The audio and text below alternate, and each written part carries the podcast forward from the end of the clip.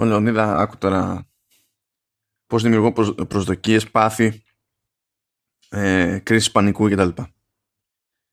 Καλώς ήρθατε στο Command OS 175, το οποίο έρχεται και αυτή την εβδομάδα με την υποστήριξη της LEAP, για την οποία θα μιλήσουμε περισσότερο ξανά παρακάτω. Και ζητάμε περίπου 10 ώρες από το χρόνο σας. Δεν σου δίνω 10 ώρες. Ε, έχεις ένα μισάωρο ένα να τα πεις όλα. Ένα μισάωρο να τα πω όλα. Ναι. Κοίτα, όταν μου τα λένε με αυτά έχεις ένα μισάωρο να κάνεις κάτι απλά δύνατο, είναι κάνω select all delete. Έλα μωρέ, δεν έγινε, έγινε τίποτα πάλι. Δεν, ήταν λίγο... Τίποτα, δεν, δεν δείξαν τίποτα πάλι στο, στο event. Ούτε το μαλλί του δεν έφτιαξε ο Federighi. Και τρέχοντας, δηλαδή, για να καταλάβεις, το έκανε εν κινήσει το on the go το μαλλί. Ε, δεν προλάβανε εσύ πριν. oh Christ. OK, okay, είμαστε δύο μέρες μετά την ε, WWDC του 22. Ναι, και, τι, και τις αισθανόμαστε σαν το 28 μέρες μετά. Ναι. Ε, οπότε ξεκινάει ο Γολγοθάς. Έτσι, τώρα δεν ξέρω σε πόσα επεισόδια θα καταφέρουμε να ολοκληρώσουμε Α, όλη την κάλυψη. Ε, ε, τρία στην καλύτερη, αλλά τέλος πάντων πάμε. Ναι, και... είσαι, είσαι αισιόδοξος, αλλά ναι, τρία έχουμε, θέλουμε. Ε, τα οποία θα είναι από έξι ώρες το καθένα, δηλαδή τρία Ben Hur θα. Δεν ξέρω, δεν ξέρω τι άλλο μπορώ να βάλω. Βάλε όλες τις ε, συλλεκτικές των Lord of the Rings μαζί. Δεν ξέρω. Ε, ωραία. Πώς σου φάνηκε να ξεκινήσουμε έτσι απάλα. Λοιπόν, το, αυτή ήταν λίγο περίεργη περίπτωση WWDC από την άποψη ότι είχε και developers εκεί πέρα, είχε και δημοσιογράφους και το συνδυάσανε αυτό, δηλαδή εντάξει, αυτό που είδαμε σαν keynote ήταν έτοιμο, μαγνητοσκοπημένο, μονταρισμένο κτλ. Δηλαδή και οι δημοσιογράφοι που ήταν εκεί και οι developers που ήταν στο, στο Apple Park είδαν το ίδιο βίντεο που είδαμε και εμείς. Με τη διαφορά ότι ήταν μαζεμένοι κάπου, ε, είχαν τσάμπα φάει, ήθιστε στην περίπτωση, σε κανονικές WWDC δεν τι ήθιστε ακριβώς, γιατί πληρώνεις ένα τιτάνιο εισιτήριο για το, για το conference και από ό,τι μαθαίνω σε εκείνη την περίπτωση είχε χειρότερο φάει από ό,τι είχε φέτος, το οποίο φετινό ήταν τσάμπα. Αλλά τέλος πάντων. Τέλος πάντων. Είχε λέει τέτοιο, είχαν κάνει κάτι, κάτι πλαίσια για περίπου donuts και ήταν λέει οχτάδα και ήταν, ε, ήταν χωρισμένο σε τετράγωνα ε, με περιθώριο το κάθε τετράγωνο για να μην μπλέκει το ένα ντόνατ με το άλλο και είχε από κάτω λέει τη χαρτοπετσέτα και το ντόνατ ήταν ε, κεντραρισμένο πάνω στη χαρτοπετσέτα. Και λες τώρα εγώ έτσι και, το, έτσι και πάρω από εδώ θα το χαλάσω. Ε, πόσα ντόνατσόμετρα ήταν οι αποστάσεις; Δεν ξέρω. Κάπως έτσι το καταλαβαίνω. Ε, να, να, να, κάνω μια χαζή ερώτηση. Ωραία. Ε, αποφασίσαμε φέτος τη χαρά τη καλά. Έχουμε αφήσει πίσω μας την πανδημία και καλά. Έτσι. Και είπαμε θα έρθει κόσμος στο, στο, στο σπίτι μας να δει την παρουσίαση. Ωραία. Γιατί δεν την κάνανε live; Αφού ήρθε ο κόσμος μέχρι εκεί, δηλαδή τι θα άλλαζε τότε, θα ήταν ένα άτομο ακόμα στη σκηνή; Γιατί κοίτα, ε, όταν γίνεται. Ε, ο χώρος εκεί πέρα δεν είναι εκθεσιακός. Δηλαδή το conference κανονικά γίνεται σε εκθεσιακό, που είναι εκτός του Apple Park το οποίο είναι, δεν έχουν από κάτω εκεί τι έχουν, ένα θέατρο, τι έχουν, ε, κάτι έχουν καινούριο. Ναι, ρε, αλλά δεν είναι, δεν τίθεται, δεν είναι από άποψη capacity και δεν είναι μόνο αυτό. Είναι ότι στον εκθεσιακό χώρο δεν είναι μόνο ότι έχεις μόνο, πώς να σου πω, το ένα, ένα χώρο για να κάνεις την παρουσίαση. Έχεις και τους χώρους για τα hands-on, έχεις και τους χώρους για τα sessions με τους engineers κτλ. Και, και εδώ πέρα τώρα όλη η φάση ήταν ανάμεικτη, διότι εξακολουθούν να μπορούν να γίνουν sessions εξ αποστάσεως αλλά μπήκανε στον κόπο ενώ δεν είναι στο εκθεσιακό σε, σε, που να τους έχει τέτοιους χώρους, ας πούμε να φτιάξουν το λεγόμενο Developer Center. Αυτή ήταν μια εξέλιξη καινούργια. Οπότε στην ουσία ήταν και γνωριμία με το Developer Center που είναι ένας χώρος χωρισμένος σε δωμάτια που και εκεί υπάρχει άλλο αμφιθέατρο because reasons. Και μαστιγώνουν τους προγραμματιστές ε, σε αμφιθέατρο γιατί θέλουν Dolby Atmos να ακούγεται το μαστιγό. Τι κανούς τους έχω. Γιατί οι προβολές οι άλλες γίνανε έξω και γίνανε έξω με και με ασαφή τεχνική προβολής. Αν και κατά πάσα πιθανότητα πρέπει να είχαν βάλει mini LED displays. Γιατί ήταν στην τάλα στον ήλιο. Παρ' όλα αυτά φαινόντουσαν όλα καμπάνα, ξέρω εγώ. και έχουν τέλος πάντων στο Developer Center χώρους, δηλαδή δωμάτια και τέτοια, που το κάθε δωμάτιο ε, έχει την ονομασία ενός release του, του macOS 10. Δηλαδή έχουν Panther, έχουν Tiger, ξέρω εγώ, ξέρεις, El Capitan, Yosemite και ιστορίες τέτοια, τα έχουν χωρισμένα.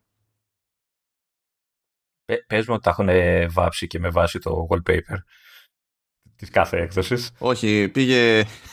Άκουσα έναν ξύπνητζή τιτάνιο podcaster που του κάτσε και είδε λίγο το δωμάτιο, νομίζω ήταν για πούμα. Ε, και λέει ε, δεν βλέπω brass metal σε αυτό το δωμάτιο.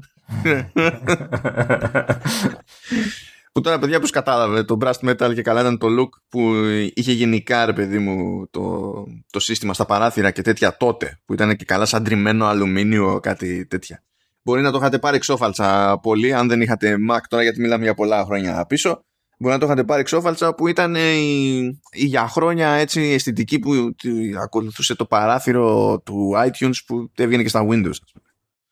Τέλος πάντων, ok, whatever. Και ο στόχος του Developer Center είναι να χρησιμοποιείται για ραντεβού, επιδείξεις, ε, sessions κτλ. καθ' όλη τη διάρκεια του χρόνου.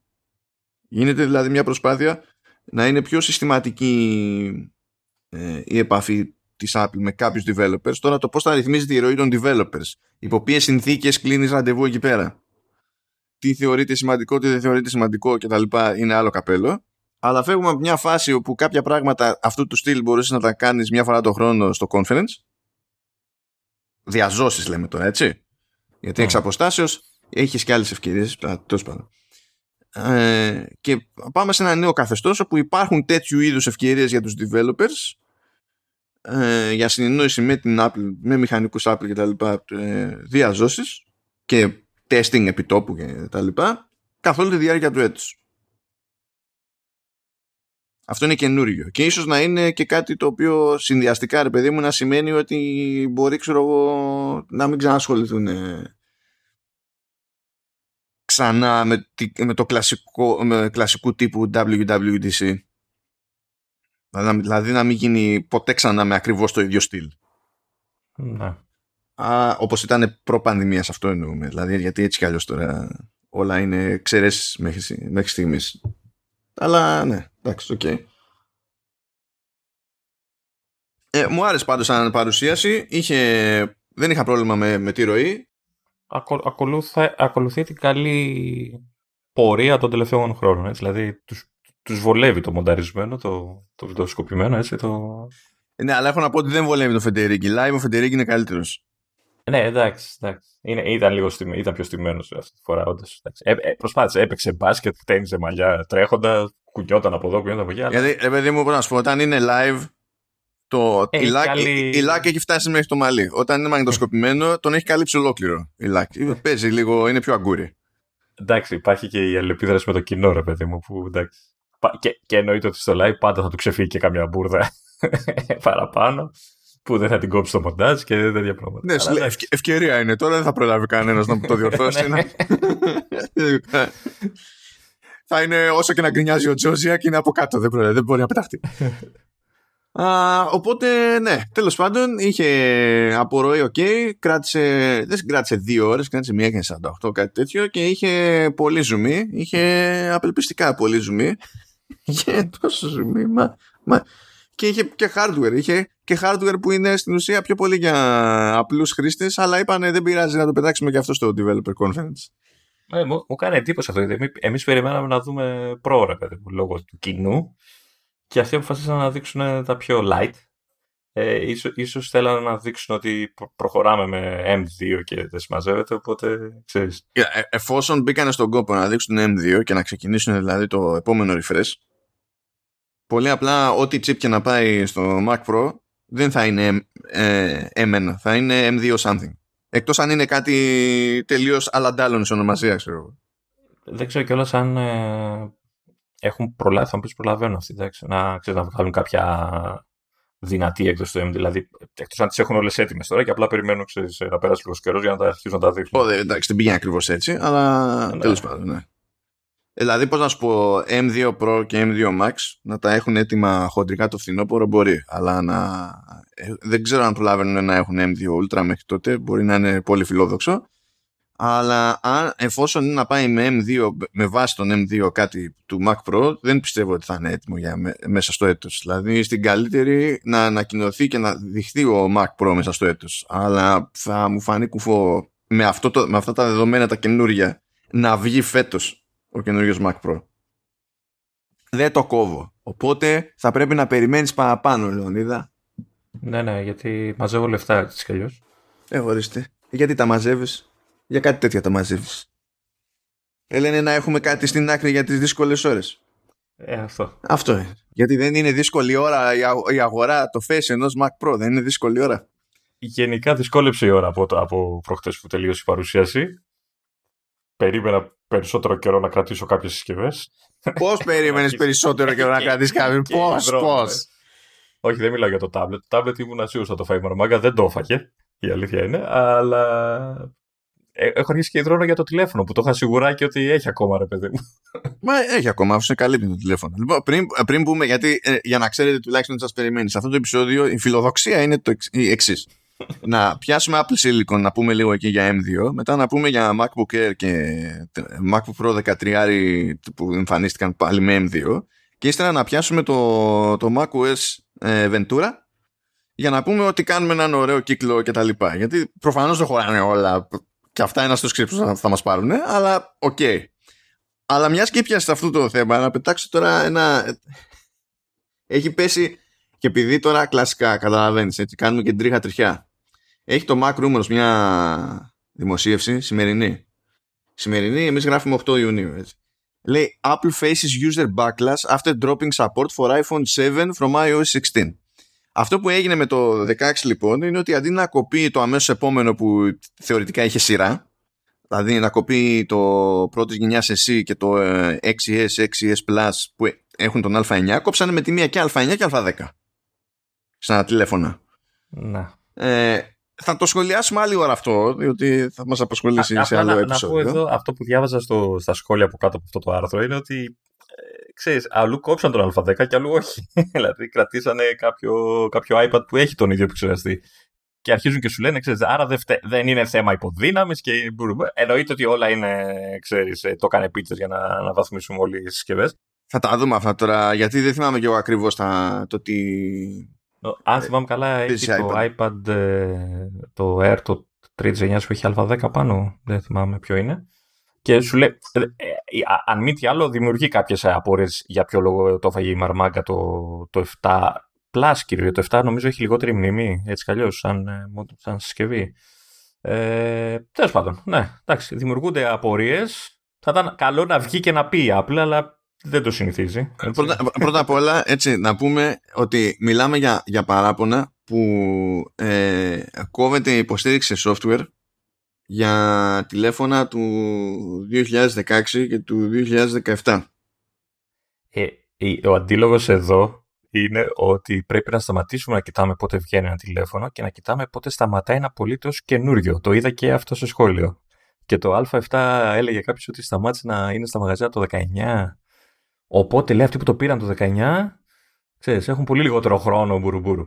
Ναι, αυτό το πολύ λιγότερο, πολύ λιγότερο χρόνο είναι το καλύτερο που μπορούν να περιμένουν από την μπάντα του Android.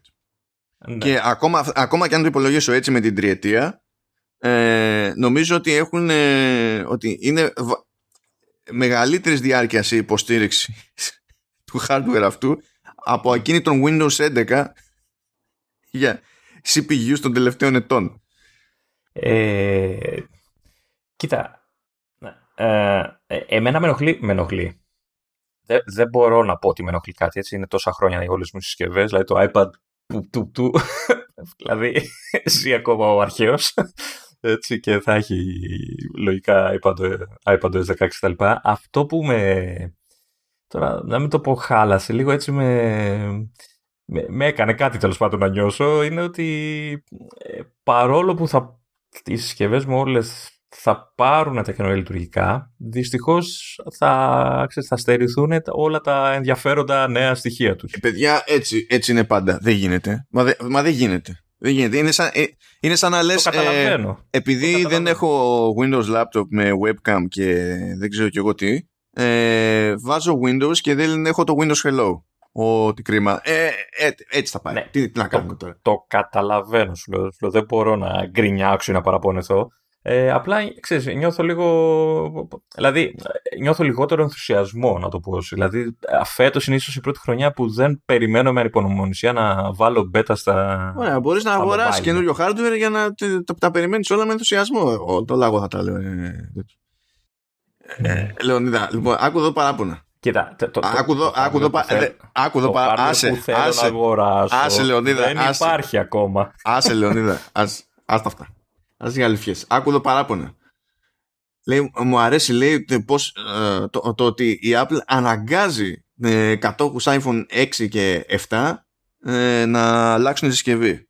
Δηλαδή τι έπρεπε, μέχρι πότε; Και λέει aggressive marketing at its best. Γιατί χαλάει το τηλέφωνο, σταματάει να λειτουργεί; Ναι, ε, δεν κατάλαβα.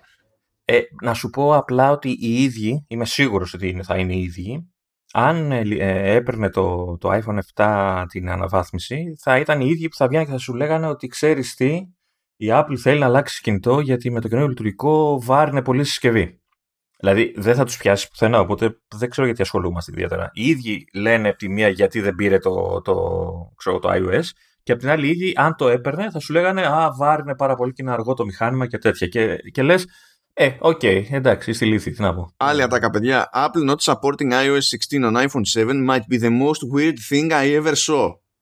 Συγγνώμη, αλλά πώς είναι η ζωή σου; Δεν... Δεν...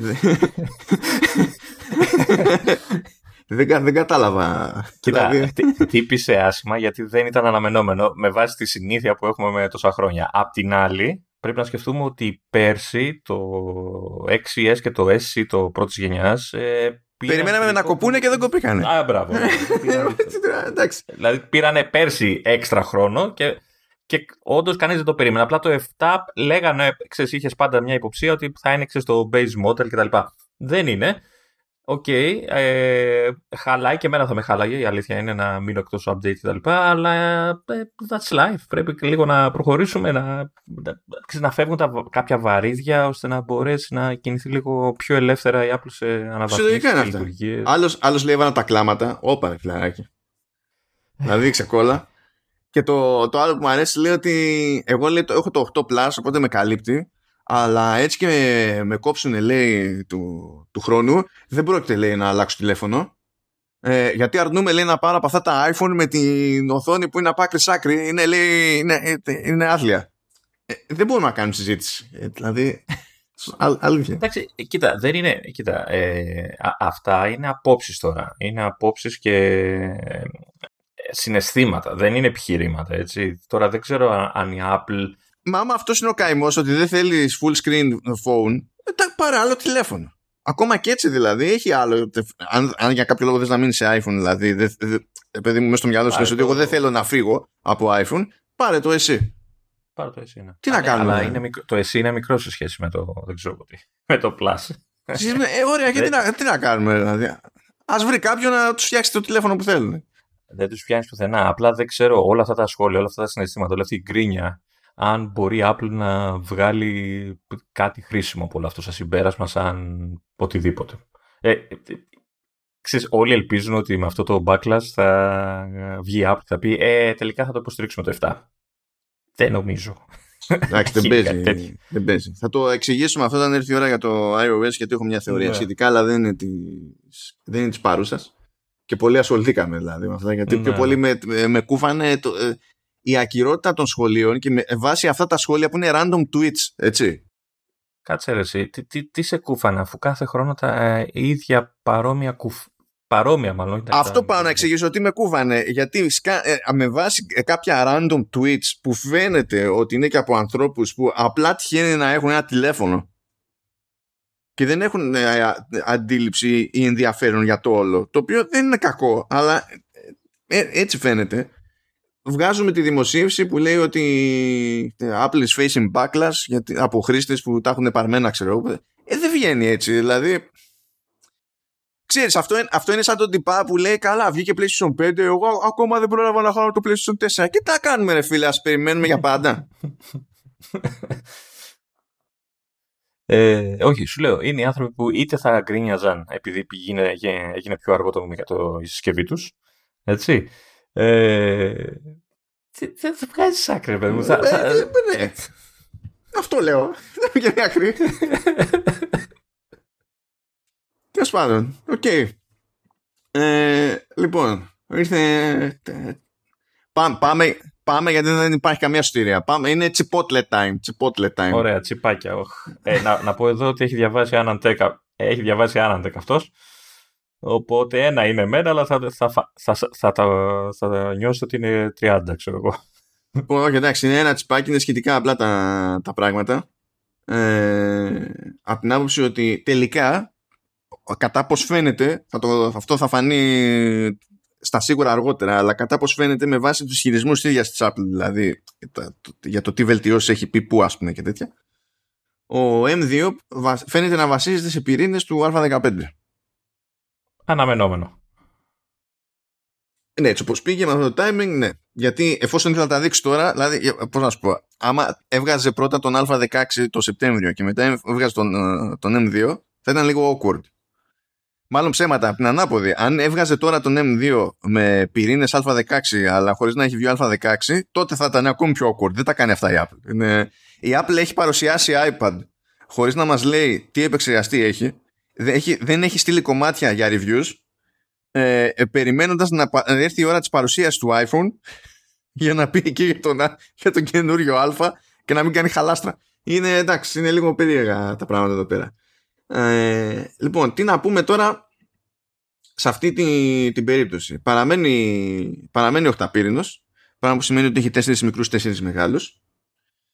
Αυτό που αλλάζει είναι ότι από εκεί που είχε 7 ή 8 πυρήνες GPU ε, βγαίνει σε εκδόσεις με 8 και 10. Ε, και ε, τώρα τι πυρήνες CPU, τι πυρήνες GPU ε, υπόσχονται μεγαλύτερη απόδοση. Σε CPU λέει έως 18% βελτίωση ε, η Apple και έως 35% βελτίωση για τη GPU. Ένα αστεράκι εδώ πέρα διότι το chip αυτή τη φορά φαίνεται να είναι λίγο μεγαλύτερο σε μέγεθος εξακολουθεί να είναι στα 5 νανόμετρα με κάποιες τέλος πάντων βελτιώσεις κτλ. Και για να πετύχει ειδικά στη GPU εφόσον έχει και δύο παραπάνω πυρήνες στο καλύτερο ενδεχόμενο τέλος πάντων για να, να έχει και τη βελτίωση να πει αυτό το 35% ε, πηγαίνει στην κατανάλωση ε, εκεί που έκοβε πριν στα 12 W τώρα κόβει στα 15 πράγμα που σημαίνει ότι αν υποθέσουμε ότι τον χώνουμε στο ίδιο σύστημα που είχαμε πριν τον εμένα με σταθερή, ε, σταθερές τις μπαταρίες κτλ αν αυτό που κάνουμε είναι GPU intensive ειδικά η αυτονομία θα πέσει Καλά, η δουλειά θα γίνει πιο γρήγορα, εντάξει, αλλά η αυτονομία θα πέσει σε, σαν χρόνο, έτσι. όχι πάρα πολύ όμως, δηλαδή ένα 3% είναι, εντάξει, πόσο, πόσο διαφορά πια να έχει. Ένα, όχι παραπάνω θα είναι. Ε. Πας από 12 σε 15, 15. Είναι, είναι 25% παραπάνω. Είπα 100, είπα 3 βατ τέλος πάντων, όχι εννοούσα όχι 100. Ε, σε τέτοια συστήματα παίζει, παίζει ρόλο. Αν και στο καινούριο το Air, ας πούμε, έχει κάνει τον κόπο και έχει μεγαλώσει λίγο την μπαταρία, μάλλον και γι' αυτό, αλλά OK. Okay. Ε, αυτό που είπες για το μέγεθος, ναι. που είναι πιο μεγάλος σαν τσιπάκι, παρόλο που είναι στα ίδια νανόμετρα, ε, απλώς απλά για να μπουν οι έξτρα πυρήνες της GPU, ουσιαστικά. Ε, Προφανώς. Ε, είναι περισσότεροι πυρήνες φτιάχνουν έξτρα χώρο και βάλουν και το. Φαίνεται να βάλουν τη Media Engine που είχαν σε Pro Max και Ultra. Καλά. Σε Ultra την έχουν για διπλή, ξέρω εγώ, και τριδιπλή. Για, για τα ProRes και όλα αυτά, λες, ναι, ναι, στην ουσία φαίνεται να βάλουν τη Media Engine που είχαν στο, στο Pro, που έχει μία έχει ένα media engine. Γιατί νομίζω Max έχει δύο και Ultra έχει τέσσερα media engines. Άρα μπορεί να, γλυ... να την παλεύει και σε πιο βαριές εργασίες. Γιατί τα μηχανήματα που δείξαν είναι για πιο casual κατάσταση, ρε παιδί γι' αυτό. Ναι, στην ουσία το μηχάνημα με M2, δηλαδή το πιο απλό chip ας πούμε αυτής της νέας φουρνιάς, το πιο αδύ... αυτή είναι η πιο αδύναμη εκδοχή του M2 που θα δούμε προφανώς ε, άρα και τα βασικά μοντέλα σε Mac, ας το πούμε περίπου έτσι, είναι πιο ικανά πλέον ακόμη σε θέματα βίντεο. Γιατί κάνει encode-decode σε H264, H265 ε, και ProRes. Οπότε αν δουλεύει κάποιος με τέτοια, έχει τελείως άλλο hardware acceleration σε αυτή την περίπτωση και έχει και, το, και έχει και το κομικό ότι μπορεί να έχει hardware accelerated encoding, καλά decoding εντάξει και, και encoding σε 8K σε MacBook λίγο, λίγο αστείο. Και είναι, είναι αστείο από την άποψη ότι ε, αν θες να κολλήσει άλλο monitor πάνω, η υψηλότερη ανάλυση που μπορεί να σηκώσει σε εξωτερικό monitor, γιατί πολύ απλά δεν την, παλεύει, δεν την παλεύουν αλλιώς τα, τα DisplayPort. δηλαδή δεν, είναι, είναι τέτοιο, είναι 6K. Ε, αλλά εσύ μπορείς να, να, να κουμαντάρεις βίντεο 8K. Γιατί, εντάξει, ξέρω εγώ, τι να είναι. Um, οπότε οι βελτιώσεις που έχουμε εδώ πέρα όπως λέει και 40% λέει ταχύτερη neural engine είναι αυτά που είχαμε δει σαν βελτίωση πηγαίνοντας από α14 σε α15 στην ουσία. Είναι, από εκεί προκύπτει πάνω κάτω το ότι μάλλον έχουμε τους πυρήνες α15. Το άλλο έξτρα που έχουν κάνει είναι ότι αλλάξανε memory controller ε, και από εκεί που το bandwidth που είχε ο M1 ήταν στα 68 GB το δευτερόλεπτο πήγε στο, πήγε στο κατοστάρικο.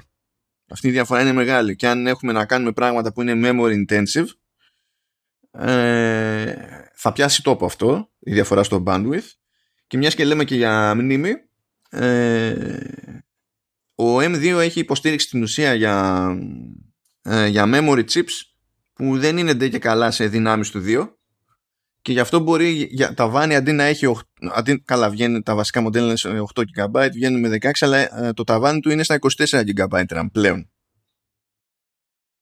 3 οχτάρια δηλαδή μέσα ο, δεν είναι τρία οχτάρια, βάζεις δύο δωδεκάρια. Α, OK. Okay. Γι' αυτό χρειάζονταν να μην είναι ε, σε δύναμη του 2.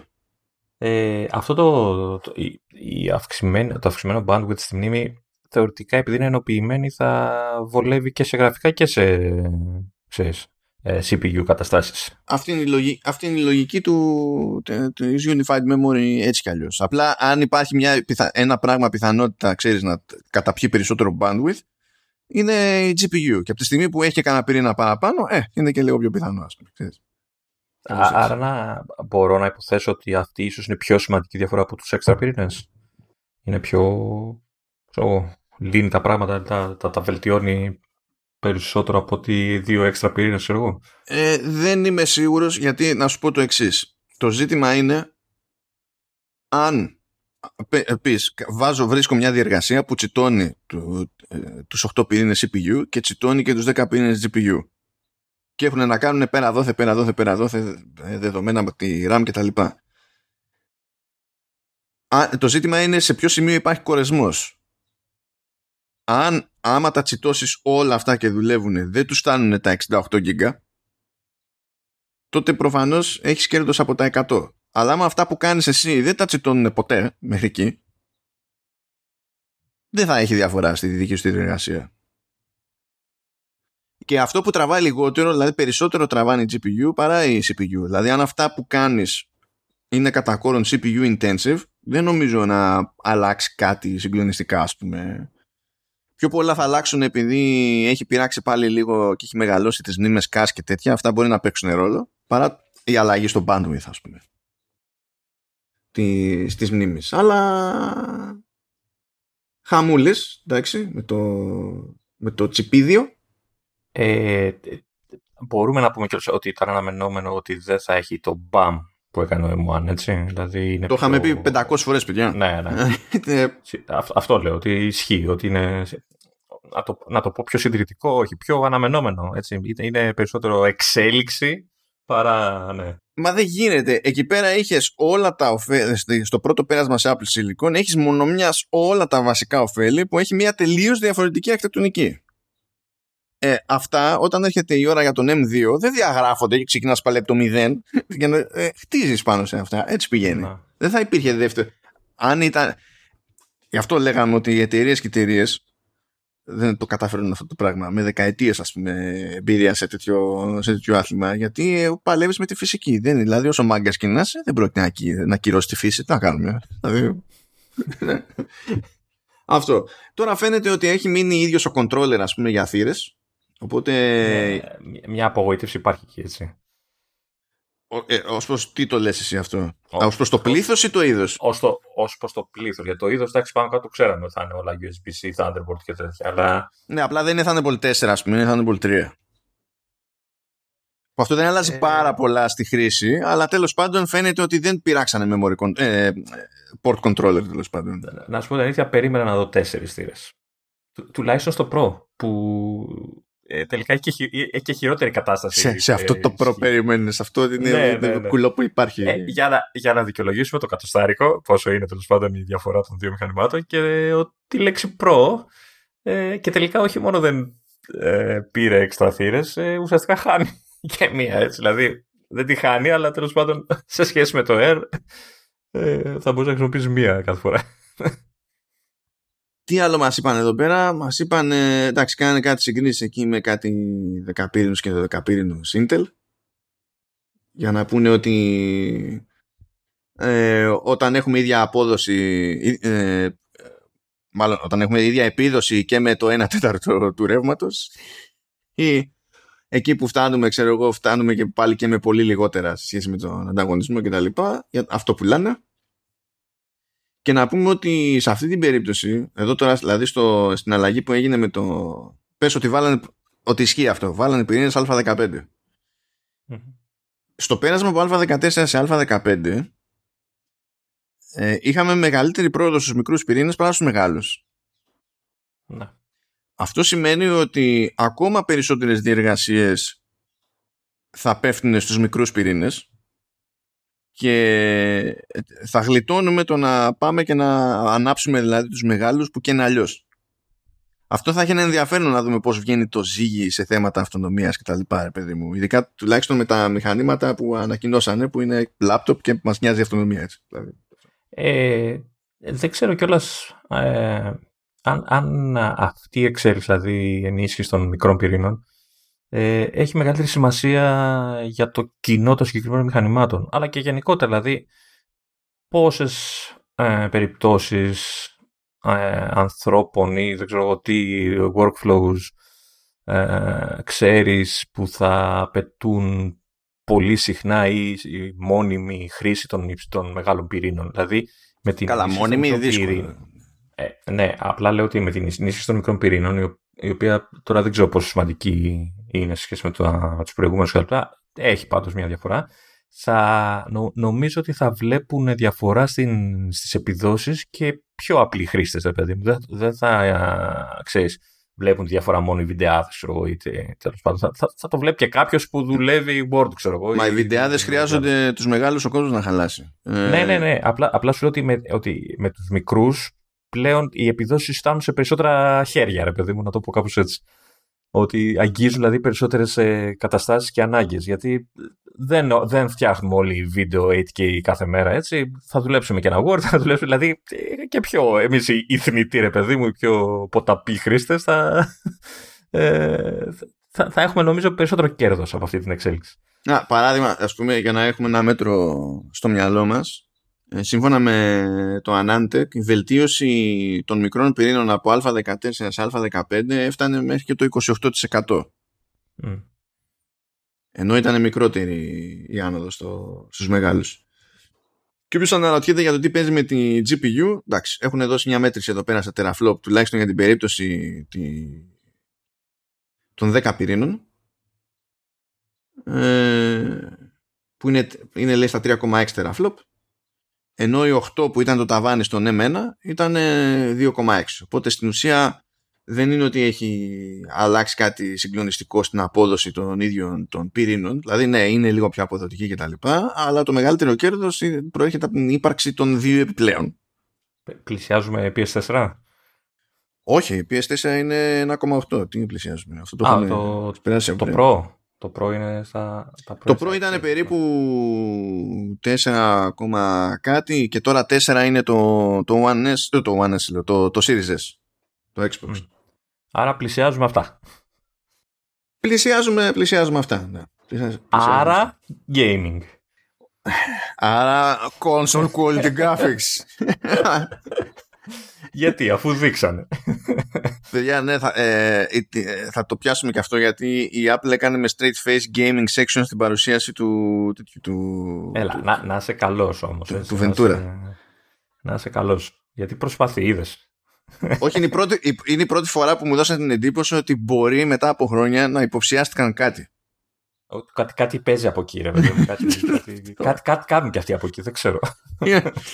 Ήταν, ναι, ήταν από τις απορίες της ζωής, τέλος πάντων εκεί πέρα. Λοιπόν, ε, να πούμε τώρα για τα μηχανάκια. Γιατί είχαμε δύο. Είχαμε το, το MacBook Air, το οποίο είναι και νέο design. Και για κάποιο άγνωστο λόγο, εντάξει, όχι πολύ άγνωστο, αλλά τέλος πάντων δεν είναι σοβαρή λύση αυτή. Είναι το MacBook Pro το 13, αυτό που ήταν και πριν. Που είναι στην ουσία το design α, του 2016 ε, βγάλανε την, τον εμένα που είχαν και βάλανε μέσα ένα M2 κρατήσαν όλα τα υπόλοιπα ίδια ε, Συγγνώμη, αυτό σημαίνει και πληκτρολόγιο προβληματικό ή το έχουν αλλάξει; Και έχουν γυρίσει στο... Όχι, αυτό από, τα, από το σασί νομίζω του 2019 που είχαν περάσει 500 revisions έχει σιώσει πλέον. Ε. Έχει γυρίσει στη νέα παλιά σχεδίαση; όχι, όχι. Απλά χρησιμοποιούν άλλο Butterfly που πλέον είχε περάσει από τόσα revisions που τότε είχε ισιώσει. Απλά είχε γίνει ήδη τόσο ζημιά που είχε, είχαν πάρει ρότα οι αλλαγές, δεν είχε καμία τώρα. Άρα το, το Pro έχει Butterfly και το άλλο έχει Scissors, πώς λέγεται; Ναι, αυτό είναι το περίεργο. Όχι ότι το Pro εξακολουθεί και έχει Touch Bar. Δηλαδή λες, δεν κάνεις τίποτα με την Touch Bar, Apple. Δεν κάνεις τίποτα με την Touch Bar και βγάζεις καινούριο μηχάνημα μόνο και μόνο για να αναγκάζεσαι να έχεις υποστήριξη για touch bar για 500 χρόνια ακόμη σε macOS, ας πούμε.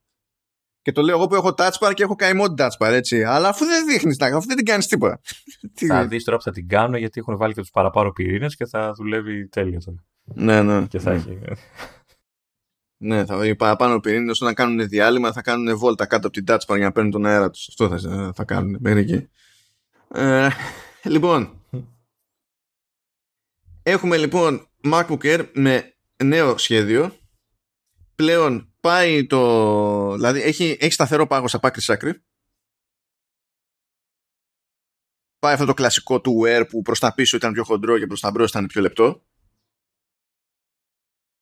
Ε, είναι μια ιδέα πιο ελαφρύ. Φανταστείτε δηλαδή κάτι, κάτι συγκλονιστικό. Για να καταλάβετε, εδώ το προηγούμενο έρασμ ήταν 1,29 κιλά, αυτό είναι 1,24.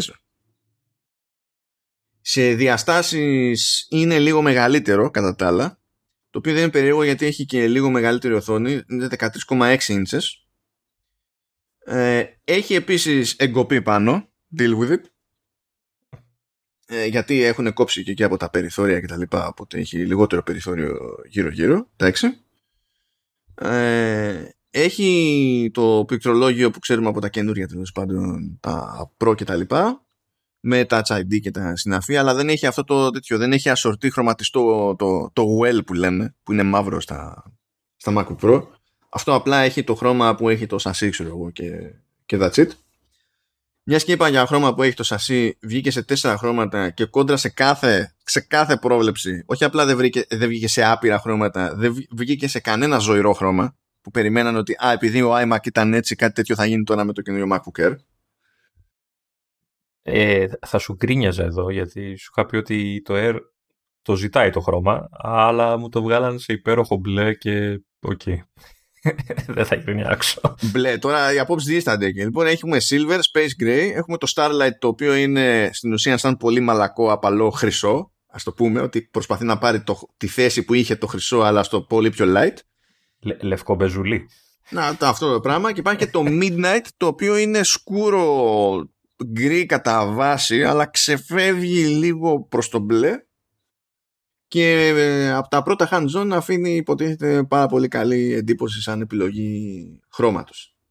Εντάξει, ήταν και το χρώμα που δείχναν και αυτή στην παρουσίαση full και το δίνουν και σε όλα τα marketing ε, ναι, μα το βάζουν και πρώτη φορά σε, σε Mac, mm. οπότε θα το δείχνω. Είναι, υπέροχο και ευτυχώς ε, έχει και τα καλώδια αντίστοιχα. μένει, με, μένει τώρα να βγάλουν και κανένα ποντίκι σε αυτό το χρώμα για όποιον θέλει να συνδυάσει και ποντίκι και είμαστε κομπλέ. Ε, λοιπόν, για, έχουμε βελτίωση και, στη, και στην οθόνη γενικά, είναι πιο φωτεινή. Ε, καλά έτσι κι αλλιώς υποστήριζε και η προηγούμενη το, δηλαδή White Color Space το, το P3 εντάξει είναι True Tone και από εδώ και από εκεί πάρα πολύ ωραία ε, είπαν μπλα μπλα σε αντίθεση με το προηγούμενο τέτοιο ότι υποστηρίζουμε 1 billion colors πράγμα που άκουσα κάτι απορίες για το αν αυτό επειδή δεν είχε ακουστεί δεν, είχε, δεν αναφέρθηκε πάνω στην παρουσίαση όσο ήταν φρέσκα τα πράγματα μπλα μπλα να πει P3 για το color space. Ε, αλλά είναι, υποστηρίζει αλλά το θέμα είναι το εξής πέραν της υποστήριξης είναι όταν σου λέει κάποιος μπλα μπλα 1 billion colors ε, εννοεί ότι έχει βάλει δεκάμπιτο πάνελ. Οπότε έχει βάλει γενικά καλύτερο πάνελ σαν φάση. Φαίνεται να είναι κατά βάση πάνω κάτω ίδια φάση αν και το λέει Liquid Retina ενώ στο MacBook Pro το 13 εξακολουθεί και το λέει Retina όπως ήταν και στο προηγούμενο το, το Air ε, αλλά φαίνεται ότι έρχονται πιο κοντά ρε παιδί με αυτές οι οθόνες δηλαδή πριν είχε κάποια συγκριτικά πλεονεκτήματα το MacBook Pro το 13 ας πούμε στην οθόνη τώρα δεν φαίνεται να έχει κάποιο συγκριτικό πλεονέκτημα ως προς αυτά τα θέματα δηλαδή. Ε, έχει FaceTime HD κάμερα 1080p. Η καλύτερη που έχει μπει ποτέ σε Air. Ε, ναι, γιατί πριν ήταν 720p, όπως και το 13 το MacBook Pro είναι 720p. Τώρα θα δούμε πόσο χάλια εξακολουθεί να είναι και αυτή η κάμερα. Θα δούμε όταν θα έρθει η ώρα για τα reviews και τέτοια. Α, αυτό που δεν περίμενα ήταν ε, να το γυρίσουν σε στέρεο και με υποστήριξη για Spatial Audio και Dolby Atmos και πάει λέγοντας. Ε, υποτίθεται ότι και το προηγούμενο είχε, είχε στέρεο. Εγώ το θυμόμουν μονοφωνικό βασικά. Και επειδή, όταν τα άκουγα πάλι μονοφωνικό μου φαινόταν δεν ξέρω τι παίζει. Δηλαδή, μπορεί, να τα είχαν βάλει από την ίδια μεριά και τα δύο το τι νόημα έχει. Οκ. Ε, από μικρόφωνα τα ίδια. Εκεί έχει ένα πλεονέκτημα το Pro υποτίθεται. Όχι ότι μας λέει ακριβώς τι είναι, γιατί στη μία περίπτωση είναι 3 mic array, μπράβο, με beamforming κτλ. Και, και άλλο είναι studio quality 3 mic array, που κανείς δεν ξέρει ακριβώς τι σημαίνει, αλλά τέλος πάντων. Και το καινούριο Air μπορεί να οδηγήσει λίγο πιο απαιτητικά ακουστικά που θέλουν περισσότερη ενίσχυση όπως είναι και τα, όπως ισχύει και στα MacBook Pro τέλος πάντων. Οπότε δεν είναι περίεργο όλο αυτό. Ε, τι άλλο έχουμε; Α, στο καινούργιο σασί έχουμε MagSafe.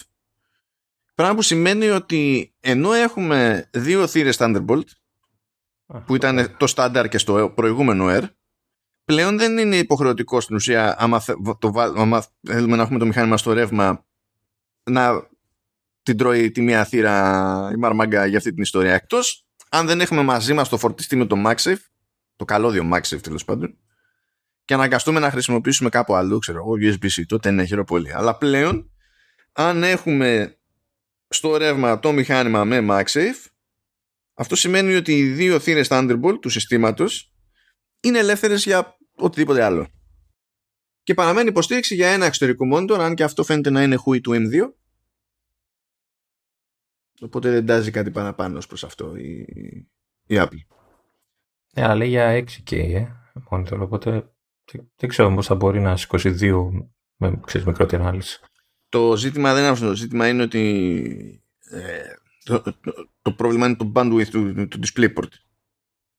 Γιατί η, η Apple τάζει 6K και θα συνεχίζει να τάζει 6K. Δεν σου λέει ε, ε, δεν προμοτάρει τόσο το, το, την υποστήριξη 8K monitor γιατί αυτή η έκδοση του DisplayPort που είναι σε Thunderbolt και τα λοιπά ο μόνος τρόπος να δείξει 8K της προκοπής είναι με συμπίεση της εικόνας.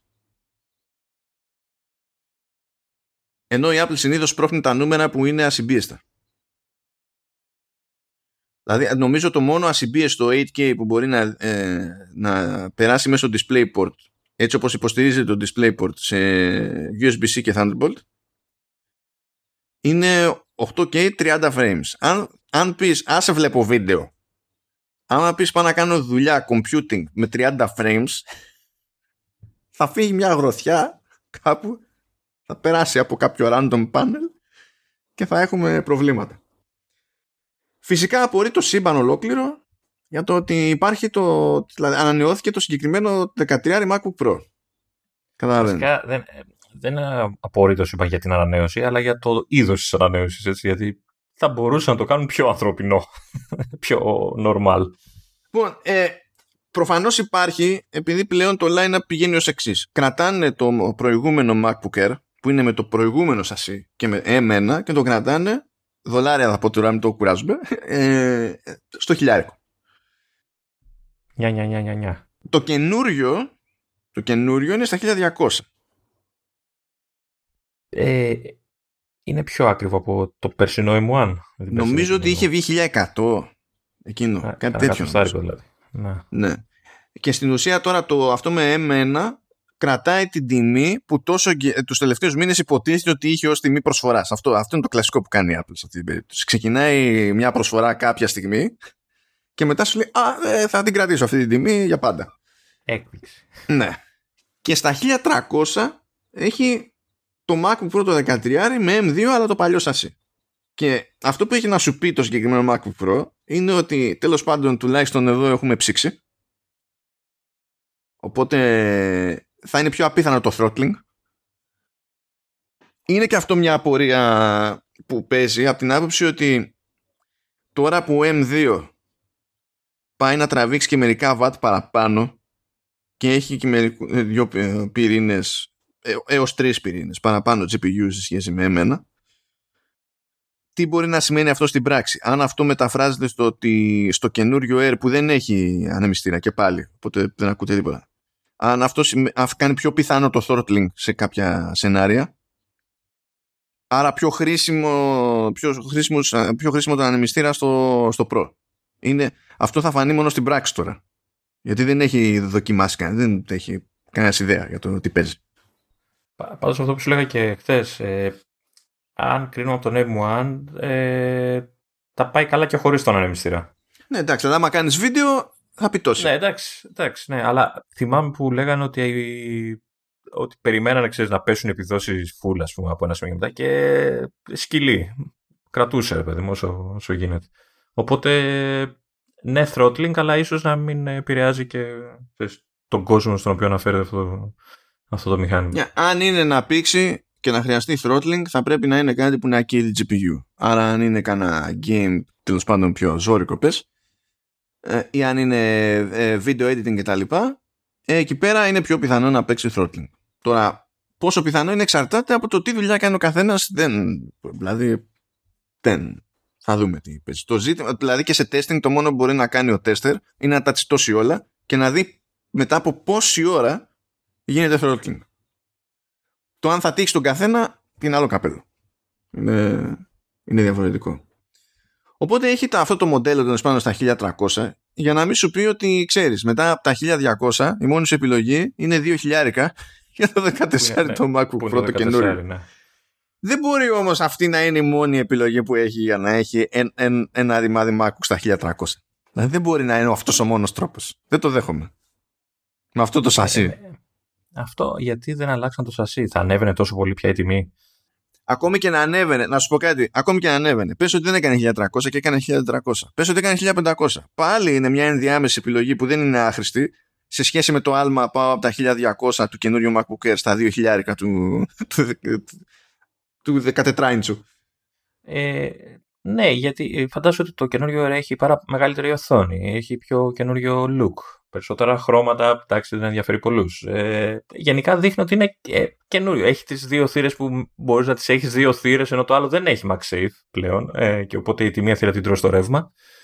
Ε, έχει πράγματα που θα μπορούσαν να τα μετακομίσουν σε ένα έτσι, τροποποιημένο σασί. Και ε, ναι, ας βγάζανε και την touch bar. Δεν, δεν την χρησιμοποιεί πια ο κόσμος καθόλου. Ούτε ήδη δεν την, δεν την αξιοποιούν. Οπότε ε, είναι, δημιουργεί απορία το ότι κρατήσα το σασί. Εκτός πια αν έχουν ακόμα μια τεράστια αποθήκη γεμάτη με αυτά τα σασί και προσπαθούν να κάνουν καθάριση. Πιθανό, πιθανό. Αλλά ε, πριν, ε, ε, μέχρι τέλος πάντων, μέχρι να βγει το καινούριο MacBook Air, μπορούσες να πεις ότι τέλος πάντων με εμένα παλιός σασί εδώ, παλιός σασί εκεί, αν έπαιρνες το 13 το Pro με την Touch Bar, ό,τι διαφορά έπαιζε ήταν προς το συν.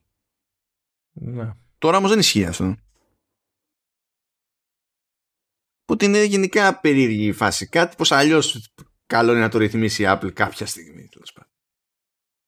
Αυτό δεν σημαίνει ότι είναι μούφα μηχάνημα, αλλά δεν βγάζει νόημα. Δηλαδή, ιδιαίτερο σαν φάση αυτό. Κοίτα, ε, η, η αλήθεια δεν είναι μούφα μηχάνημα, αλλά δημιουργεί ένα δίλημα. Δηλαδή, όταν είσαι σε φάση αγοράζω Air ή το καινούριο Pro, τι, είναι δύσκολη, δύσκολη.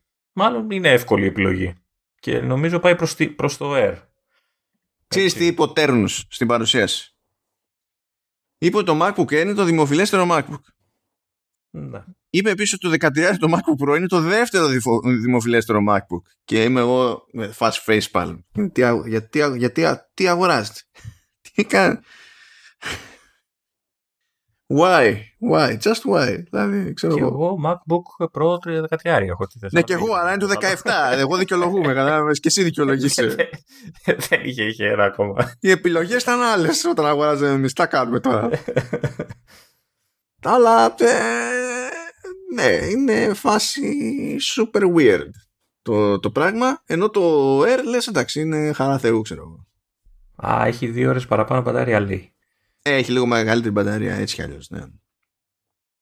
Τώρα, σχετικό εκεί πέρα. Θα δούμε τι και πώς στο, στο πράγμα. Ε, μια διαφορά που παίζει και είναι συγκεκριμένη η περίπτωση στο, στο καινούριο το MacBook Air είναι ότι αν πάρει κάποιος ε, τη φθηνότερη εκδοχή που έχει 8, 8 πυρήνες GPU αντί για 10 έχει μέσα ε, τροφοδοτικό 30W USB-C. Αν πάρει με τους 10 πυρήνες GPU ε, που έχει, έχει πλάκα γιατί λέει αν πάρεις αυτό το μοντέλο μπορείς το build to order να το ρίξεις 8 πυρήνες GPU. Γιατί θα πας παραπάνω μοντέλο για να το ρίξεις παρακάτω δεν, δεν γνωρίζω. OK. okay. Ε, συνδέεται μάλλον και με το storage γιατί λέει άμα πας στο 10πύρηνο στη 10πύρηνη GPU με 512 SSD OK. Okay. Εκεί στάνταρ μέσα έχει ένα καινούριο φορτιστή που είναι USB-C αλλά έχει δύο θύρες με 30, ε, και ο, ο φορτιστής είναι 35W και έχει δύο θύρες. Οπότε μπορεί να φορτίσει και μια δεύτερη συσκευή. Ναι, η ουσία είναι ότι μπορείς να δίνεις ρεύμα στο μηχάνημα και αντί να πεις βάζω τέλος πάντων ε, πω, το τηλέφωνο μου πάνω στο μηχάνημα και πιάνει μια θύρα για να φορτίζει, το κουμπώνεις και αυτό στην άλλη θύρα του, του φορτιστή. Και αν δεν κάνω λάθος, πωλείται και ξεχωριστά αυτό; Καλά, ναι, πάντα πωλείται και ξεχωριστά. Αν πάτε όμως στην πιο, σε αυτήν, δεν πάτε στο τελείως βασικό μοντέλο του MacBook Air, μπορείτε να διαλέξετε άλλο φορτιστή. Μπορείτε να διαλέξετε τον φορτιστή των 67W που έχει μία θύρα. Αυτόν εκεί δεν τον χρεώνει ξεχωριστά, δηλαδή στο build to order ε, είτε του πείτε τον 35 είτε του πείτε τον 67 δεν αλλάζει τιμή. Απλά αλλάζει το τι βάζουν μέσα. Και αυτό έχει ένα νόημα να το προσέξετε σε ένα τέτοιο ενδεχόμενο γιατί με τον 67 παίζει και fast charge που δεν έπαιζε πριν σε MacBook Air και δεν παίζει και στο MacBook Pro το καινούριο το 13 που σύμφωνα με την Apple τέλος πάντων ε, φορτίζει λέει το μηχανάκι 50% σε μισή ώρα. Το να κάνω ερώτηση. Από τη στιγμή που δεν τον χρεώνει παραπάνω, γιατί δεν τον βάζει by default; Γιατί θα σου πει, ξέρω εγώ, ότι μπορείς να προτιμάς το fast charge, ο άλλος μπορεί να προτιμά να έχει μια έξτρα θύρα φόρτισης για να μην την πιάνεις στο μηχάνημα. Ξέρω εγώ. Τι Μιλά, μιλάω για τον φορτιστή που είναι με μία θύρα. Το 35 τον απλό. Όχι, είναι 30 είναι με μία θύρα. 30 είναι με μία θύρα. Ε, στο πακέτο ποιον έχει όταν παίρνεις; Στο φθηνό Air έχει τον 30 και μόλις πας ένα παραπάνω με 10 πύρινη GPU ε, έχει τον 35 με τις δύο θύρες. Ωραία. Ε, τον άλλον με τους 67 ε, το, μπορεί να τον επιλέξεις σε οποιαδήποτε διαμόρφωση; Στο build to order, ναι. Εσύ, αν θες δεν και καλά τον 67, θα το πάρεις. Αλλά άμα τον ζητήσεις στο φθηνό, θα στον χρεώσει έξτρα. Άμα Α, τον ζητήσεις στο ακριβό, δεν θα στο χρεώσει έξτρα. Αυτό, αυτό, αυτό. OK. Okay. Εντάξει. Κάπως έτσι πηγαίνει το, το πραγματάκι. Και πιστεύω ότι that's pretty much it με τα μηχανάκια. Είναι σχετικά απλή η, η κατάσταση, αλλά για καλό. Δεν είναι...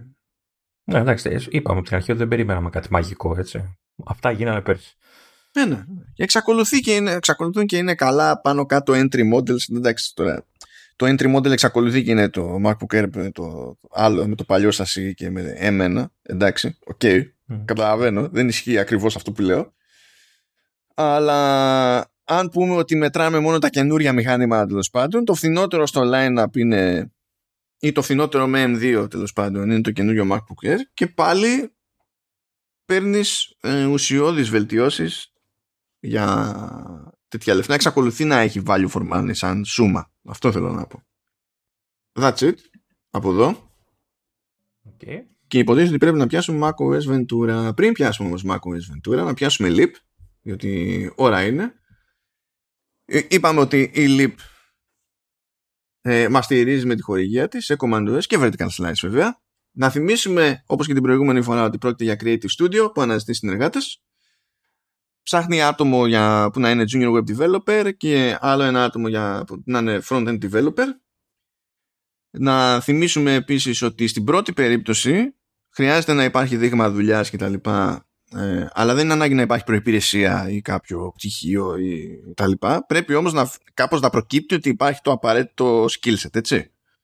Και από εκεί και πέρα δεν έχουν πρόβλημα να, να, να βοηθήσουν κάποιον να αναπτυχθεί στην, στην πορεία. Ενώ front-end developer, εντάξει, εκείνος πρέπει πια να είναι άλλο καπέλο. Έχουμε link στην περιγραφή του επεισοδίου για να δείτε ποιες είναι οι απαιτήσεις, ποιες είναι οι παροχές και να έχετε από κάπου να πιαστείτε για να κάνετε μια πρώτη επικοινωνία εφόσον σας ενδιαφέρει. Και το ζήτημα είναι, εντάξει, γιατί να σας ενδιαφέρει. Τα λέω εγώ και την άλλη φορά ότι οι άνθρωποι όταν πάνε να εξηγήσουν εκεί πέρα τι είμαστε εδώ πέρα, ε, λένε κάποια πράγματα που είναι πιο προβλεπέ από, ε, από creative studios ή περίπου agencies κτλ. που μπορεί να τα λένε κάποιοι και θα πούνε dreamers, ιστορίες και τα συναφή και να έχουμε και διεθνή δραστηριότητα γιατί όντως έχουν τέλος πάντων δραστηριότητα σε, σε Αμερική, Ελβετία, Ιαπωνία, 15 μεριές. Αλλά εντάξει, τι να γίνει. Το πρώτο που έχουν στη λίστα με τα, αυτά που του χαρακτηρίζουν είναι gamers. Τα λέγαμε και την προηγούμενη φορά δηλαδή. Εντάξει. Έχουμε κάποιε αδυναμίε κι εμεί, καταλαβαίνετε, σε αυτή την, την περίπτωση. Και πλέον θα μπορούν να παίζουν και στο Mac το καινούριο. Γιατί εσύ εκεί θέλει και καλά. Δεν τελειώνει ποτέ αυτό το αστείο. Ε, ε, αυτό που θέλω να διορθώσω σχέση με την προηγούμενη φορά που είπα σε Commandos για Leap γιατί παίζουν και, και brain farts για να καταλάβετε πόσο δυναμική είναι η κατάσταση ακόμα και στη χορηγία έτσι. Έλεγα λοιπόν ότι ένα από τα δείγματα δουλειάς που έχουν να προτάξουν οι άνθρωποι είναι ένα ε, ε, μουσείο της Ατλαντίδας. Που ως γνωστόν η χαμένη Ατλαντίδα παραμένει χαμένη. Δεν, δεν υπάρχουν όντως legit εκθέματα. Ναι, γεια σας, βρήκαμε αυτό στη, ε, στη χαμένη Ατλαντίδα. Το βρήκαμε στη χαμένη. Πολύ μου αρέσει αυτό σαν concept. αλλά, OK. Okay. Ε, αλλά ε, έλεγα τέλος πάντων ότι είναι ένα εικονικό μουσείο. Because brain fart. Είναι όμως κανονικό μουσείο. Είναι δηλαδή αν πάει κάποιος Σαντορίνη, υπάρχει legit στημένο το μουσείο και στην ουσία τα εκθέματα είναι ταυτόχρονα και installations με ε, κάποιο είδους interactivity ανάλογα με την περίπτωση του εκθέματος κτλ. Έχουν κάνει στισίματα εκεί με Kinect και, και τέτοια. Kinect μην φανταστείτε έτσι όπως προσπαθούσαμε να παίξουμε σε Xbox 360 και Xbox One και δεν ξέρουμε τι μας γίνεται. Είναι άλλο, άλλο, άλλο το στυλ εκεί πέρα, δεν είναι. Εδώ είναι άλλο, άλλο πιο χρήσιμο. Ε, και αυτό είναι ένα καλό παράδειγμα τέλος πάντων για την περίπτωση της, της LIP επειδή προσπαθούν και το, το καημό τους είναι το, ό,τι είναι να προσεγγίσουν τέλος πάντων να το προσεγγίσουν από, και από τη δημιουργική του τη, την πλευρά. Διότι είναι, μπορούμε να βρούμε ένα μάτσο εταιρείες που θα πούνε εμείς είμαστε εδώ, έχουμε, εντάξει, είμαστε προγραμματιστές, μπορούμε να σας φτιάξουμε εκείνο, μπορούμε να σας κάνουμε το άλλο, μπορούμε να σας κάνουμε το παράλληλο. Αλλά λείπει εκείνο το Spark. Εδώ το ζήτημα είναι να υπάρχει το, το Spark. Εγώ το έχω το Spark πάντως. Όχι αυτό το Spark, Λεωνίδα, όχι αυτό το Spark. Όλο εκτρο... Ούτε τη χορηγία δεν με αφήνει να βγάλω. Τα εκτροχιάσει όλα, Λεωνίδα. Παίξε με τη ζούλα, Λεωνίδα. Οκ, παίξε, παίξε. Όχι, μοντάρε με κι εσύ, όχου. Λεωνίδα, για να μάθεις, θα θυμίσω, όπως και σε αυτούς που μας ακούνε, ότι αν, κατα... αν ενδιαφέρεστε λοιπόν για να ε, ξεκινήσετε ως junior web developer ή front developer στη Leap, και τους χτυπήσετε την πόρτα και πάνε καλά τα πράγματα και τους πείσετε και ξεκινήσετε ότι μέσα από τις συγκυριακές τέλος πάντων, μέσα από τα συγκυριακά perks το, της περίοδου αυτής ε, μπορεί τέλος πάντων να υπάρχει κάποια σχέση και κάτι που να σας εργαλάει αν είστε fans Iron Maiden. Αυτό θα το λέω. Κάποια στιγμή δεν θα έχει νόημα να το λέω και θα λυπάμαι. Θα, γιατί δεν θα έχω κάτι ανάλογο σαν τέτοιο. Θα ψάχνω, θα ψάχνω μόνος μου. Up the irons και συνεχίζουμε. Well, ευχαριστούμε τη LIP για τη στήριξη του, του Commander S. Να ξέρετε ότι το στηρίζει επειδή εκτιμά το πόσο καμένο κοινό υποτίθεται ότι έχουμε. Έτσι σου λέει αυτή είναι τόσο βλαμμένη που δεν μπορεί. Κάποιος δηλαδή θα ξέρει από, από coding και τα συναφή, έτσι. Σου, σου έχω πει ότι η άποψή σου για το κοινό μας δεν είναι πολύ βοηθητική για, το, για την εκπομπή. Έτσι, δηλαδή. γιατί, γιατί εσύ, εγώ το λέω με αγάπη το βλαμμένη. για μένα είναι ε, προσόν. δεν, δεν κατάλαβα. για, για, σε περίπτωση που υπάρχει κάποια τέτοια παρεξήγηση για το πώς θα εννοώ εγώ αυτά κτλ. Όταν ένα φεγγάρι χρειάστηκε να περάσω από interview για να πάρω μια δουλειά που τελικά πήρα τότε στη Sony, πότε πήγα το 2009, κάτι τέτοιο. Ε, στο interview πάνω ήταν ένας από τους εκπαιδευτές της Sony και με ρώτησε casual, σαν να ήταν σοβαρή ερώτηση, ε, αν, αν ξέρω τι είναι HDMI. και, και ε, του, εκνευρίζομαι. Λέω ξέρω. Λέω ξέρω. Και περιμένει να πω κάτι παραπάνω για να τον πείσω ότι ξέρω. Μου λέει ναι, ναι, αλλά τι κάνει, ξέρω εγώ και τα λοιπά. Και εκεί τυλτάρω και λέω, ε, ε, ε, πρώτα απ' όλα λέω, ε, πείτε μου ποια έκδοση, την τάδε, την τάδε, την τάδε ή την τάδε. Για να ξέρω λέω, τι λέω. Ε, εκεί σκαλώνει λίγο ρε παιδί μου και του λέω κοιτάξτε να δείτε εδώ πέρα ήρθα για interview και να με προσβάλλετε και για κάποιο λόγο πήρα τη δουλειά αυτό έχω να πω ναι εντάξει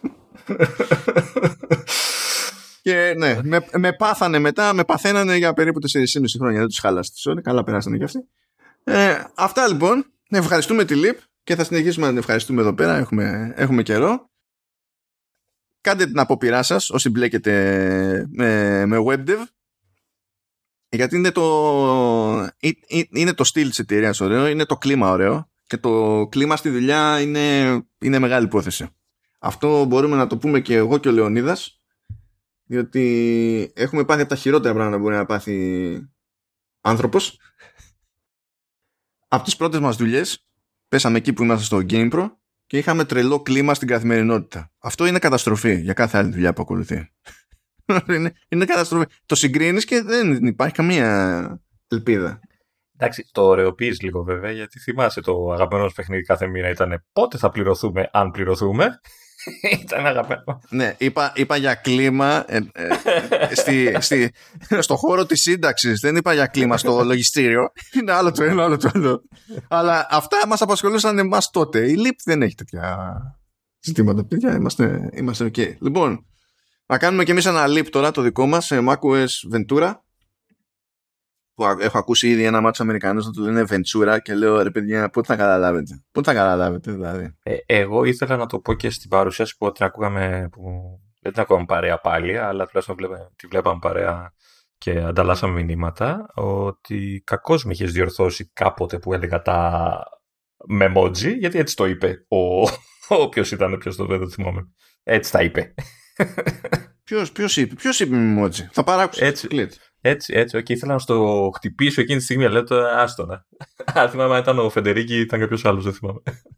Εκτός αν πια αν είναι αυτά τα ε που είναι ου και ε, και είναι περίεργη προφορά και έχει πιέσει μέσα. Μπλεγμένοι μεταξύ ναι, τους. Ναι. Λοιπόν, first things first. Ποιος αφορά η φάση με το macOS Ventura; Να πούμε εδώ πέρα ε, συμβατότητα. Θα με κάνεις να κατεβαίνω κάτω-κάτω. Για δείτε πώς, να ξέρετε ποιος ξενερώνει και από τι ώρα και μετά. Εγώ, ξε, εγώ ξενερώνω ο μισός. Εσύ καλά να πάθεις. Εσύ το έχεις στο πρόγραμμα. Αυτό ξέρεις ότι το περίμενες. Να γίνει. Λοιπόν, ε, iMac. Είμαστε OK με iMac από το 2017 και μετά. Mac Pro, ο τελευταίος μόνο του 19 στην ουσία. Ο, το Trascan του 13 πάει τέλος, μας άφησε. iMac Pro, μου αρέσει που λέει σκέτο 2017, δεν λέει later, γιατί ως γνωστόν ένας iMac Pro βγήκε τέλος. ε, Mac Studio, ε, Όσο να πείτε. Α, δεν μπορεί, είναι μικρός και δεν μπορεί να το σηκώσει. Λοιπόν, MacBook Air λέει είναι από το 2018 και έπειτα. Mac Mini από το 2018 και έπειτα, ορίστε. Ναι. Ε, MacBook Pro από το 2017 και έπειτα, αυτό με κούφανε. Δεν με κούφανε επειδή είμαι μέσα. Με κούφανε επειδή 16 με 17 δεν είναι καμία συγκλονιστική διαφορά. Οπότε περίμενα, αν είναι, ξέρεις, να υποστηρίζεται του 17, να υποστηρίζεται και του 16. Ναι. Αυτό δεν, δεν είμαι σίγουρος για το τι παίζει εκεί πέρα. Και MacBook το 12 που λέει, λέει είναι του 17 και μετά. Αυτό είναι το μεταξύ το πρώτο MacBook είχε βγει το 15. Το 17 είχε... θα είναι κάποιον το οποίο ήταν οριακά λιγότερο άθλιο. Ε, που θα έχει βγει το 17 και θα το θυμάμαι. Κάποιο refresh περίεργο. Είναι καλύτερο από το δικό μου το πρώτο, το 15. Όχι, τρελός, ρε, το MacBook. Αυτό είναι πιο αργά για το θάνατο. Ρε. Ήταν πάρα πολύ ωραία κατασκευή. Να το κουβαλάς, να το βλέπεις, να το χαϊδεύεις, αλλά το κέρατό το από πέρα. Άρα έπρεπε και εγώ να είμαι μέσα, οπότε γκρινιάζω τώρα. Αυτό έπρεπε τώρα, τό, τώρα έπρεπε να έχει φυτρώσει αυτό επί Apple Silicon. Τότε ήταν η φάση κλάφτα χαράλαμπε. Δεν είναι τώρα. Αλλά όχι με 12 να, να έχει λίγο 13 να το κάνουν και αυτό. Εντάξει. Ε, 13, αφού έχουν το Air για αυτή την ιστορία. Εντάξει, άμα θέλεις κάτι πιο μικρό, θα το βάζουν αυτό. Το Air πάει, πάει πια κοντά στις 14, 13,6. Ε, καλά τώρα. Αυτό είναι κλέβουν γιατί μετράνε από άκρη σ' άκρη. Την σαν, ναι. σαν να είναι ωφέλιμο και όλο το κομμάτι που έχει το, την εγκοπή, αλλά δεν είναι έτσι στην πραγματικότητα. Δεν μετράμε έτσι τις οθόνες, απλά προσποιούμαστε. Τέλος πάντων. Ωραία. Ε, εδώ οπότε το κόψιμο των συσκευών ήταν ψηλοαναμενόμενο. Έτσι. Δεν νομίζω ότι ε, έφυγε κάποιο μηχάνημα που θα μπορούσε να έχει μείνει όπως γκρινιάζουν για τα iPhone 7. Ε, καλά, όλο και κάποιος θα έχει γκρινιάξει πάλι εδώ πέρα. Α, κα, δεν λέω αυτό. Λέω ότι α, είναι αναμενόμενο το άλμα. Και ξέρεις ποιος θα γκρινιάξει πρώτα; Αυτός που θα έχει το MacBook του 2015, θα του πεις φίλε. Εγώ. Αφού ανάβει. Συγγνώμη, αλλά εμένα είναι πολύ καλό το μηχάνημά μου. Ακόμα. Ρε, το σκέτο το MacBook λέω, ρε. Όχι το... Α, Αυτά ναι, πολύ. Ναι. Εκείνο που ήταν το, το, τίποτα, αργό τέρμα Θεού, ας πούμε. Αυτό ήταν αργό, αργό όταν βγήκε. Ρε, το... ναι, ναι, ναι. Το, το θυμάμαι το αγαπούσες από τότε πολύ. Είπαμε, μόνο για να το χαϊδεύεις και να το χαζεύει ήταν αυτό. Ήταν. OK. Okay. Λοιπόν, και τώρα, παιδιά, θα κάνουμε το κλασικό. Έχει εδώ ένα tab η, η Apple, το οποίο δεν θα καθίσετε να το διαβάσετε ποτέ εσείς. Πότε θα το διαβάσουμε εμείς για εσάς.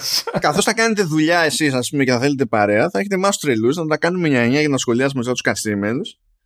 Διότι κάποιος πρέπει να έχει πρόβλημα και αυτός ο κάποιος πρέπει να είμαστε εμείς. Από ό,τι φαίνεται. Ε, να, να προειδοποιήσουμε εδώ ότι πολλά features είναι κοινά στα διάφορα, όπως πάντα, έτσι, τα τελευταία χρόνια, στα λειτουργικά. Τώρα, ε, ε, τι έχουμε πει, έχουμε πει ότι αν σκάει τέτοιο feature στα επόμενα λειτουργικά θα το λέμε απλά επιγραμματικό ότι υπάρχει και θα θυμίζουμε ότι το έχουμε αναφέρει.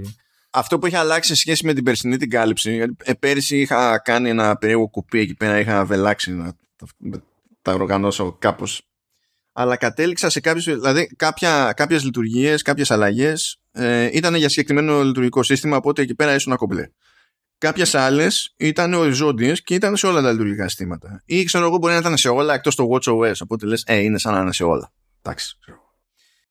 Ε, αλλά είχα και περιπτώσεις που πήγαιναν και κάνανε αλλαγές ξέρω εγώ σε μια εφαρμογή οι περισσότερες ήταν σε όλα τα λειτουργικά αλλά κάποιες δεν ήταν και ήταν τόσο πιο ενοχλητικό να γίνεται αυτή η διευκρίνηση κάθε τόσο που λέω εντάξει απλά πάμε τώρα ε, και όταν απλά θα έχουμε ξαναεξηγήσει κάτι θα σας το θυμίζουμε ότι υπάρχει σε προηγούμενο επεισόδιο και μπορεί άντε να πούμε και κάτι επιγραμματικό κάπως, κάπως έτσι. Λοιπόν και ξεκινάμε εδώ πέρα. Καταλαβαίνεις Λεωνίδα θα ξεκινήσω εγώ γιατί έτσι κι αλλιώς δεν σε αφορά αυτό το πράγμα. Εντάξει, όχι το και να με αφορούσε, νομίζω δικαιωματικά είναι δικό σου. Εσύ είσαι του Αντιχρίστου ή του. Όχι, είσαι του Χατζηχρίστου, δεν είσαι του Αντιχρίστου. ε, λοιπόν, παιδιά, I kid you not, γίνονται, γίνονται αλλαγές στο mail app που νομίζω το είχες πει κιόλας ότι το θέλεις. Ε, δεν θυμάμαι και τι είχαμε πει στα, στο wishlist. Δεν θυμάμαι. Μα, μα, έπρεπε, μα έπρεπε. Δηλαδή ε, είχε μείνει τόσα χρόνια ακίνητο ή ό,τι αλλαγή γινόταν, ξέρω εγώ, ήταν σημειακή. Που δεν είχε, ε, δεν, δεν είχε νόημα. Ακούστε, πρά, ακούστε πράγματα. Ακούστε πράγματα που ανακάλυψε η Apple ότι γίνονται εκεί έξω. σε άλλα mail apps. Λοιπόν, τι μας τάζει, Smart Sets Corrections. Τι εννοεί ο ποιητής; Πάμε και γράφουμε κάτι. Ήμασταν ορθόγραφοι. Καταλαβαίνει το σύστημα ότι ήμασταν ορθόγραφοι. Δεν σου λέει φιλαράκου σαν ορθόγραφο. Σου λέει επειδή το, καταλαβαίνω ότι έχεις ένα θέμα, ε, εννοείς την τάδε λέξη και θα, στην, θα σου έχει τη σωστή από κάτω. Και θα υπολογίσεις λέει και συνώνυμα. Ναι. Είναι εξελιγμένο το correct δηλαδή. Ναι, αλλά δεν στο αντικαθιστά. Ε, απλά φροντίζει να το υπολογίζεις σωστά στον όρο αναζήτησης, ώστε να σου είναι ναι. πιο εντάξει τα αποτελέσματα ναι. αναζήτησης. Έτσι. Ε, φυσικά, αυτές οι εξυπνάδες ισχύουν μόνο στα αγγλικά. Απίστευτο. Σιγά θα μας έβαζες συνώνυμα στα ελληνικά και τέτοια. Δεν έχει ε, κανονικό dictionary. Δεν έχουμε, ναι. δεν έχουμε λεξικό. Μ' αρέσει που είναι αγγλικά Αυστραλίας, Καναδά, Ινδίας, Σιγκαπούρη, ε, Ηνωμένου Βασιλείου και Ηνωμένων Πολιτειών. Γιατί είναι και διαφορετική γλώσσα άλλωστε. Ε, εντάξει, έχουν διαφορές, αλλά. Ναι, τέλος πάντων. Μα έχουν κάτι μικροδιαφορέ στο spelling. Να ήταν εδώ σε, ξέρεις, σε φάση Siri που έχουν, είναι οι προφορές, ξέρω εγώ, και τους δυσκολεύει περισσότερο. Θα πω εντάξει, τώρα. Εντάξει, σιγά, τέλος πάντων, OK. Okay. Uh, smart Search Suggestions. Ε, που λέει τέλος πάντων ότι όταν θα μπαίνουμε στη, ε, στη διαδικασία να ξεκινάμε να γράφουμε κάποιον όρο αναζήτησης εκεί που είμαστε γράμμα-γράμμα τέλος πάντων θα ανανεώνει τα πιθανά αποτελέσματα και ε, θα, στην ουσία ε, η, η, προβολή που θα κάνει το αποτελέσμα του όπως shared content ξέρω εγώ και τέτοια πράγματα θα είναι πιο fancy να το πούμε, να το πούμε έτσι. Πλουσία. Πιο ναι. πλουσία. Εντάξει. Missing recipients and attachments λέει εδώ πέρα. Είναι ότι ε, σε περίπτωση λέει που έχετε ξεχάσει να συμπεριλάβετε κάποιο σημαντικό μέρος του μηνύματός σας, του mail σας όπως λέει αποδέκτη ε, ναι. Mm. Ε, η επισύναψη θα σας το θυμίσει το σύστημα. Τώρα. Ναι, ναι, να ρωτήσω κάτι, δηλαδή μπορούσες να στείλεις μήνυμα χωρίς αποδεκτή; Έγινε αυτό πάνω από. Αυτό, δεν καταλαβαίνω γιατί χρειάζεται υπενθύμηση. Δεν λειτουργεί, δεν υπάρχει mail άμα δεν βάλει. Δηλαδή δεν, το, κάνει κάτι. Το, το συνημένο το καταλαβαίνω. Βέβαια δεν ξέρω πώς θα το καταλαβαίνει αυτό, αλλά εννοείται ότι έχω στείλει mail. Ε, δείτε το συνημένο και δεν υπάρχει κανένα συνημένο από κάτω εννοείται, αλλά επειδή θα κοιτάζει την ουσία, αυτό είναι στάνταρ τώρα με machine learning ιστορίες, ε, πάλι αυτό έχει περιορισμό γλωσσικό, στις γλώσσες που είπαμε και πριν. Γλώσσα. Τα αγγλικά τέλος πάντων αυτών των περιοχών. Για αυτό το λόγο. Για να, γιατί θα προσπαθεί να βγάζει context. Δηλαδή, όταν θα του λες μπλα μπλα, σου έχω attachment, ή ξέρω εγώ, δες, ξέρω εγώ το file που σου έχω. Εκεί θα υποθέτει ότι μάλλον εννοεί ο ποιητής ότι θέλεις κάποια επισύναψη. Και μετά θα βλέπει ότι δεν έβαλες ποτέ επισύναψη και θα σου λέει, ούψ. Εντάξει. Αλλά αυτά δεν ισχύουν ε, στη, στην Ελλάδα. Ε, αυτό που θα ισχύει στην Ελλάδα είναι άκου, άκου, άκου κάτι πράγματα. Δηλαδή είναι ένα πολύ. Δεν ποτέ. Δηλαδή το Spark ναι. το έχει εδώ και 50 χρόνια. Ναι, ναι, δηλαδή εντάξει. είναι αφού σοκαρίστηκα. Λοιπόν, λέει undo send. Και το concept είναι ότι πατάμε send. Α, στην πραγματικότητα δεν το στέλνει επί τόπου όντως, αλλά το, ε, το στέλνει με καθυστέρηση 10 δευτερολέπτων. Οπότε αν συνειδητοποιήσουμε ότι κάναμε παρόλα, μπορούμε να κάνουμε undo το send εφόσον είμαστε μέσα αυτά τα δευτερόλεπτα και τότε δεν αποστέλλεται αυτό που θα έφευγε λάθος. Να, να πω εδώ ότι είναι η πλέον αγχωτική λειτουργία σε ένα email, έτσι. Μου έχει συμβεί να, να πάω να στείλω βλακεία και ξέρεις, βλέπεις το countdown από κάτω και λες Παναγία μου προλαβαίνω.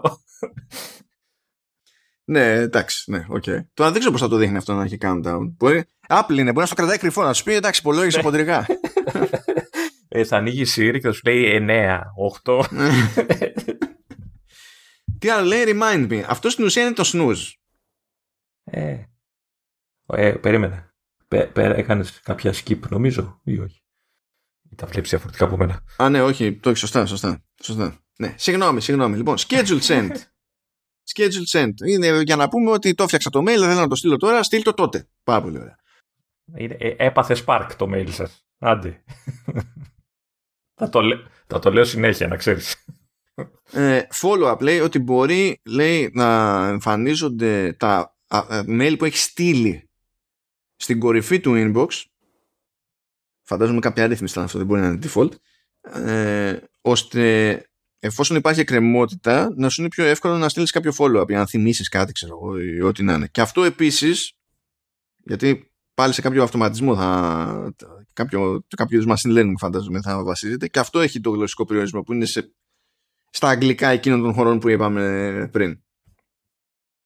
Έχουμε επίσης το remind me που είναι σαν το snooze ε, που μπορούμε να ανοίξουμε ένα mail αλλά δεν, για κάποιο λόγο δεν θα ασχοληθούμε εκείνη τώρα με αυτό το mail ενώ ξέρουμε ότι κάτι πρέπει να κάνουμε γι' αυτό και μπορούμε να πούμε θύμισέ το μου τάδε μέρα, τάδε ώρα και όταν το κάνεις αυτό το πράγμα, τότε σου ξανασκάει στο inbox το, το mail αυτό.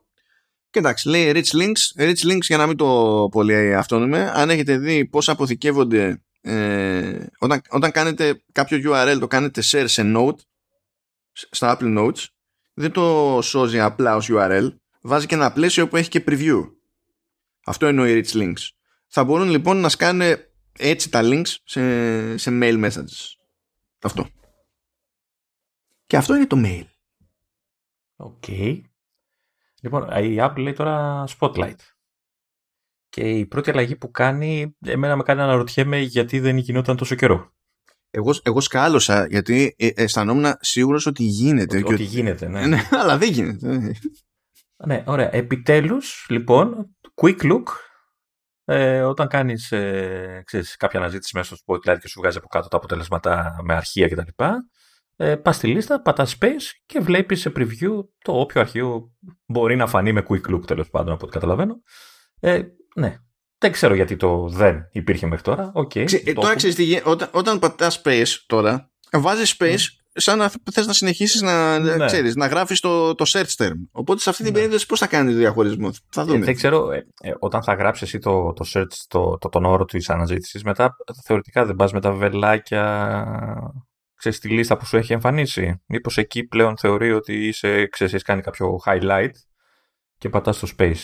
Ναι, για να, για δεν, είναι, δεν, δεν είναι απαραίτητα ντε και καλά καλό αυτό, γιατί μπορεί να συνειδητοποιήσει ότι θες να συνεχίσεις το, κάτι στο search term και ναι, πάλι. Ναι, ίσως να περιμένει να, ξέρεις, να κινηθείς στη λίστα με κάποιο τρόπο. Ίσως να περιμένει κάπως έτσι να γίνεται. Θα το, θα το δούμε. Πάντως, ε, ε, είναι χρήσιμο έτσι. Το quick look είναι από τις αγαπημένες λειτουργίες. Ε, όπου υπάρχει, καλό είναι. Ε, άλλο quick που βάζει είναι τα quick actions που λέει. Ε, πλέον θα μπορείς να κάνεις διάφορα πραγματάκια από το spotlight πέρα από την αναζήτηση. Θα μπορείς να του πεις, ξέρω εγώ, ξεκίνα κάποιο χρονόμετρο ή ενεργοποιήσει το focus ή να shortcut, shortcut, με το Shazam. Και φυσικά shortcuts, έτσι, να τρέχεις και κάποιο shortcut. Ναι, είναι μαγικό και αυτό. Ε, νομίζω του δίνει του δίνει περισσότερη δύναμη, ήταν που ήταν πολύ καλό σαν ε, λειτουργία. Ε, έχει rich results πλέον, έτσι, θα εμφανίζει πληροφορίες ε, ξέρεις, για επαφές, ηθοποιούς που έχεις ψάξει, μουσικούς, ταινίες κτλ.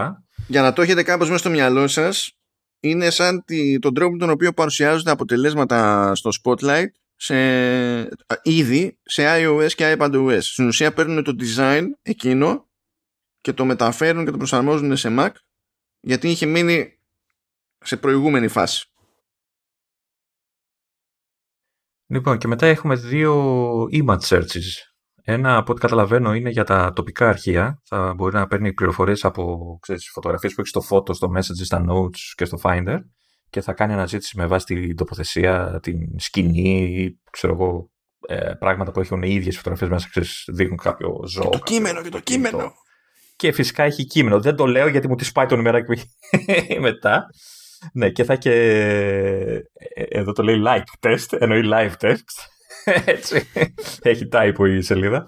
Ε, θα μπορεί να κάνεις live text, δηλαδή θα αναγνωρίζεις το κείμενο στη σελίδα και θα, από το κατάλογο μπορείς να κάνεις copy-paste μετά το κείμενο και να το κάνεις σε documents και τα λοιπά. Το, το κακό βέβαια και αναμενόμενο είναι ότι η λειτουργία αυτή είναι μόνο για αγγλικά, κινέζικα, γαλλικά, ιταλικά, γερμανικά, ιαπωνικά, κορεατικά, πορτογαλικά, ισπανικά και αναμενόμενα ουκρανικά. Ξέρω τι θέλω να πει ο ποιητής εδώ, τι, τι, τι θέλω να πούνε. Μια χαρά ξέρουμε τι θέλει να πει. Ναι.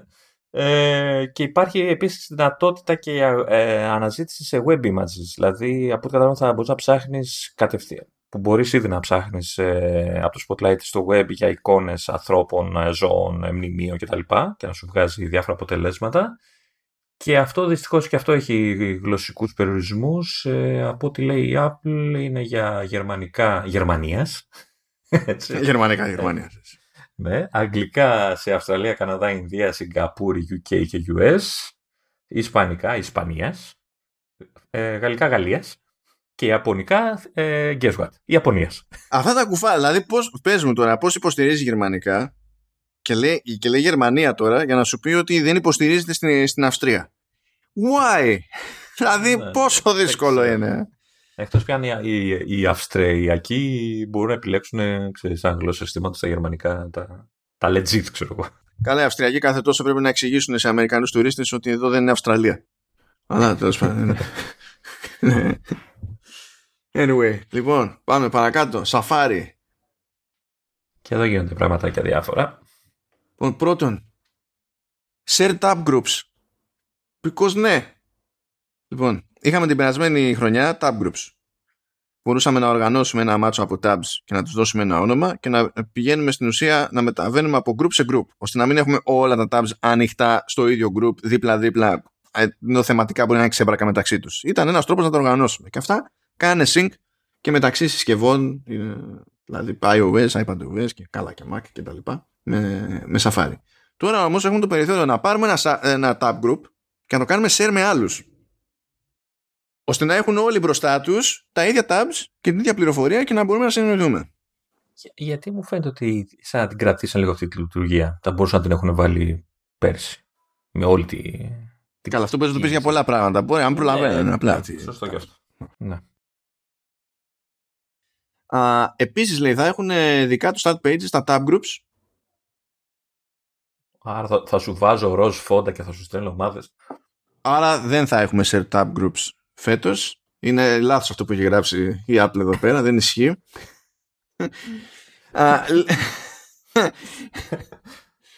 Α, λέει επίσης ότι θα μπορούμε να έχουμε διαφορετικά pin tabs σε κάθε tab group Πράγμα που σημαίνει ότι μπορούμε να οργανωθούμε ακόμη πιο συγκεκριμένα τέλος πάντων. Θα ήθελα σε αυτή την περίπτωση να με αφήνει να έχω και διαφορετικά extension icons, αν είναι έτσι, αφού μου κάνει αυτό το, το, το κόπο. Αλλά τέλος πάντων, OK. Okay. Νέα web extension APIs, εντάξει, τώρα αυτό δεν το διευκρινίζει ιδιαίτερα. Είναι για το τι σόι extensions θα μπορούν να, να φτιάξουν κάποιοι για να υποστηρίζουν σε Safari, εντάξει. Web push notifications. Όχι. Λέω την, απα... Λέω την απάντηση στην ερώτηση που θα κάνει. Όποτε, όποτε μας ρωτάνε, λέμε όχι σε αυτό έτσι. Αλλά τέλος πάντων. Ε, η ότι... αλήθεια είναι ότι έχω δει ε, περίπτωση που είναι όντως χρήσιμο. Αν νομίζω ότι έχω δει άνθρωπο εκεί έξω και το, που πατάει όχι, πάντα. Έχω δει yes. άνθρωπο ε, και το δέχομαι απόλυτα αυτό που κάνει. Δηλαδή που δέχτηκε να τους στέλνει push notification γιατί αλλιώς δεν θα υπήρχε ελπίδα να δουλέψει και να ξέρει τι γίνεται στη δουλειά του. Πακέτο. Έτσι. πακέτο. Λογιστής που έπρεπε ξέρεις, να ξέρει τα πάντα από οικονομικά που στο, στο site το αγαπημένο των οικονομολογιστών αυτό που παίρνουν όλοι, tax heaven και δεν συμμαζεύεται, που ξέρεις, επειδή αλλάζουν κάθε δευτερόλεπτο όλα. Επίσης, πώς το εννοεί εδώ τώρα ο ποιητής, διότι θα έχει μπει κάποιος κάποια στιγμή σε κάποια σελίδα και θα έχει δει μια ειδοποίηση που θα τον ρωτάει η σελίδα. Θέλεις να σου στέλνω, ξέρω εγώ, ειδοποίηση κτλ.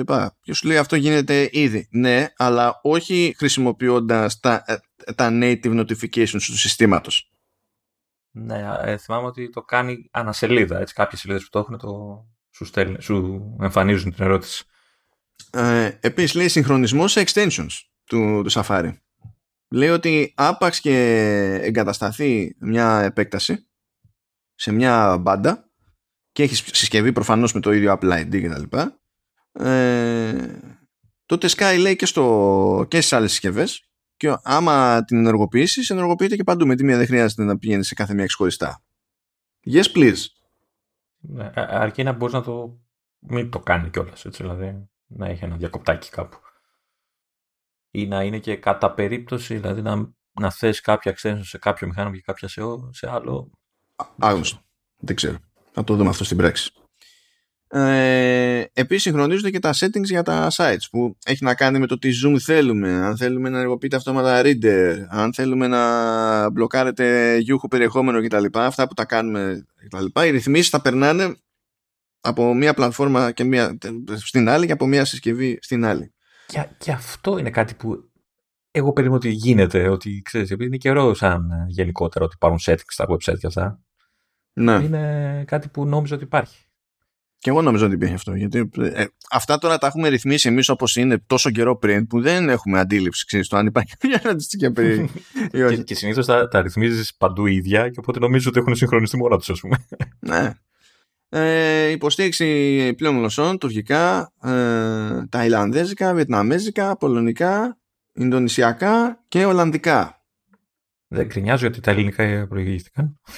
Υπάρχουν χρόνια. Ε, εντάξει μετάφραση ε, αυτό είναι στην ουσία λόγω live text μετάφραση κειμένου σε εικόνες σε Safari Τώρα αυτό που συμβαίνει είναι ότι μπορεί να ανοιχνεύσει το κείμενο και μπορούμε να το κάνουμε highlight και να κάνουμε copy paste κτλ. Αλλά τώρα θα μπορεί να γίνεται να το διαλέγουμε και να πούμε αυτό το κείμενο που έκανα highlight κάτω μετάφραση.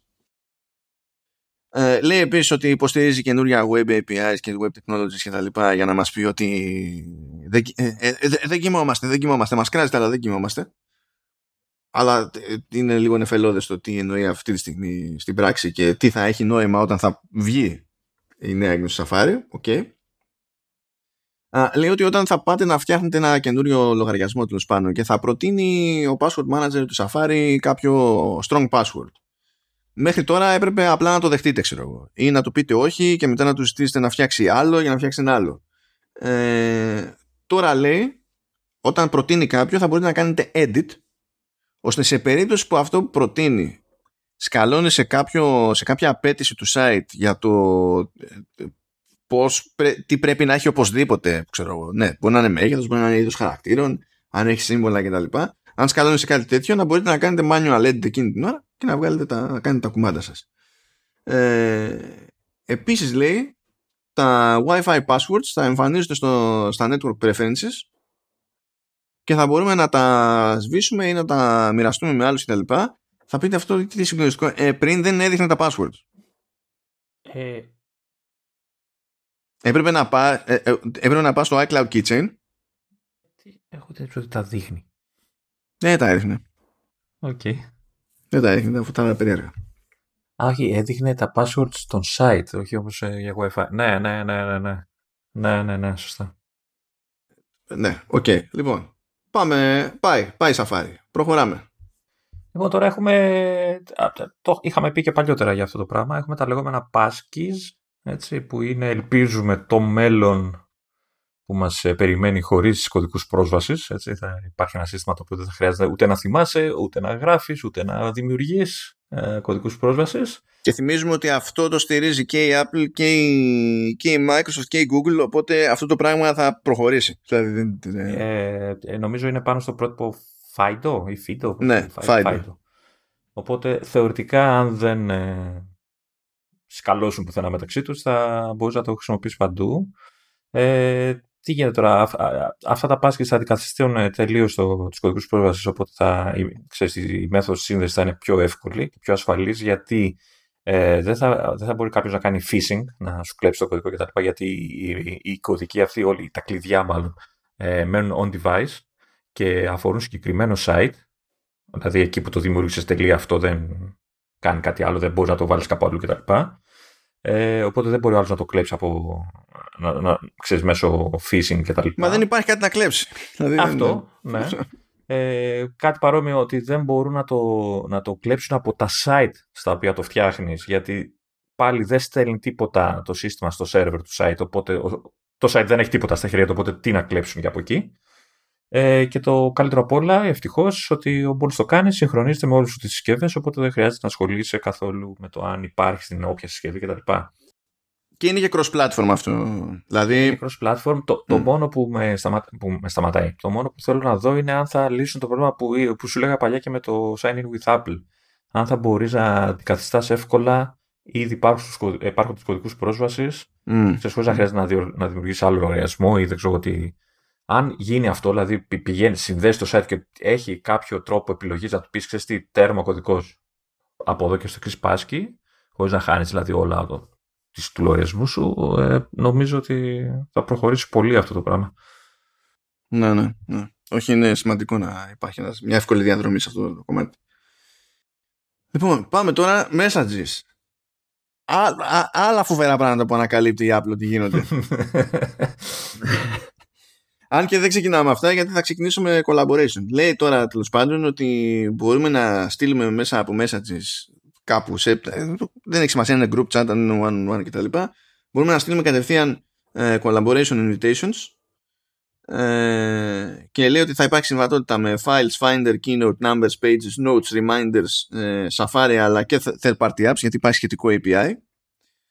Και λέει προηγουμένως, όταν στέλναμε ένα αρχείο Δηλαδή είχαμε το αρχείο μπροστά μας, στο Finder, έτσι. Αυτό, και το σέρναμε, το ε, πετάγαμε σε μέσα της. Αυτό που συνέβαινε είναι ότι στέλναμε ένα αντίγραφο του αρχείου. Τώρα, όταν το πετάμε εκεί πέρα, έχει ένα drop-down menu ε, και μπορείς να στείλεις και πάλι αντίγραφο, αλλά μπορείς να διαλέξεις collaborate και τότε στην ουσία ο άλλος μπαίνει στο instance του αρχείου που έχεις εσύ και μπορείς να, ξε, μπορεί να ξεκινήσει εκείνη την ώρα edits και να βλέπετε το ίδιο πράγμα. Ουσιαστικά δηλαδή όταν τραβάς το αρχείο στέλνει ένα link, ας το πούμε έτσι χοντρικά. Ναι, αν του πεις ότι θα κάνει collaborate, ας πούμε, είναι σαν να έστελνες ένα, ξέρεις, αυτό που άνοιγες το πριν το αρχείο και κάνει share και στείλει το, στείλ το μέσω messages κτλ. Ενώ αυτό τώρα πλέον είναι pop, drag and drop και γεια σας. Άρα, άρα δεν χρειάζεται να ανοίξεις το pages να μπεις στο αρχείο σου. Παίρνεις το αρχείο κατευθείαν και το πετάς στο message. Αυτό είναι ουσιαστικά η, η μεγάλη ναι, ναι, ναι, ναι, ναι, ναι. Okay. Καλή φάση αυτό. Και αυτό είναι κάτι που θα μπορούν να υποστηρίξουν και third party apps. Τώρα Πότε θα κάνει κανένας τον κόπο, δεν ξέρω. Είναι σχετικό αυτό. Αλλά υπάρχει δηλαδή υποδομή για τους τρίτους να το υποστηρίξουν αυτό το πράγμα. Ξέρεις, το, το έχεις παρατηρήσει ότι το, το κοτσάρει αυτό σε όλες τις λειτουργίες για να γλιτώσει γκρίνιε. Παντού έχει πει ότι υπάρχουν API και μπορούν και άλλοι να το Κοίτα, κάνουν. σε κάποιο βαθμό το κάνει πάντα. Και φέτος, ας πούμε, βγάζει APIs για πράγματα που έκανε η ίδια πέρυσι και δεν ήταν διαθέσιμα σε τρίτους. Και τώρα σου λέει ότι ναι, τώρα έχουμε ένα API που μπορούμε να το δώσουμε με straight face και να μην κάνει implode τίποτα. Ναι, ναι. Ε, επίσης λέει ότι όταν κάποιος κάνει αλλαγή ξέρω εγώ σε αρχεία που στείλαμε και τέτοια ε, τότε λέει στην κορυφή του, του, του message thread εμφανίζονται activity updates για τις αλλαγές που έχουν γίνει και μπορούμε από εκεί να πεταχτούμε με τη μία στο set project πάλι. Δηλαδή όταν θα γράψει ένα γράμμα στο, στο document θα βλέπεις σε κάθε γράμμα που γράφει θα σου στέλνει update. Έγραψε το α, τώρα το β. Όχι, όχι, δεν είναι ότι πηγαίνει έτσι τόσο live. Είναι, το ζήτημα είναι από τη τελευταία φορά που κοίταξες, εφόσον έχουν μαζευτεί updates από έναν χρήστη, ε, θα σου δείχνει αυτά που έχουν γίνει. Όπως είναι τώρα και στο, και στο Notes. Δηλαδή, θα μου δείξει, στο Notes μπορεί να μου δείξει όλα τα edits που έχει κάνει κάποιος άλλος και πρέπει να ανοίξω άλλο view για να δω και καλά πότε έκανε το κάθε τι. Δεν είναι ότι μου τα σκάει όλα στη μάπα, ας πούμε.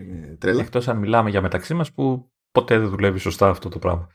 Ναι, εμείς έχουμε άλλο πρόβλημα με μια σχέση αγάπης. Αν και τώρα τελευταία μου, μου σφυράει το notes, θέλω να πω. αυτό, αυτό. Εντάξει. Ε, επίσης από μέσα της πάλι για, για, υπάρχει κι άλλο API ώστε τέλος πάντων να πηγαίνουμε για το collaboration μπρος πίσω και πέρα δόθε όπως γουστάρουμε με μηνύματα και FaceTime και τα συναφή επιτόπου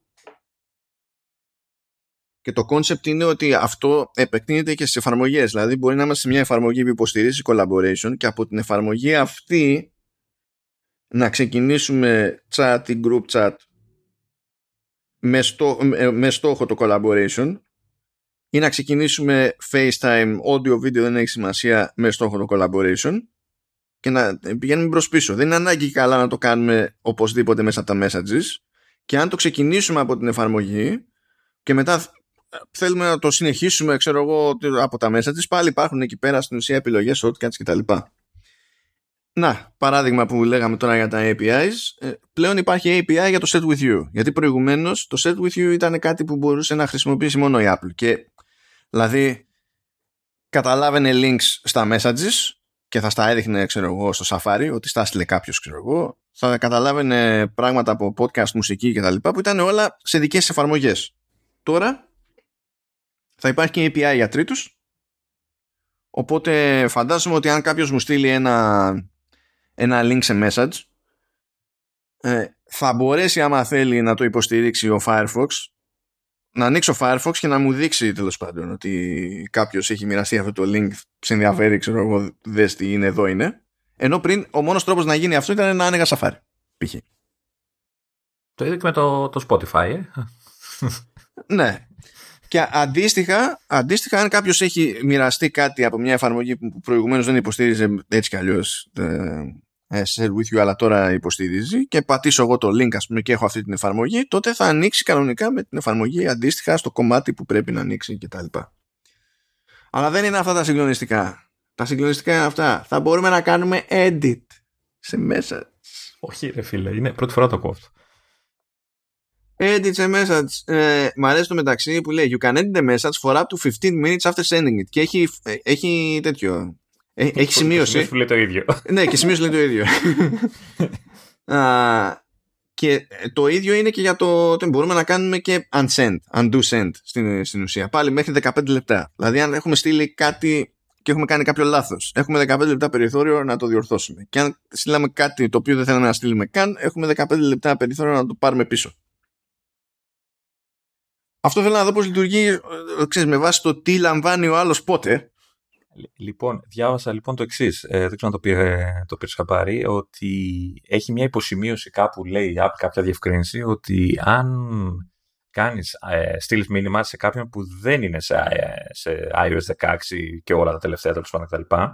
Υπάρχει περίπτωση να μπορεί ακόμα να δει το μήνυμα, παρόλο που έχεις κάνει undo. Ε, οπότε δεν ξέρω πώς γίνεται αυτό. Και, σίγουρα αυτό δεν θα ισχύει σε SMS, έτσι εννοείται. Το, ε, ναι, εντάξει, μιλάμε το MS τώρα. Και, ε, και το άλλο που λένε είναι ότι όταν το κάνεις εσύ undo send, μπορεί ο άλλος που είναι έξω σε αυτό να μην βλέπει το μήνυμα, αλλά βλέπει ότι κάτι πήρες πίσω. Θα του έχει ειδοποιήσει ότι έκανες unsend, unsend το μήνυμα. Χωρίς να ξέρει ποιο μήνυμα είναι αυτό. Το είδα αυτό κάπου το, το λέγανε. Ε, α, άλλο φοβερό πράγμα. Μπορούμε να κάνουμε mark as unread. Ναι. Ναι. Γιατί θέλουμε να κάνουμε κάτι για αυτό το μήνυμα που ήρθε. Ε, θέλαμε να το δούμε για να ξέρουμε αν, κάτι, αν έχουμε κάτι να κάνουμε γι' αυτό. Θέλαμε να το δούμε. Αλλά δεν θέλουμε να ε, εξαφανιστεί τέλος πάντων ως εκκρεμότητα και χρειάζεται ένα visual aid. Ωραία, τώρα μπορούμε να το κάνουμε unread. Ευχαριστούμε. Ε, μπορούμε να ανακτήσουμε, λέει, ε, μηνύματα που έχουμε στείλει, γιατί στην ουσία σαν να κρατάει buffer όπως συμβαίνει και σε photos και διάφορα άλλα τέτοια, 30 ημερών. Κάποιο, κάποιο trash λογικά θα βάλουν, κάτι, κάτι τέτοιο. Ναι, τώρα δεν ξέρω αν θα στο δείχνει ή όχι. Εντάξει, OK. Okay. Και SharePlay via messages τι εννοεί, τι εννοεί εδώ ο ποιητής, είναι ότι ενώ προηγουμένως το SharePlay λειτουργούσε μόνο με FaceTime call, είτε audio είτε video, τώρα μπορούμε να ξεκινήσουμε SharePlay, αλλά να κάνουμε group chat αντί για FaceTime. Δηλαδή, αν, το, αν δεν βολεύει για κάποιο λόγο να παρακολουθούμε κάτι, να κάνουμε κάτι εξ αποστάσεως μιλώντας, αλλά βολεύει να στέλνουμε μηνύματα παράλληλα, Τώρα μπορούμε να το κάνουμε. Πριν δεν γινόταν. Πριν θα πει κάποιος, μπορούσα και πάλι να φτιάξω ένα group chat και να στέλνω. Ναι, αλλά η διαφορά με το SharePlay είναι ότι είναι συντονισμένο το περιεχόμενο που βλέπουμε και συγχρονισμένο. Και είμαστε όλοι στο ίδιο σημείο. Αν βλέπουμε ένα βίντεο τέλος πάντων, είμαστε ακριβώς στο ίδιο σημείο. Δεν έχουμε το latency κτλ. Τόσο αυτό το βίντεο είναι το live feed της Apple για τις ε, παρουσιάσεις. Ναι, τότε δεν λειτουργεί ποτέ το SharePlay. Όπως μάθαμε για άλλη μια χρονιά. Ε, λοιπόν, πάει, πάει αυτό, πάνε τα messages. Τώρα έχουμε άλλο, άλλο, άλλο πράγμα. Τους πήρε μόνο 42 χρόνια. Είναι, είναι κάτι που ζήταγα για χρόνια. Όλοι και το λέει αυτό ζητάνε για χρόνια. Εντάξει, ναι. Βέβαια, ε, το πρώτο με κάνει λίγο να. Δεν καταλαβαίνω ακριβώς. Ελπίζω να μην μας τα χαλάσουν. Δεν μας τα χαλάσουν, τσιγκούνι. Εντάξει, θα είναι κομπλέ. Όχι, δεν το, δεν το λέω για το, για το χώρο. Ε, λοιπόν, έχουμε επιτέλους επιτέλους shared photo library ε, με τα μέλη της ε, οικογένειας που υποτίθεται έχουμε φτιάξει κτλ. Πράγμα που σημαίνει ότι μπορεί ένας χρήστης να φτιάξει ένα library και αυτό το library, να, σε αυτό το library να έχουν πρόσβαση όλα τα μέλη της οικογένειάς του και να μην χρειάζεται κάθε φορά να κάνει share συγκεκριμένες φωτογραφίες, συγκεκριμένους φακέλους, όχι όλες, ε, τα μισά, shared library. Κοινό πράγμα, όλοι μπαίνουν μέσα, το βλέπουν. Ωραία. Το μόνο που αυτό που σου λέω που με, που με σταματάει είναι ότι μιλάει για separate iCloud Photo Library και δεν ξέρω αν εννοεί ότι μπορείς να φτιάξεις ένα library και να το κάνεις share ή αν θα μπορείς και αυτό που έχεις ήδη, αυτό δηλαδή που με ενδιαφέρει εμένα, να, να, το, να του πω ότι ξέρεις κάτω share πλέον με το family. Αυτό δεν ξέρω τι εννοεί με το separate iCloud Photo Library. Ο, ο, είναι ξεχωριστό Photo Library διότι δεν είναι αυτονόητο ότι όλοι θέλουν να μοιράζονται όλες τις φωτογραφίες. Ναι, αλλά το θέμα είναι να σου δίνει τη δυνατότητα να το κάνεις άμα θες. Αυτό δεν ξέρω αν γίνεται. Μα άμα θες να μοιραστείς τα πάντα, δεν θα σου πει όχι. Βέβαια το λέει μετά. Το λέει εκεί που λέει για τα rules. Γιατί υποτίθεται ότι ε, ναι, μεν έχεις share, αλλά μετά έχει και rules. Δηλαδή μπορεί να, να του πεις ότι κάνει share όλες τις φωτογραφίες τις παλιές. Οπότε μάλλον αυτό εννοεί.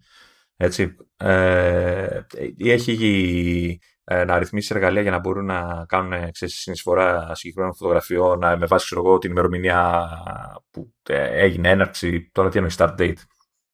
Τη φωτογραφία. Όχι, όχι, όχι της φωτογραφίας. Όχι, να σου πει ότι μοιράσου οτιδήποτε από, από, τότε και έπειτα. Ναι, ναι, ναι. ναι, ναι. Ή άτομα, δηλαδή να πεις φωτογραφίες που είναι ο τάδε μέσα, κάτω share κτλ.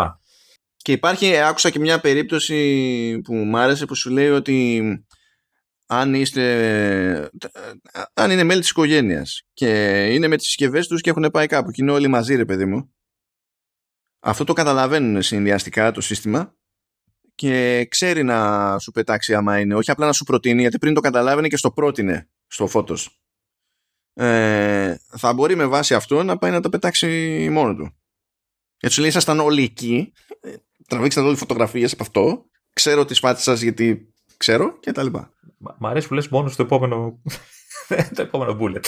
Α, ναι, συγγνώμη. Ναι. Συγγνώμη, δεν πήρα χαμπάρι καν. Spoiler. Spoiler. Οπότε ναι, υποστηρίζει έξυπνες ε, προτάσεις για κοινοποίηση. Έτσι, ε, που σημαίνει ότι και μπορείς να βάζεις στη library χειροκίνητα φωτογραφίες ε, ή μπορεί να σου προτείνει το σύστημα ε, ξέρεις, μέσω κάποιου έξυπνου αλγορίθμου τι, τι θα μπορεί να θέλεις να κοινοποιήσεις στους άλλους κτλ. Ε, τώρα, ε, όλοι όσοι συμμετέχουν στο library μπορούν να κάνουν τα πάντα. Δεν ξέρω αν υπάρχει περιορισμός. Δεν το ξεκαθαρίζει. Θέλω να πιστεύω ότι. Δηλαδή θα μπορούν να προσθέσουν, να αλλάξουν, να ορίσουν ως αγαπημένο, να βάλουν κάποια λεζάντα, να διαγράψουν. Θέλω να πιστεύω ότι μπορείς να περιορίζεις κιόλας. Ε...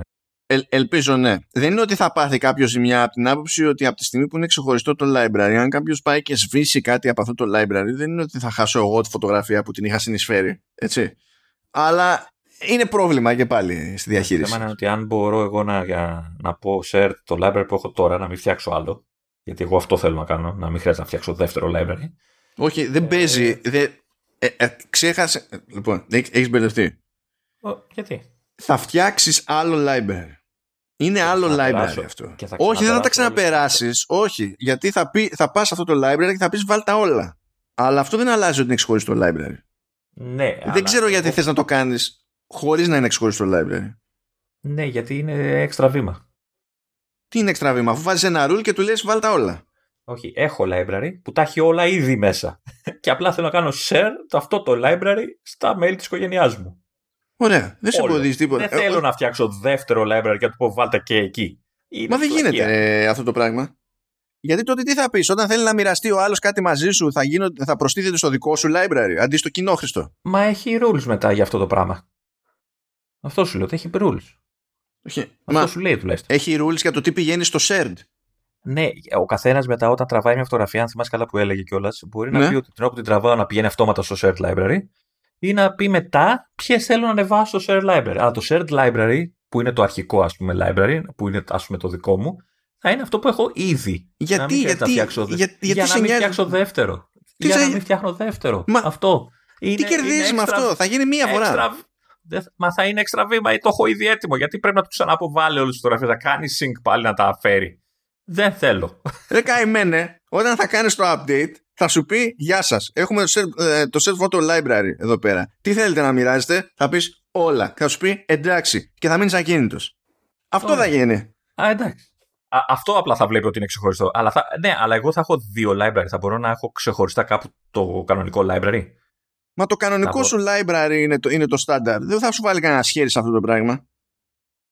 Ναι, αλλά όταν θα, θα. Ναι, εγώ τι θα βλέπω στη συσκευή μου. Γιατί όταν θα γίνεται sync κάποια φωτογραφία από κάποιον άλλον, ναι. θα εμφανίζεται σε μένα. Που θα έχω το κανονικό μου library. Αυτό, αυτό ρυθμίζεται με το view. Γιατί έχει επιλογή και τώρα και στο 15.5 έχει επιλογή ή να βλέπεις μόνο το δικό σου library ή να βλέπεις μέσα σε όλο το χαμό με τις δικές σου φωτογραφίες και τις φωτογραφίες που έχουν μοιραστεί οι άλλοι. Ναι. Και είναι και σημαδεμένες αυτές εδώ μεταξύ για να το καταλαβαίνεις ότι είναι, ότι είναι shared. Και εκείνες, αν είναι φωτογραφίες που δεν έχεις ο ίδιος αποδικευμένο και θες να τις αποδικεύσει, μπορείς να αποθηκεύσεις. Αυτό γίνεται και τώρα. Απλά δεν είναι από shared library. Ωραία. Εντάξει, θα το δω στην πράξη αυτό τώρα. Πώς θα με βολέψει. Ε, δεν θέλω να φτιάξω ε. δεύτερο. Λες και το σκάβει το τέτοιο το photo library.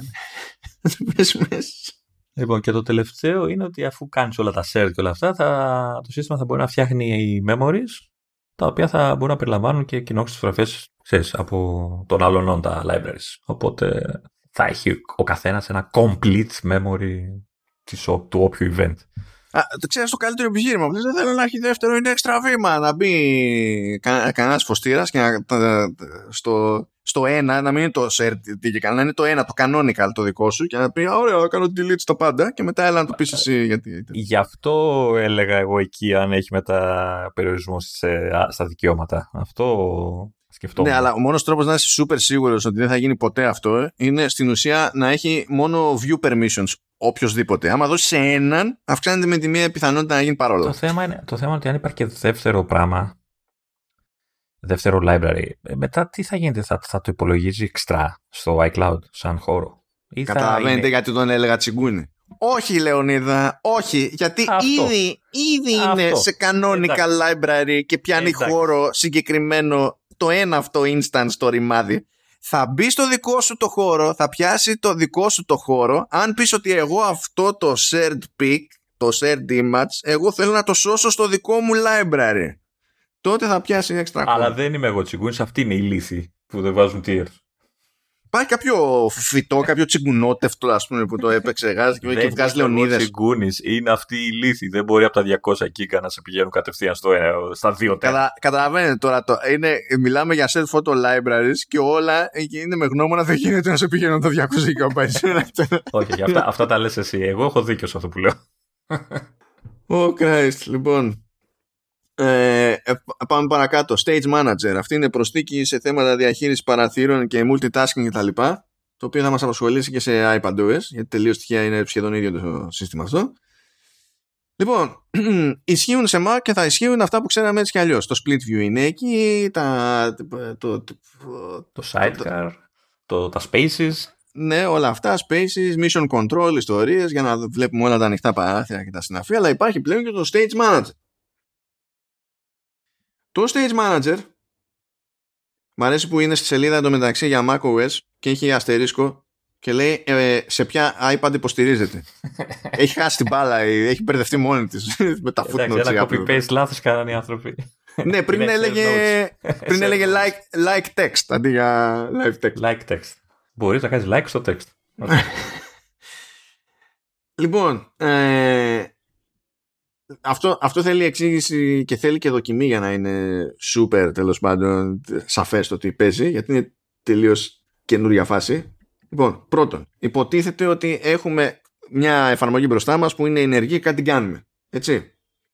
Αυτή η εφαρμογή ε, μπαίνει στη μέση και παίρνει ένα τροφαντό μέγεθος που δεν είναι σαφές έτσι όπως το βλέπω εδώ πέρα αν είναι ακριβώς πλήρως στο χέρι του, του χρήστη. Γιατί λέει the app is positioned prominently in the center at a size that makes it easy to work with. Ε, έχω την εντύπωση ότι μπορείς να το κάνεις και resize και να αλλάξεις και τη θέση.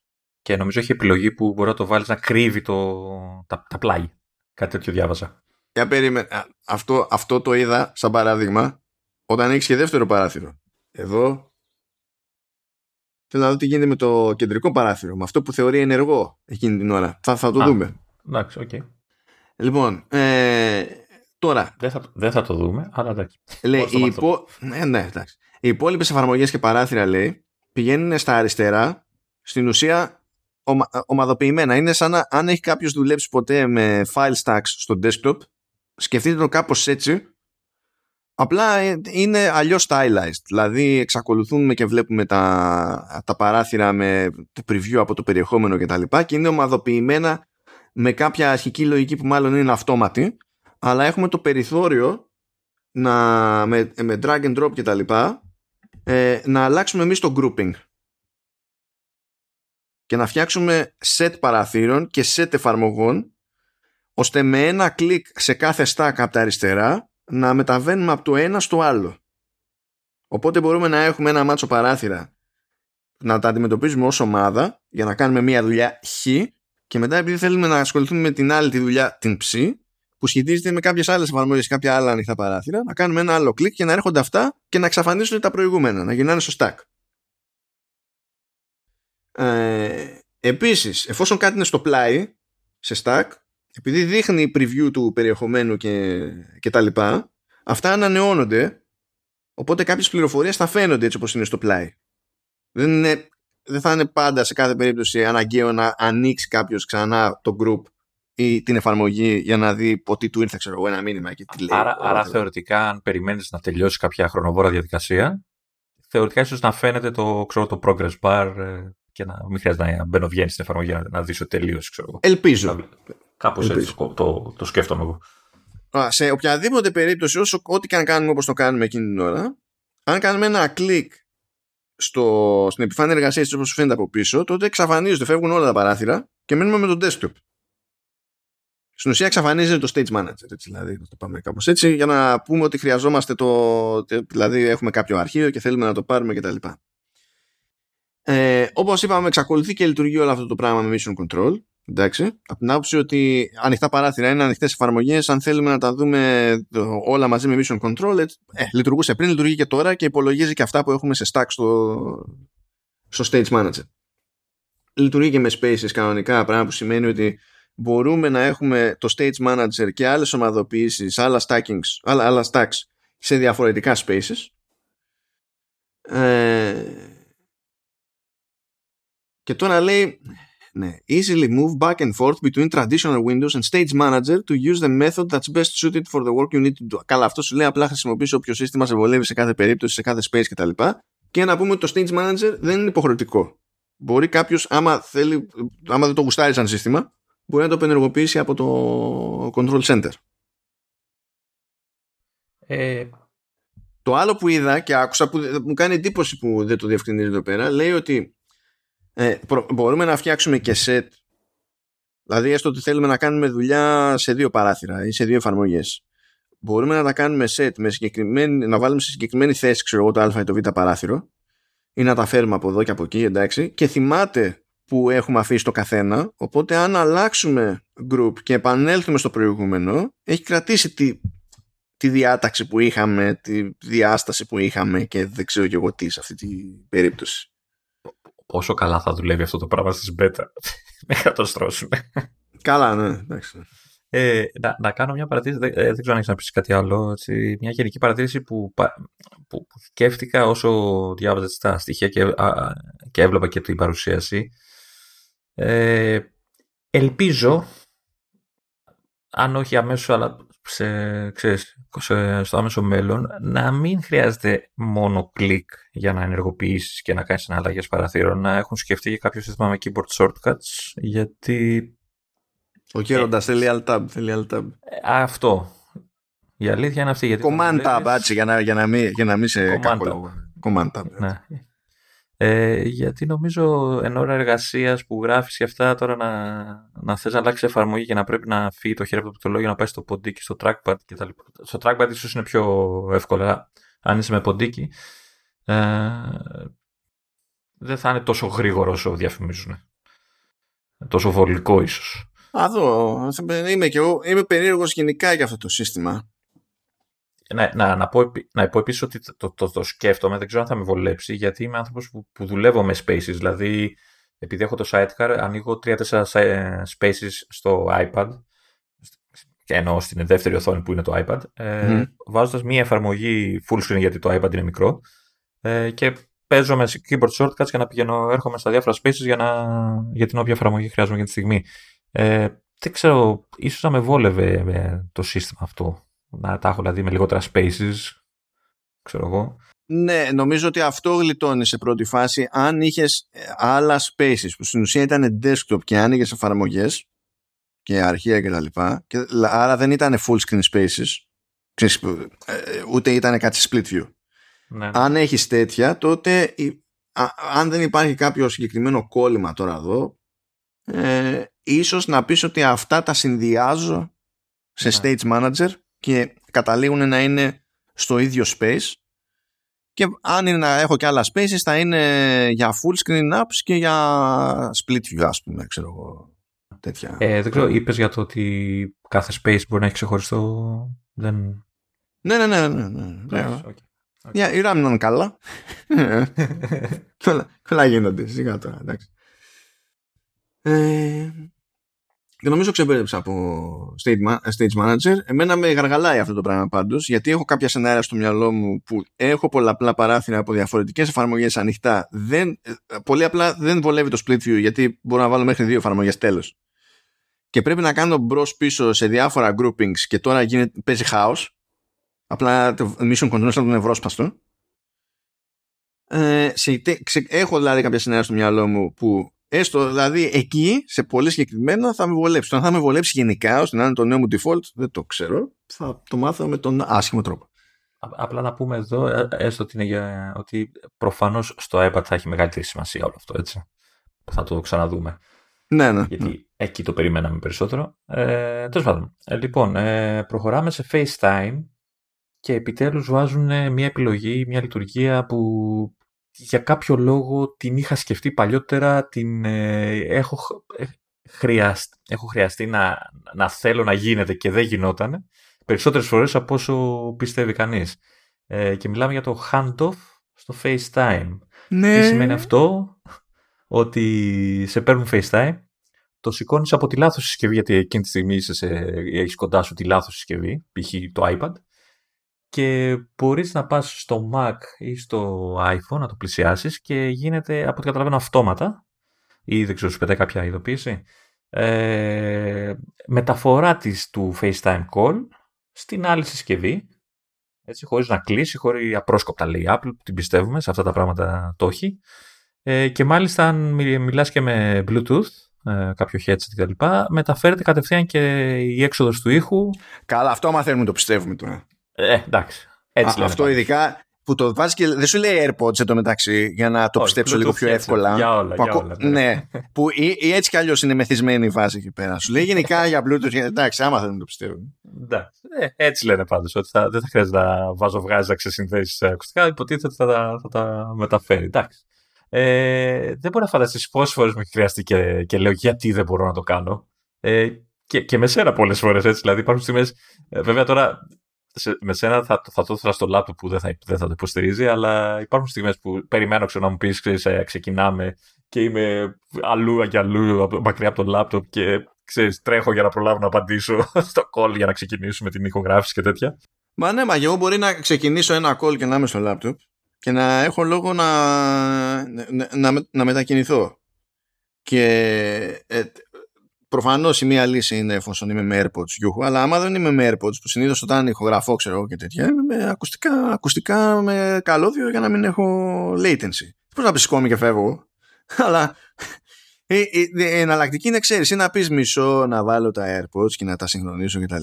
Ή να πεις κλείσε και σε παίρνω, να πάρω το τηλέφωνο για να. Ε, τώρα κάνεις παπαπ και γεια σας. Κοίτα, ε, από την προηγούμενη εμπειρία μας με το handoff, γενικά το όλο σύστημα που είναι και πολλά χρόνια τώρα που σε διάφορους τομείς των λειτουργικών. Ε, θέλω να πιστεύω ότι αν δεν δουλ... μπορεί να μην δουλεύει λίγο στην αρχή καλά, αλλά γενικά στρώνει, έχει στρώσει δηλαδή παντού όπου υπάρχει το handoff. Οπότε θέλω να πιστεύω ότι και εδώ θα κάποια, κάποια ε, ελπίζω γρήγορα, ε, κάποια στιγμή να, να, να, είναι αυτό που διαφημίζει η Apple seamlessly και δεν, δεν συμπαζεύεται. Θέλω να πιστεύω ότι θα γίνει, ναι. Ε, λοιπόν, τι άλλο έχει, έχει, έχει collaboration και εδώ. Είσαι δηλαδή σε, ε, σε κάποιο αρχείο, στο Finder, στο Keynote, στο Numbers, σε διάφορες εφαρμογές, Notes, Reminder, Safari λέει εδώ και υποτίθεται ότι θα υποστηρίζεται και από third parties. Ε, και μπορείς όπως δουλεύεις και κάνεις collaborate στο πιο έργο να κάνεις ένα, ένα pub και να ξεκινήσεις FaceTime call με, με όσους συνεργάζεσαι εκείνη τη στιγμή στο, στο αρχείο. Κατευθείαν, χωρίς να πεις κάτσε, ανοίγω ναι, το ναι, ναι. FaceTime, αυτό το κάνω το call. link και, ναι. Ναι. Είναι κατευθείαν. Και μάλιστα από ό,τι καταλαβαίνω συνδέει, του συνδέει όλους μαζί. Αυτόματα γίνεται κατευθείαν group call. Και... Ναι, ναι. Α, και τώρα κάτσε γιατί αυτό το θυμήθηκα, το δείξαν, αλλά δεν το έχουν αναφέρει εδώ πέρα και το ξέχασα πριν. Στα setup groups που λέγαμε πριν, δείχνει και ποιος βλέπει ποιο tab εκείνη την ώρα. Mm, Δείχνει ε, φατσούλες, αλλά τέλος πάντων. Ναι. Έχει κονιδιάκια. Ναι που δείχνει πού είναι ο καθένας. Ε, λοιπόν, και το τελευταίο το οποίο θα είναι beta λέει. Beta στην beta τώρα, τι εννοούν. Όλα beta είναι τώρα. Ε, είναι τα live captions. Δηλαδή αυτό Εννοείται ότι και όταν θα βγει θα είναι beta βασικά. Ναι, προφανώς. Και θα ε, είναι έτοιμο κάποια στιγμή αργότερα με κάποιο update, whatever. Θα μπορείς να έχεις αυτόματου υπότιτλους στο FaceTime που, υπολογι... που εικάζω ότι θα είναι πολύ χρήσιμο και πέρα από ανθρώπους που έχουν κάποιο πρόβλημα ανακοή, αλλά και σε φάσεις που έχει πάρα πολύ φασαρία και ξέρεις, βοηθάει να βλέπεις τι λέει ο άλλος. Ε, και θα έχει μάλιστα θα κάνει και attribution στο speaker. Θα σου λέει, θα, θα γράφει ποιος μιλάει. Τώρα πώ θα το καταλαβαίνει αυτό, δεν ξέρω πώς θα το κάνουν. Προφανώς κάποιο machine learning θα είναι εκεί. Ε, το κακό βέβαια και το αναμενόμενο είναι ότι έχει υποσημείωση αυτή η παραγραφούλα και εννοείται ότι, ότι αφορά μόνο τα αγγλικά. Έτσι, ήταν αναμενόμενο αυτό και μάλιστα είναι Καναδά και είπα. Και δυστυχώς. Ε, μα αφήνει έξω τα, τα αγγλικά τη Σιγκαπούρη τώρα τρόπο. Ε, τι να σου πω τώρα. Ε, γιατί του Ηνωμένου Βασιλείου. Ε, και δυστυχώς έχει περιορισμό και σε συσκευές. Ε, στα κινητά είναι από iPhone 11 και πάνω. Στα iPad από ε, τα μοντέλα που έχουν Α12 και πάνω.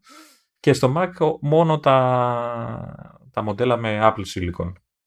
OK, okay, προφανώς έχει κάτι να κάνει με Neural Engine αυτό. Ναι και γενικά, άμα δεις και το iPhone 11, το iPhone 11 είναι που έχει τον A12. Ναι, ναι. Είναι... Σωστά λέω. Σωστά λέω, ναι. Όχι; Έχω σκαλώσει. Όχι, εγώ, έχω, εγώ με το A. Όχι, είναι το. Έχει Α13 ο 11. 13 έχει ο 11, ναι.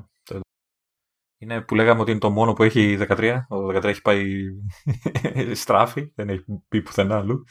Ναι, οπότε βρήκα, βρήκα τι θα κάνεις. Επειδή παραπονιέσαι τόσο καιρό για τον Α11 που γιατί δεν έχουν βάλει τον 11 που έχω ναι. εγώ; Την επόμενη φορά πάρεις iPhone 11 που έχει Α13 για να συνεχίσεις να παραπονιέσαι για αυτό το πράγμα. θα, είμαι θα έχω μια μοναδικότητα στο κινητό μου. Έτσι. Ε, άμα είναι έτσι, να μην παραπονιέσαι όμως. Να λες, εγώ ξεχωρίζω. Δεν είμαι σαν τους ε, σαν, σαν τους άλλοι. Κα, Καταρχάς δεν παραπονιέμαι ούτε γκρινιάζω. Έτσι. Σχολιάζω, Συ, ναι. συνήθως με αρνητικό πρόσημο.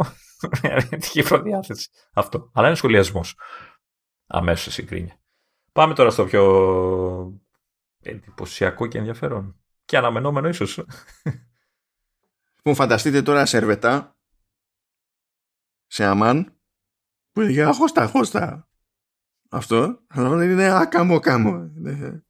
Ε, δεν το έλεγα. Το έλεγα. Το έλεγες, το έλεγες. Ότι σε θυμήθηκα, σε θυμήθηκα. Για να δηλαδή καταλαβαίνετε, όχι απλά γκρινιάζει και σπάει νεύρα, είναι και γκαντέμις για, για, για το βιοπορισμό των άλλων ανθρώπων. Είναι εμείς σαν αυτός έτσι. Είναι το... okay. δεν έχουμε πει ότι ό,τι θέλετε να συμβαίνει θα μου λέτε εμένα και θα το αναλαμβάνω. Ναι. δεν χρειάζεται να κάνω τίποτα.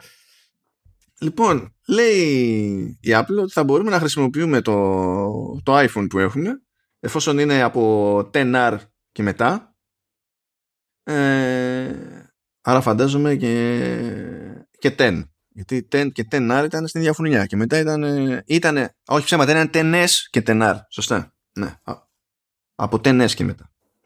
Εντάξει. Ε, θα μπορούμε να τα χρησιμοποιούμε λέει ως webcam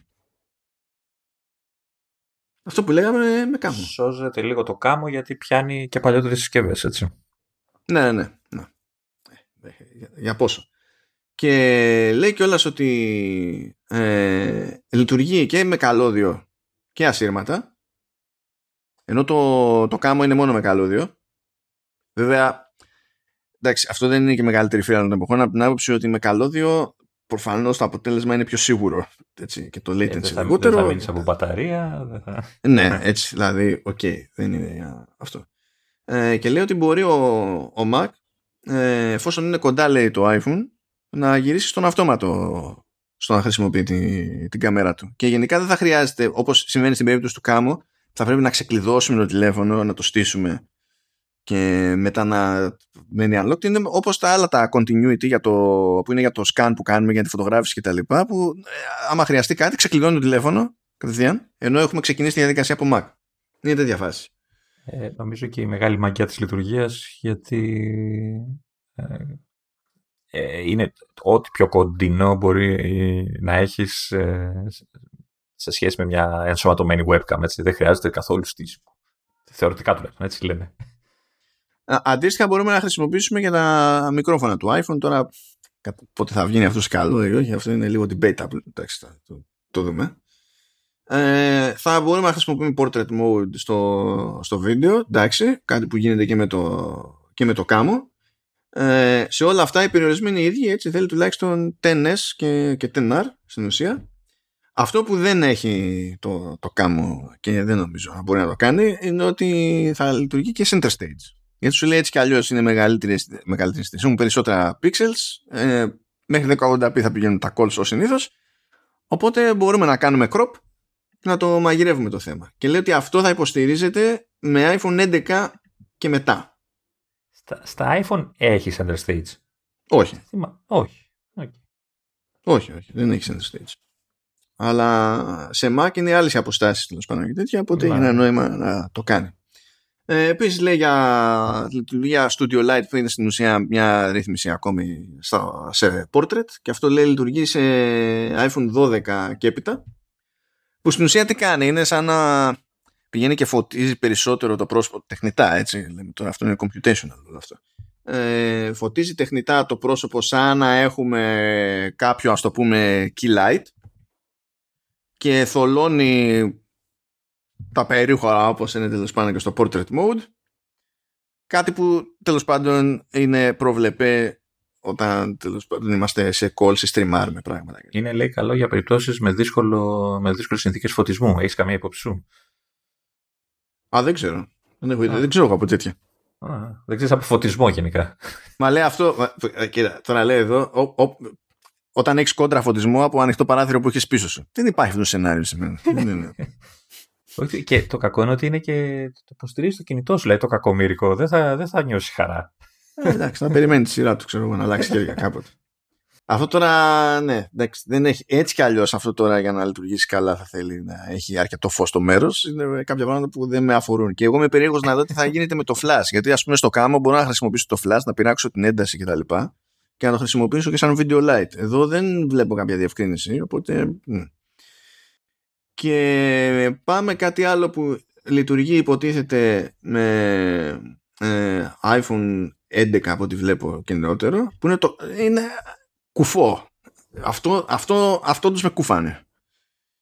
Που είναι το λεγόμενο desk view. Ε, Μας κούφανε όλους βασικά γιατί για, για λίγο δεν κατάλαβα πώς το κάνει αλλά μετά ψιλοκατάλαβα τι κάνει.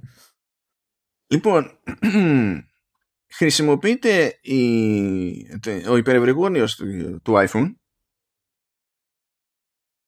που έτσι όπως είναι στημένο το iPhone υποτίθεται στην οθόνη και για να είναι στημένο σωστά για τέτοια περίπτωση ε, έταξε η Apple ότι θα βγουν σταντάκια ξέρω εγώ από την Belkin και δεν ξέρω αν θα βγουν από κάποιον, κάποιον άλλον κάποια στιγμή. Γιατί σε αυτή την περίπτωση πρέπει να έχει τη σωστή γωνία. Στο λέω θα βγουν ναι περίπτωση πρέπει να έχει τη σωστή γωνία για την περίσταση γιατί στην ουσία τι κάνει χρησιμοποιεί τον υπερευρυγόνιο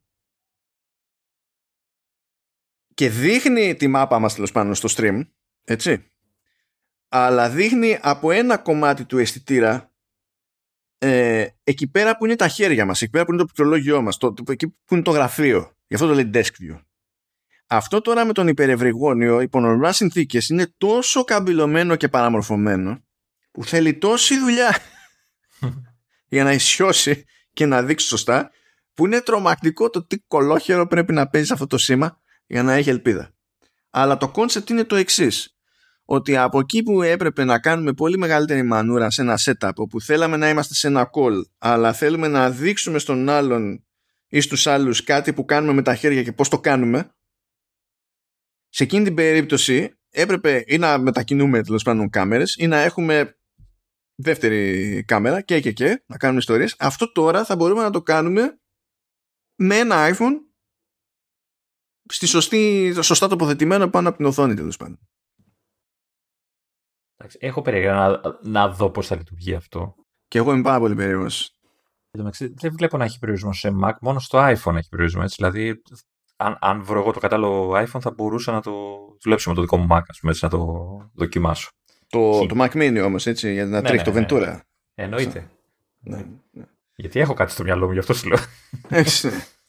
Φυσικά πέσανε όλα τα προβλεπέτα αστείο. η Apple ε, απλά μας λέει ότι εντάξει, το ξέρουμε ότι έχουμε σάπια webcams. Ε, αφού έχετε ναι, όλοι ναι. iPhone, κάντε κάτι. ναι, εντάξει. ξεχνάνε βέβαια αυτό που έλεγες πάντα ότι ό,τι webcam και να είχε πάντα θα ήταν πιο σάπια από, το, από την κάμερα του κινητού. Το ότι κάνει παρόλες η Apple με webcam σε Mac είναι ένα δεδομένο. Έτσι. Αλλά και να μην έκανε παρόλε και να λέγε θα κάνω ό,τι καλύτερο μπορώ με physics. Έτσι ε, πάντα θα, είχε, θα ήταν καλύτερη, καλύτερες οι κάμερες σε iPhone. Πάντα. Δηλαδή, ό,τι πρόοδο και να είχαμε στις webcam, ε, θα είχαμε ανάλογη και μεγαλύτερη πρόοδο στα, στις κάμερες του τηλεφώνου και απλά δεν, δεν θα υπήρχε και πάλι σύγκριση, ρε παιδί μου. Αλλά ναι, εντάξει. Cute. Cute. Ψάχνω, ψάχνω να βρω τώρα όσο μιλάς. Είχα βρει κάτι που λέγανε για, τα, για την ανείχνευση. Έχει δύο λειτουργίες και ψάχνω να βρω που το είχα δει. Ε, εννοώ με το πώς σκανάρει και ε, συνδέει το κινητό σου αυτόματα κτλ. Έχει δύο τρόπους. Ανάλογα με το πώς είναι το κινητό σου τοποθετημένο. Αλλά δεν το βρίσκω τώρα.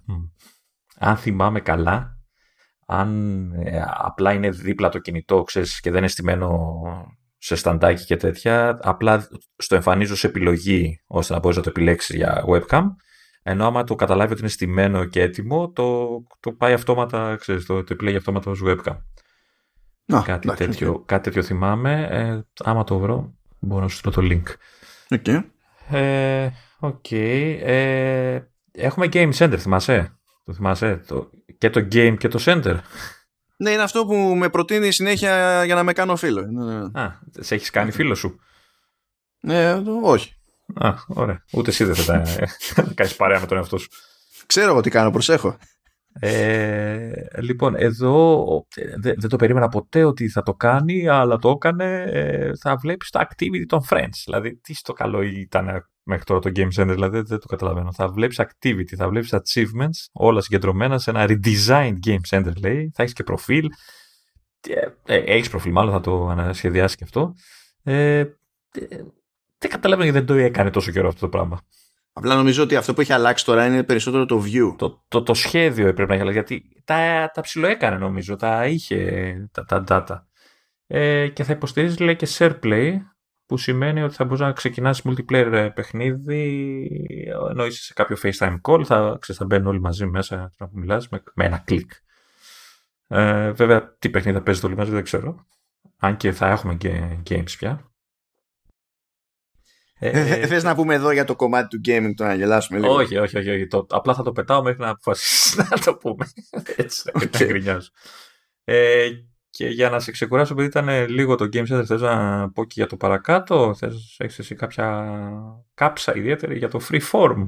Ό,τι, ό,τι γουστάρεις, παιδί μου, ό,τι γουστάρεις. Το free form, από ό,τι κατάλαβα, έτσι, είναι, θα είναι εφαρμογή, έτσι, θα είναι κάποια εφαρμογή. Δεν είναι κάποια λειτουργία του συστήματος, θα είναι κάποια εφαρμογή του συστήματος, ναι. η οποία μάλιστα δεν θα είναι έτοιμη όταν θα κυκλοφορήσει ή τέλος πάντων λένε αργότερα αυτό το χρόνο. Τώρα τι εννοούν μετά την κυκλοφορία, την, την επίσημη ή μέσα στις beta; Ε, μετά την, ναι, όταν, το λένε, όταν το λένε αυτό εννοούν μετά την επίσημη κυκλοφορία. Το, δεν υπολογίζουν ποτέ το πρόοδο μέσα στην beta. Να. Οπότε θε, ε, θα το δούμε πιο μετά, εντάξει. Ουσιαστικά τι είναι, ένας ε, πίνακας, έτσι, ένας λευκός πίνακας, στον οποίο μπορείς να φτιάχνεις διαγράμματα, να κάνεις διάφορα, να κάνεις brainstorm ιδέες, να γράφεις, να σημειώνεις κτλ.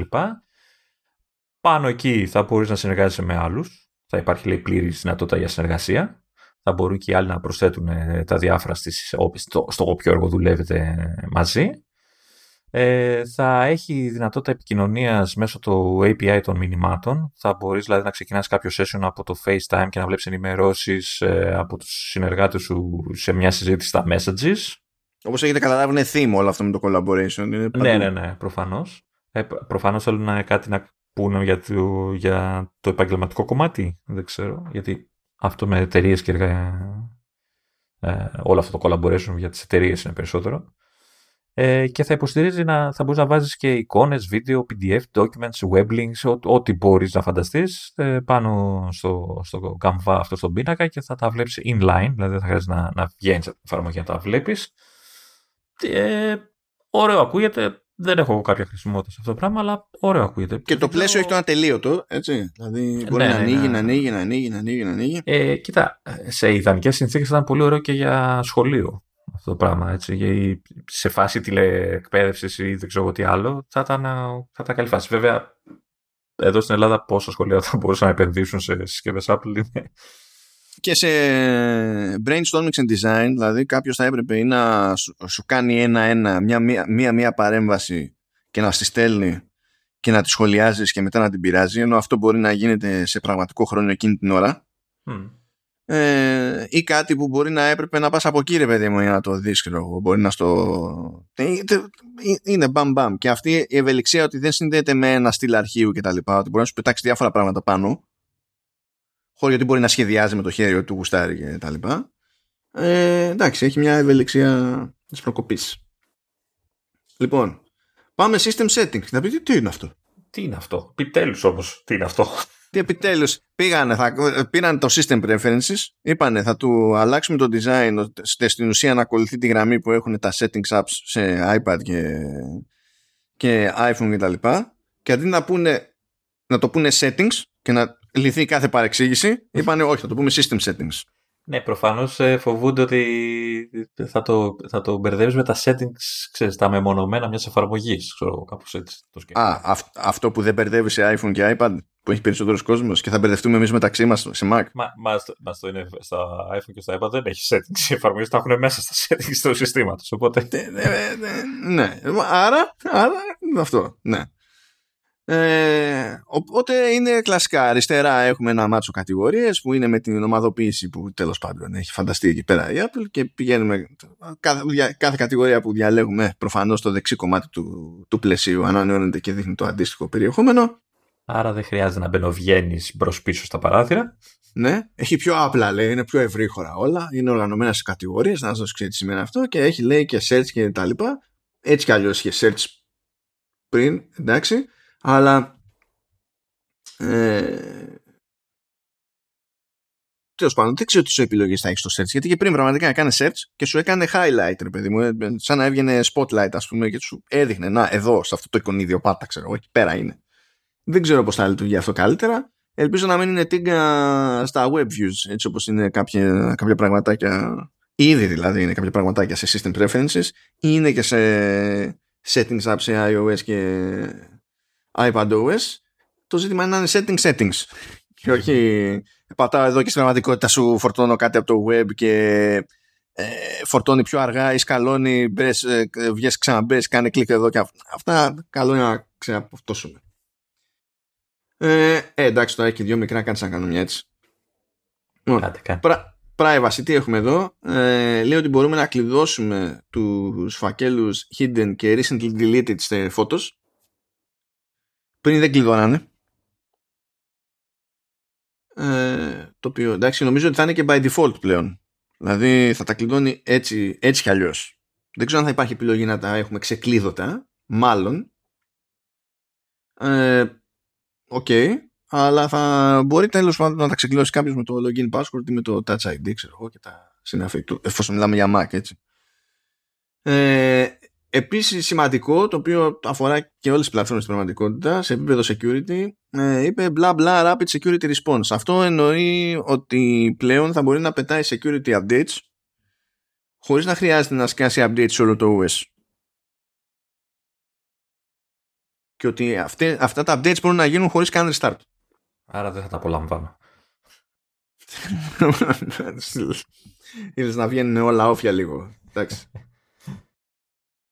Τώρα, πάμε και με accessibility, αλλά μην μου ζοριστείς πολύ, γιατί είναι αυτά που είχαν ανακοινώσει και είχαμε καλύψει σε προηγούμενο επεισόδιο βασικά. Ναι, εντάξει. Στα γρήγορα θα πω ότι θα έχει, λέει, ήχους ξέρεις, στο παρασκήνιο, ας πούμε, από πίσω θα ακούγονται διάφορα ξέρω, ωκεανοί, λέει, βροχές και αυτά, ώστε να μειώνονται οι ανεπιθύμητοι θόρυβοι και ξέρεις, να μην υπάρχουν περισπασμοί ε, στον χρήστη, ξέρω, ο χρήστης να μην αποσπάει η προσοχή του, να μην αποσπάει την προσοχή του. Εντάξει, OK, okay, δεν ξέρω, δεν μπορώ να το κρίνω εγώ αυτό το πράγμα. Δεν ε, ξέρω πόσο βοηθάει κάτι τέτοιο. Ε, αυτό που είναι χρήσιμο είναι το, αυτό το buddy controller που λέει που θα μπορεί να χρησιμοποιεί τα πατήματα ξέρω, ότι, ε, από πολλά χειριστήρια και θα τα κάνει σε ένα ώστε να... Ε, δύο χειριστήρια πια, όχι πολλά. Δύο. ναι, multiple λέει εδώ βέβαια. Ε, και θα μπορεί έτσι, ας πούμε, αυτός που έχει κάποιο πρόβλημα και παίζει κάποιο παιχνίδι, ξέρω εγώ, να λαμβάνει βοήθεια από έναν δεύτερο παίκτη, ξέρεις, να τον βοηθάει στο χειρισμό ταυτόχρονα, ρε παιδί μου, σαν, σαν κόπ, αλλά ξέρεις, με, ένας παίζει ουσιαστικά. Ε, έχουμε live captions. Ε, από ό,τι καταλαβαίνω παντού όπου έχει νόημα για live captions, δηλαδή σε κάποια συζήτηση, σε ήχο, σε βίντεο θα εμφανίζονται αυτόματα οι, υπότιτλοι ώστε κάποιος που δεν έχει καλό ή να μπορεί να, να παρακολουθεί το ότι είναι αυτό που παρακολουθεί. Εντάξει, κλασικά Ηνωμένες Πολιτείες, Καναδά, αγγλικά. Ναι, ναι, ναι, ναι, Και μόνο για Apple Silicon είναι αυτό. Έχει live caption στο FaceTime που είπαμε και πιο πριν. Έτσι. Ε, και θα έχει τώρα λέει και νέες γλώσσες και φωνές για το voice over και το spoken content. Αν θυμάμαι καλά, το voice over είναι αυτό που μιλάει το σύστημα και σου λέει την κάθε επιλογή που διαλέγεις εκείνη τη στιγμή, αν θυμάμαι καλά. Ναι. Ε, και θα έχει λέει 20 πρόσθετες γλώσσες και τοποθεσίες, μεταξύ των οποίων ε, Μπεγκάλι, ε, βουλγαρικά, κα, καταλανικά, ουκρανικά, βιετναμικά ε, και κάμια δωδεκαριά νέες φωνές, λέει, οι οποίες θα είναι βελτιστοποιημένες για assistive ε, features κτλ. Θα έχει δυνατότητα για, text, ε, για έλεγχο του κειμένου για προβληματάκια τύπου διπλά κενά, κάτι λάθος εγκεφαλοποίηση και τέτοια σε έγγραφα και σε email, οπότε θα διορθώνει πριν στείλει το πιο έγγραφο ε, στον άλλον. Ε, type to speak και με υπότιτλους, με live ε, υπότιτλους, που σημαίνει ότι πληκτρολογείς αυτό που θες να απαντήσεις και το εκφωνεί το σύστημα εμφανίζοντας και υπότιτλους ε, κατά τη διάρκεια κάποιου, κάποιας τηλεφωνικής κλήσης, FaceTime ε, ή ξέρω, σε κάποιο app ε, για βίντεο, ε, για διασκέψεις και τέτοια. Ε, και έχει και spelling mode στο voice control. Μάλλον αυτό είναι το voice control. Αυτό είναι που έλεγα για τον έλεγχο του συστήματος. Το voice over νομίζω απλά είναι οι φωνές που ακούγονται ε, πότε, όταν ε, μιλ... τι, δεν θυμάμαι ακριβώς τι είναι το, η διαφορά voice, ε, του voice. Είναι η περιγραφή, η ακουστική περιγραφή που λέγαμε παλιά. Πιο κάτσε τώρα, πιο... Το voice over, ε, νόμιζα ότι είναι το voice control εγώ, αλλά το voice control είναι άλλο πράγμα. Είναι αυτό που ελέγχεις το σύστημα με τη φωνή σου και ναι, απλά... Ναι, είναι που δίνεις εντολές, ναι. ναι. Mm-hmm. Και απλά ε, έχει πλέον spelling mode που σημαίνει ότι όταν ε, ε, ξέρεις, υπο, ε, μπορείς να υπαγορεύσεις ονόματα, διευθύνσεις και κάτι περίεργο που δεν ξέρεις κλασικό, να το πεις γράμμα-γράμμα ώστε να το καταλάβει και να, ε, να γίνει σωστά η όλη κατάσταση. Η όλη Μο, μόνο αμερικανικά αγγλικά. Ε, καλά. Δεν, δεν, το κοιτάω καν πια. Όταν βλέπω, βλέπω τέτοια πράγματα δεν το κοιτάμε καν. Ε, να πω και για το Apple Pay, μια είναι ένα. Για, για, για, για πες και το Apple Pay. Ωραία, έχει απλά ε, επανασχεδίαση στο, εκεί στη, στην προβολή με τις πληρωμές. Θα βλέπεις πιο εύκολα τις όποιες πληροφορίες. Θα μπορείς να προσθέτεις κάρτες κατευθείαν ε, από το Apple Pay Experience, όπως το λέει.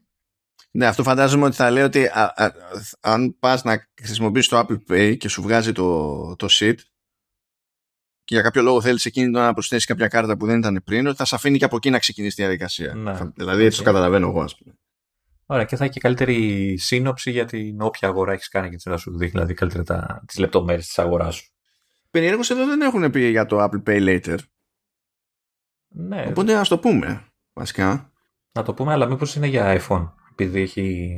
Όχι, Όχι αυτό είναι πρόγραμμα του Apple Pay, δεν είναι. Δεν έχει λόγο να συνδέεται με τη μία ή την άλλη συσκευή. Είναι λίγο κουλός. Πού το αναφέρουν όμως, γιατί δεν το αναφέρουν καν εδώ. Ναι, τώρα δεν το έχω πρόχειρο γιατί δεν έχω ανοίξει χωριστά. Θα το πούμε όταν το βρούμε λοιπόν. Όχι, ας το πούμε τώρα, δεν είναι τίποτα αυτό. Ε, τώρα φυσικά τώρα, δεν έχω ιδέα σε ποιες χώρες θα ισχύει αυτό. Ε, Σίγουρα έχω ιδέα ότι δεν θα ισχύει στην Ελλάδα. Okay. Νομίζω Αμερική μόνο είναι. Αλλά το Apple Pay Later είναι μια μόντα που κάνει η Apple και στην ουσία σου λέει ότι πας να κάνεις μια αγορά με Apple Pay, παιδί μου. Ε, και μπορώ να στη σπάσω σε, σε τέσσερις δόσεις. Αλλά όχι, δεν είναι μηνιαία, μηνιαίες οι δόσεις. Ε, πληρώνεις τη μία τώρα και μέσα στις υπόλοιπες 6 εβδομάδες κάνει και άλλες. Δηλαδή, σκάει μια δόση ανά 15 μέρες. Πληρώνεις την πρώτη, να δύο εβδομάδες, δεύτερη, δύο εβδομάδες, τρίτη, άλλες δύο εβδομάδες, τέταρτη. Αλλά αυτό γίνεται, λέει, με τρόπο που είναι διαφανής προς τον έμπορο. Δεν το κίζεται το ποσό. Δεν είναι σαν να παίρνεις κάποιο τραπεζικό δάνειο, ξέρω εγώ, και είναι straight up απλή διευκόλυνση. Ναι, αλλά θα θέλει έγκριση από τον έμπορο, θα πρέπει να το υποστηρίξει με κάποιο τρόπο; Όχι, όχι, όχι. Σου λέω είναι διαφανές ως τον έμπορο. Ο έμπορος απλά βλέπει ό,τι έβλεπε και πριν. Έγινε μια συναλλαγή με Apple Pay. Γεια σας. Άρα αυτός παίρνει το ποσό κανονικά; Πώς το πληρώνεται ολόκληρο; Αυτό δεν ε, πιάνω. Ναι, δικό τους θέμα μεταξύ τους. Εσένα δεν σε αφορά. Ούτε χρειάζεται να κάνει κάτι ο έμπορο για να το υποστηρίξει. Είναι απλά κάτι που εφόσον μπαίνει στη διαδικασία η Apple και το προσφέρει στην τάδε χώρα, τέλος, το προσφέρει. Άρα, άρα ουσιαστικά τι, πληρώνει η Apple τον έμπορο και εσύ μετά χρωστά στην Apple, κάπως έτσι; Κάπως έτσι κάτι τέτοιο πρέπει να είναι. Δηλαδή η πραγματική απορία είναι και άμα δεν πληρώσω, μετά τι θα κάνω; Σε ποιον θα χρωστάω και τι θα χρωστάω; Εκεί είναι το τέτοιο. Γιατί θα πεις θα γίνει αυτόματα, ναι, αλλά άμα έχεις τόση κάρτα και δεν έχει άλλο, τι αυτόματα θα γίνει. Ξέρω εγώ. πάμε. Κρατηθείτε. Δεν τελειώνουν, έτσι. Δεν τελειώνουν. Τελειώνουν, όχι. Τελειώνουν. Παιδιά, κρατηθείτε. εφαρμογή clock σε Mac. Γιατί δεν υπήρχε; Για τον λόγο που δεν υπήρχε σε iPad. Και παραπονιόταν το σύμπαν για μόνο 12 χρόνια. Και είπε, το, σκάστε να το βάλουμε παντού. Αυτό. Αφού θα λέγανε έχουμε clock up, το λένε Apple Watch. Πάρτε ένα, να βλέπετε τώρα. λοιπόν, ε, Sky η εφαρμογή ρολογιού. Ε, η οποία, που καταλαβαίνω, είναι η εφαρμογή που υπήρχε στα, στο κινητό, έτσι. Η ίδια εφαρμογή πρέπει να είναι. Ναι, ναι, ναι. Ε, εντάξει, θα έχουν πειράξει λίγο το interface, θα είναι τίποτα catalyst εδώ, θα είναι Swift UI, δεν ξέρω, θα το έχουν ξαναγράψει και ό,τι να είναι. Και θα μπορείς να κάνεις μόντες με alarms, timers, ε, word clocks και τα, και τα συνάφη. Θα έχει σχετικά shortcuts για να το χρησιμοποιήσεις και αυτό και θα μπορείς φυσικά να κάνεις κουμάντα για timers και τα λοιπά και με, και με Siri. Πράγματα που έτσι κι αλλιώς γινόντουσαν στο, σε iPhone κατά κανόνα και σε, τέτοιο, και σε Apple Watch πρέπει να γινόντουσαν αυτά έτσι. Τώρα σε, να τα πάμε και γιατί έχει κάτι ψιλά για να προχωράμε. Εγώ θα έλεγα να πω εγώ τα ψιλά, να πεις το αγαπημένο σου. Α, καλά, ότι, εντάξει, OK, okay, ό,τι κάνεις και πάμε. Όχι, γιατί, γιατί βλέπω έχει focus μετά, οπότε έχεις μια ευαισθησία. Εντάξει, εντάξει. Ωραία, έχουμε, τι έχουμε, έχουμε ενημερώσεις στο dictation, στην υπαγόρευση. Θα μπορεί, λέει, το σύστημα να βάζει αυτόματα κόμματα, περιόδους, ερωτηματικά, καθώς μιλάς. Εννοείται ότι είναι μόνο για καντονικά, αγγλικά, Αυστραλία, Καναδά, Ινδία, UK, US, γαλλικά, γερμανικά, ιαπωνικά, μανδαρινικά και ισπανικά. Ή όπως λέμε μεταξύ μας, όχι για ελληνικά. Α, μπράβο, ναι. Ε, να μην κουράζουμε. ε, και θα μπορείς λέει να βάζεις και emojis, ε, emojis με τη φωνή σου. Τώρα τι θα λες ακριβώς, ναι, Okay. ε, θα βάζεις και emoji, κάτι που έλειπε από τη ζωή του Μάνου γενικότερα. Ναι. Ε, έχουμε και νέα λεξικά. Επιτέλους, όχι δεν έχει ελληνικά πάλι, έχουμε 7 νέα δίγλωσσα λεξικά. Κανένα από αυτά δεν αφορά την Ελλάδα. ναι, παιδιά, γιατί... Άντε, για αυτό να καταλάβω. Λες Τσέχοι, πόσοι είναι, δεν θυμάμαι πόσοι είναι. Η, η Φινλανδία όμως είναι σίγουρα λιγότερη. Μα δεν είναι θέμα, σου έχω πει. και οι Ούγγροι είναι σίγουρα λιγότεροι. Δεν μας συμπαθούν, είπαμε. Και οι Φινλανδοί θα μου πούνε ναι, έχουν λεφτά οι Φινλανδοί, τα σκάνε, ξέρω εγώ. Οι Ούγγροι δεν έχουν περισσότερα λεφτά. Ναι. Έτσι, αυτό. Και έχουμε και, και Κανάντα, Κανάντα αγγλικά, Μαγιαλάλα, αγγλικά. Μαλαγιαλά, μρε. και τουρκικά αγγλικά, Okay. Ε, για άλλη μια φορά μας φτύνουν. Δηλαδή αυτό με το λεξικό τόσα χρόνια. Και θα πεις εδώ δεν έχουμε άλλα κι άλλα. Τέλος πάντων. Ναι, και ε, το βάζουμε, ξέρω εγώ, σαν άντων που είναι από την αντιπροσωπεία. Ναι, αλλά ε, Εντάξει, ξέρω εγώ. Δηλαδή τι θα γίνει; Δηλαδή, θα, θα, θεωρητικά δεν θα βελτιώνει και το spell checking και όλο το system wide εννοώ έτσι. Θα, θα μπορούσε να κάνει πολλά πράγματα. Τέλος πάντων.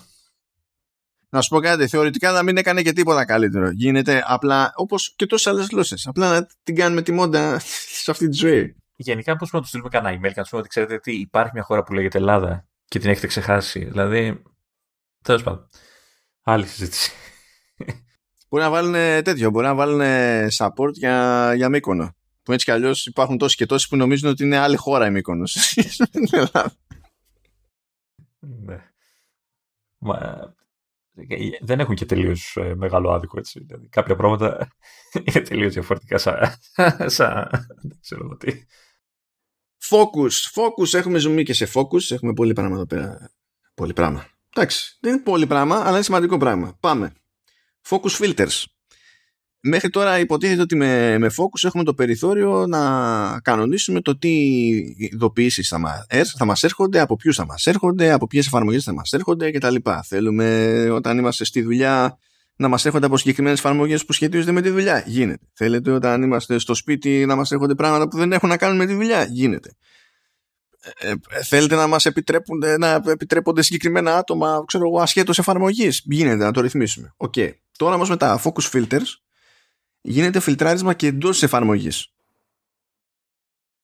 Άρα μπορούμε σε εφαρμογές λέει τέλος πάντων της Apple σε πρώτη φάση όπως Calendar, Mail, Messages και Safari να φιλτράρουμε το περιεχόμενο με τον τρόπο που θέλουμε. Π.χ όταν είμαστε στη δουλειά να εμφανίζονται τα mail που έχουν να κάνουν με επαγγελματικά email που έχουμε, με επαγγελματικό λογαριασμό email δηλαδή, ε, και όταν είμαστε σπίτι, ξέρω εγώ, να δείχνει μόνο από προσωπικούς λογαριασμούς email. Και το καλό στην όλη φάση είναι ότι υπάρχει με τη μία API και μπορούν να το χρησιμοποιήσουν και εφαρμογές τρίτων. Αυτό είναι ωραία φάση. Επίσης, μπορούμε να προγραμματίσουμε focus. Καλά, έτσι κι αλλιώς μπορούσαμε να φτιάξουμε automation και τα λοιπά και να πούμε ότι, ξέρω εγώ, εντάξει, όταν είμαι σε αυτή την τοποθεσία κάνει το τάδε, αλλά τώρα μπορούμε στη ρύθμιση του ίδιου του focus να πούμε συγκεκριμένα, αντί να το κάνουμε μέσω των shortcuts και τέτοια, να πούμε συγκεκριμένα ότι ε, αυτό το focus θα ενεργοποιείται τότε, μέχρι τότε, ή όσο χρησιμοποιούμε την τάδε εφαρμογή, ή όταν είμαστε σε αυτή την τοποθεσία. Ελπίζω να λειτουργήσει σωστά γιατί αυτό που έκανε τώρα θυμάσαι πρέπει να είναι η εφαρμογή στο προσκήνιο για να, να δουλέψει αυτόματα. Μας Ποια εφαρμογή, Προσπαθούσα να ρυθμίσω Focus εγώ με βάση, δεν θυμάμαι ποια εφαρμογή είχα βάλει και κάθε φορά που την πήγαινα από πίσω έκλεινε το Focus. Α, ωραία. ωραία, super. Δεν ξέρω αν το διορθώσανε μετά γιατί δεν το ξαναχρησιμοποίησα. Οπότε εννοείς το trigger να ήταν η ίδια η εφαρμογή, ρε παιδί μου. Ε, παιδί μου, όταν την είχα στο προσκήνιο, θυμάμαι ότι ενεργοποιούσα το Focus. Ε, νομίζω το podcast είχα βάλει. Τα... Και όταν πήγαινα σε άλλη εφαρμογή, ε, νομίζω ότι είχα φύγει από την εφαρμογή, ας πούμε. Α, ευκολότερη ρύθμιση, λέει. Απίστευτο. Για να δω. Αυτό είμαι περίεργος να το δω. Εν τω μεταξύ λέει Get started with focus with a personalized setup experience for each option. Τώρα αυτό είναι φλου. Φαντάζομαι θα προτείνει εφαρμογές με βάση τη χρήση, το ιστορικό της χρήσης, θα προτείνει άτομα με βάση το ιστορικό της χρήσης. Αυτό θα είναι ο ιοποιητής. Αλλά το σημαντικό είναι αυτό. Allow και silence list. list. Λέει όταν φτιάχνεις ένα καινούριο focus, ε, ε, μπορείς να πας και να διαλέξεις τι θα αποκλείεται ή τι θα περιλαμβάνεται. Και μπορείς να το κάνεις μαζικά, όχι όπως πριν που έπρεπε να το κάνεις ένα-ένα. Δηλαδή πριν έπρεπε να πάμε και να διαλέγουμε κάθε φορά. Το μαζικά είναι το βασικό. Το, το, το, μαζικά είναι το βασικό, ναι. Γιατί ε, πριν έπρεπε να τα κάνουμε ένα-ένα σε κάθε ρημάδι focus. Ένα-ένα άτομο, μία-μία εφαρμογή και, και τα λοιπά. Ενώ τώρα μπορούμε να διαλέξουμε με τη μία αυτά που θέλουμε στο σετάρισμα του focus. Όχι να φτιάξουμε το focus και να το κυνηγάμε. Which is nice. Λοιπόν, next up έχουμε έναν σχεδιασμό της εφαρμογής Home σε, σε Mac. Ε, δεν ανασχεδιάζει το σπίτι σου το ίδιο. Και, ε, ναι, κρίμα, εντάξει. Αυτό λογικά θα είναι κάποια συνδρομητική, κάποια υπηρεσία, θα είναι ε, Home Plus. Ερχόμαστε εδώ, ναι. και σας φτιάχνουμε εκείνο το τέτοιο, το, το, το, τις στίκες για τα donuts με τις χαρτοπετσέτες του είναι εκεί Αυτό μέχρι εκεί φτάνουμε. Α, εντάξει, λέει για καλύτερη επιλογή και τα λοιπά. Θα δούμε τι εννοεί αυτό, πώς το εννοεί ο ποιητής. Λέει ότι ε, είναι ανασχεδιασμένη καρτέλα για το, για το home ε, και ότι στο, στη βασική καρτέλα πλέον υπάρχουν αγαπημένα αξισουάρ και δωμάτια και τα συνάφη. Υπάρχουν κατηγορίες θεματικές, δηλαδή για, ε, για, το, για το φωτισμό, το climate που λέει, δηλαδή κλιματισμό είναι ο ποιητής, climate, λέει, είμαστε βιόσφαιρα. Ναι, εντάξει, ασφάλεια για συστήματα συναγερμού και τα λοιπά, ηχεία, τηλεοράσεις και νερό και τα λοιπά, ε, ανασχεδιασμένο sidebar, νέο camera view ε, για να είναι πιο φορά παρτίδα στην καρτέλα του, του, του home με ένα, με ένα scroll αντί να πηγαίνουμε και να τα κυνηγάμε. Ε, ανασχεδιασμένα τα accessory tiles. Να είναι πιο εύκολο να ξεχωρίζουμε μια ματιά τι είναι τι και σε τι κατηγορία ανήκει. Ε, λέει άλλη νεότερη λέει αρχιτεκτονική ό,τι και αν σημαίνει αυτό ε, για πιο αξιόπιστη λέει, το σπάνω λειτουργία και, και τα λοιπά. Εντάξει ε, και εντάξει, μιλήσανε για άλλη μια φορά για την υποστήριξη σε Matter που έρχεται, υποτίθεται, φέτος. Γιατί ήταν να έρθει πέρυσι, μετά ήρθαν να έρθει φέτος πιο νωρίς, μετά πήγε πιο αργά. Είναι η δεύτερη φορά που μιλάει η Apple δηλαδή για το Matter, αλλά αυτή τη φορά πρέπει να το εννοεί. Γιατί λέει φέτος, φέτος, φέτος, όντως. Δηλαδή... Ναι, καλά. Τέλος πάντων. Ε, να, να, προσθέσω κάτι που σου ξέφυγε ότι εκεί στα tiles, τα καινούρια, ότι μπορείς πλέον λέει να τα ελέγχεις τα αξεσουάρα απευθείας από το tile κάνοντας κλικ στο, στο εικονίδιο του tile και ή να πατάς το όνομα του αξεσουάρ για να έχεις πιο λεπτομερή στοιχεία ελέγχου και τέτοια. Να το πω και αυτό που το είδα εγώ εκεί. Ε, εμένα μου αρέσει το επόμενο. που είναι, έχει να κάνει με το iCloud Plus και ε, επιτέλους το Hide My Mail που είχε, νομίζω υπήρχε στο Native Mail App πλέον θα μπορεί να προσθεθεί, να λειτουργεί και σε εφαρμογές τρίτων. Δεν θα με χάλαγε Spark να βάλεις αυτή τη λειτουργία. Έτσι. Ε, τώρα στο πληκτρολόγιο έχουμε νέα διάταξη λέει Swank Pin. Έτσι το λένε. ναι, ναι. Ναι, και έχει άλλη μία που δεν θα την πω. Τσάινγκιόγκ. δεν ξέρω τι είναι αυτό. Ε, έχουμε ε, για τα καντονικά. Μπορεί να βάζουν λέξεις, λέει, οι χρήστες ε, αυτής της γλώσσας και, φρέ, και φράσεις χρησιμοποιώντας, λέει, κάποιο σύστημα ή κάποια μέθοδο που λέγεται Jyutping. Jyutping. ναι, δεν έχουμε ιδέα τώρα, προφανώς. Ναι, ναι. Ε, Sichuanese σιχουανιδικά η διάλεκτος, λέει θα υπάρχει μια υποστήριξη για αυτή τη διάλεκτο. Okay. Ε, νέες γλώσσες για τον ε, αυτόματο κορέκτορα. Έτσι, ε, Αγγλικά, Νέας Ζηλανδίας, Νότιας Αφρικής και Καζακστάν. Καζα... Ε, κα, καζάκικα, καζάκικα. Καζάκικα, καζακστανικά. Έτσι. Ε, Γλώσσες λέει καινούργιες για, για την αναζήτηση των ε, emoji. 19 λέει από αυτές. Εντάξει, μην μη, μη, μη πεθάνεις. Δεν ψάχνω καν εμάς, δεν, δεν ναι, υπάρχουν ναι. καν. Να, να τις πω ή δεν υπάρχει λόγος. Όχι, όχι, εντάξει, δεν είναι. Εντάξει, δεν είμαστε μέσα, οπότε ναι. Και νέες γλώσσες λέει για διατάξεις πληκτρολογίων που εντάξει, θα μας απασχολεί. Κάτι απάτσι λέει, κάτι τζόγκα, σαμόα, Γίντις, Dvor. Έβαλε Dvorak, ρε φίλε. Μου αρέσει που έβαλε τώρα μετά, τώρα τους βάρεσε να βάλουν Dvorak. Okay, εντάξει. Συν τοις άλλοις, Dvorak δεν είναι καν ε, γλώσσα. είναι άλλη διάταξη. Πώς είναι το QWERTY που λέμε. Είναι σαν το, το, άλλο στήσιμο των πλήκτρων. Ε, να, να πω και το live text, το οποίο από ό,τι βλέπω κατευθείαν έχει υποσημείωση, εννοείται ότι είναι μόνο για αγγλικά, κινέζικα, ε, γαλλικά, ιταλικά, γερμανικά, ιαπωνικά, κορεατικά, πορτογαλικά, ισπανικά και ουκρανικά. Έτσι, έτσι μόνο, είπαμε. Τα έχει φτεζεί. Ε, θα έχουμε λοιπόν live text στα βίντεο που σημαίνει από ό,τι καταλαβαίνω ότι θα κάνεις pause το βίντεο και θα τραβάς το όποιο κείμενο και θα το βάζεις στο documents και τέτοια. Έτσι καταλαβαίνω, καλά το καταλαβαίνω. Okay. Ναι. Δηλαδή κάπου κάνεις pause τέλος πάντων και το αντιμετωπίζεις όπως θα αντιμετωπίζεις μια φωτογραφία που τσεκάρει να δει αν υπάρχει κείμενο και μπορείς να το επιλέξεις και να κάνεις τα κουμάντα σου. Ωραία, θα έχει και quick actions λέει, ότι εντοπίζεις λέει, φωτογραφίες και βίντεο θα μπορείς να κάνεις κάποια ενέργεια με ένα κλικ. Mm-hmm. Ε, μεταφράσεις, ξέρω εγώ, μετατροπή νομισμάτων κτλ. Θα έχουμε νέες γλώσσες για το live text. Εννοείται ότι δεν είμαστε μέσα. Ιαπωνικά, κορεατικά και ουκρανικά λέει στην αναγνώριση του live text. Okay. Μήπως πρέπει να κάνουμε κανένα πόλεμο κι εμείς για να, να μας θυμηθούν. Γιατί έκαναν οι Κορεάτες. Καλά, οι Κορεάτες έγινε και τους κάνανε βασικά πριν από δεκαετίες. Οι Ιάπωνες κάνανε πιο πριν ακόμα. Βλέπω τώρα ότι έχει τη δημητική της Ουκρανία. Εντάξει, μια χαρά, καλά κάνουν, αλλά ναι, ξέρω εγώ, μήπως. Θα πεις κοντά είναι έτσι με αυτό που γίνεται με τον, με τον Ερντογάν και τους δίπλα. Ξέρω εγώ. Uh, λοιπόν, okay. πάμε. Pap, maps. Ε, έχει διαδρομές με πολλαπλές στάσεις. Μπορούμε να τις κανονίσουμε από πριν. Αντί να πούμε ξεκινάω από εδώ και πάω από εκεί και στο ενδιάμεσο αν ε, θέλουμε ντε και καλά να σταματήσουμε κάπου που ξέρουμε από πριν δηλαδή ότι έχουμε ενδιάμεση, ενδιάμεση στάση. Ε, απλά έπρεπε να κάνουμε ενδιάμεση στάση. Manually. Ε, τώρα μπορούμε να φτιάξουμε τις διαδρομές με πολλαπλές ε, στάσεις και να στείλουμε τη φάση του όπως είναι σε τηλέφωνο για να ξεκινήσουμε τη διαδικασία κτλ. Ενώ λέει στις περιπτώσεις που το σύστημα, δηλαδή σε χώρες που νιώθει το σύστημα από το τι παίζει με τις συγκοινωνίες και το πόσο κοστίζουν τα ειστήρια κτλ. μπορεί να σου υπολογίζει το κόστος της διαδρομής που έχεις να κάνεις. Ε, γιατί, το, τι, γιατί αποκλεί στην Ελλάδα; Την Ελλάδα είναι κουλή. Ναι το κάνουμε. Τώρα σε λυπάμαι. Ε, ε, με μότζι. Ε. Καινούριες πόζε στα αυτοκόλλητα. Ωραία, έξι.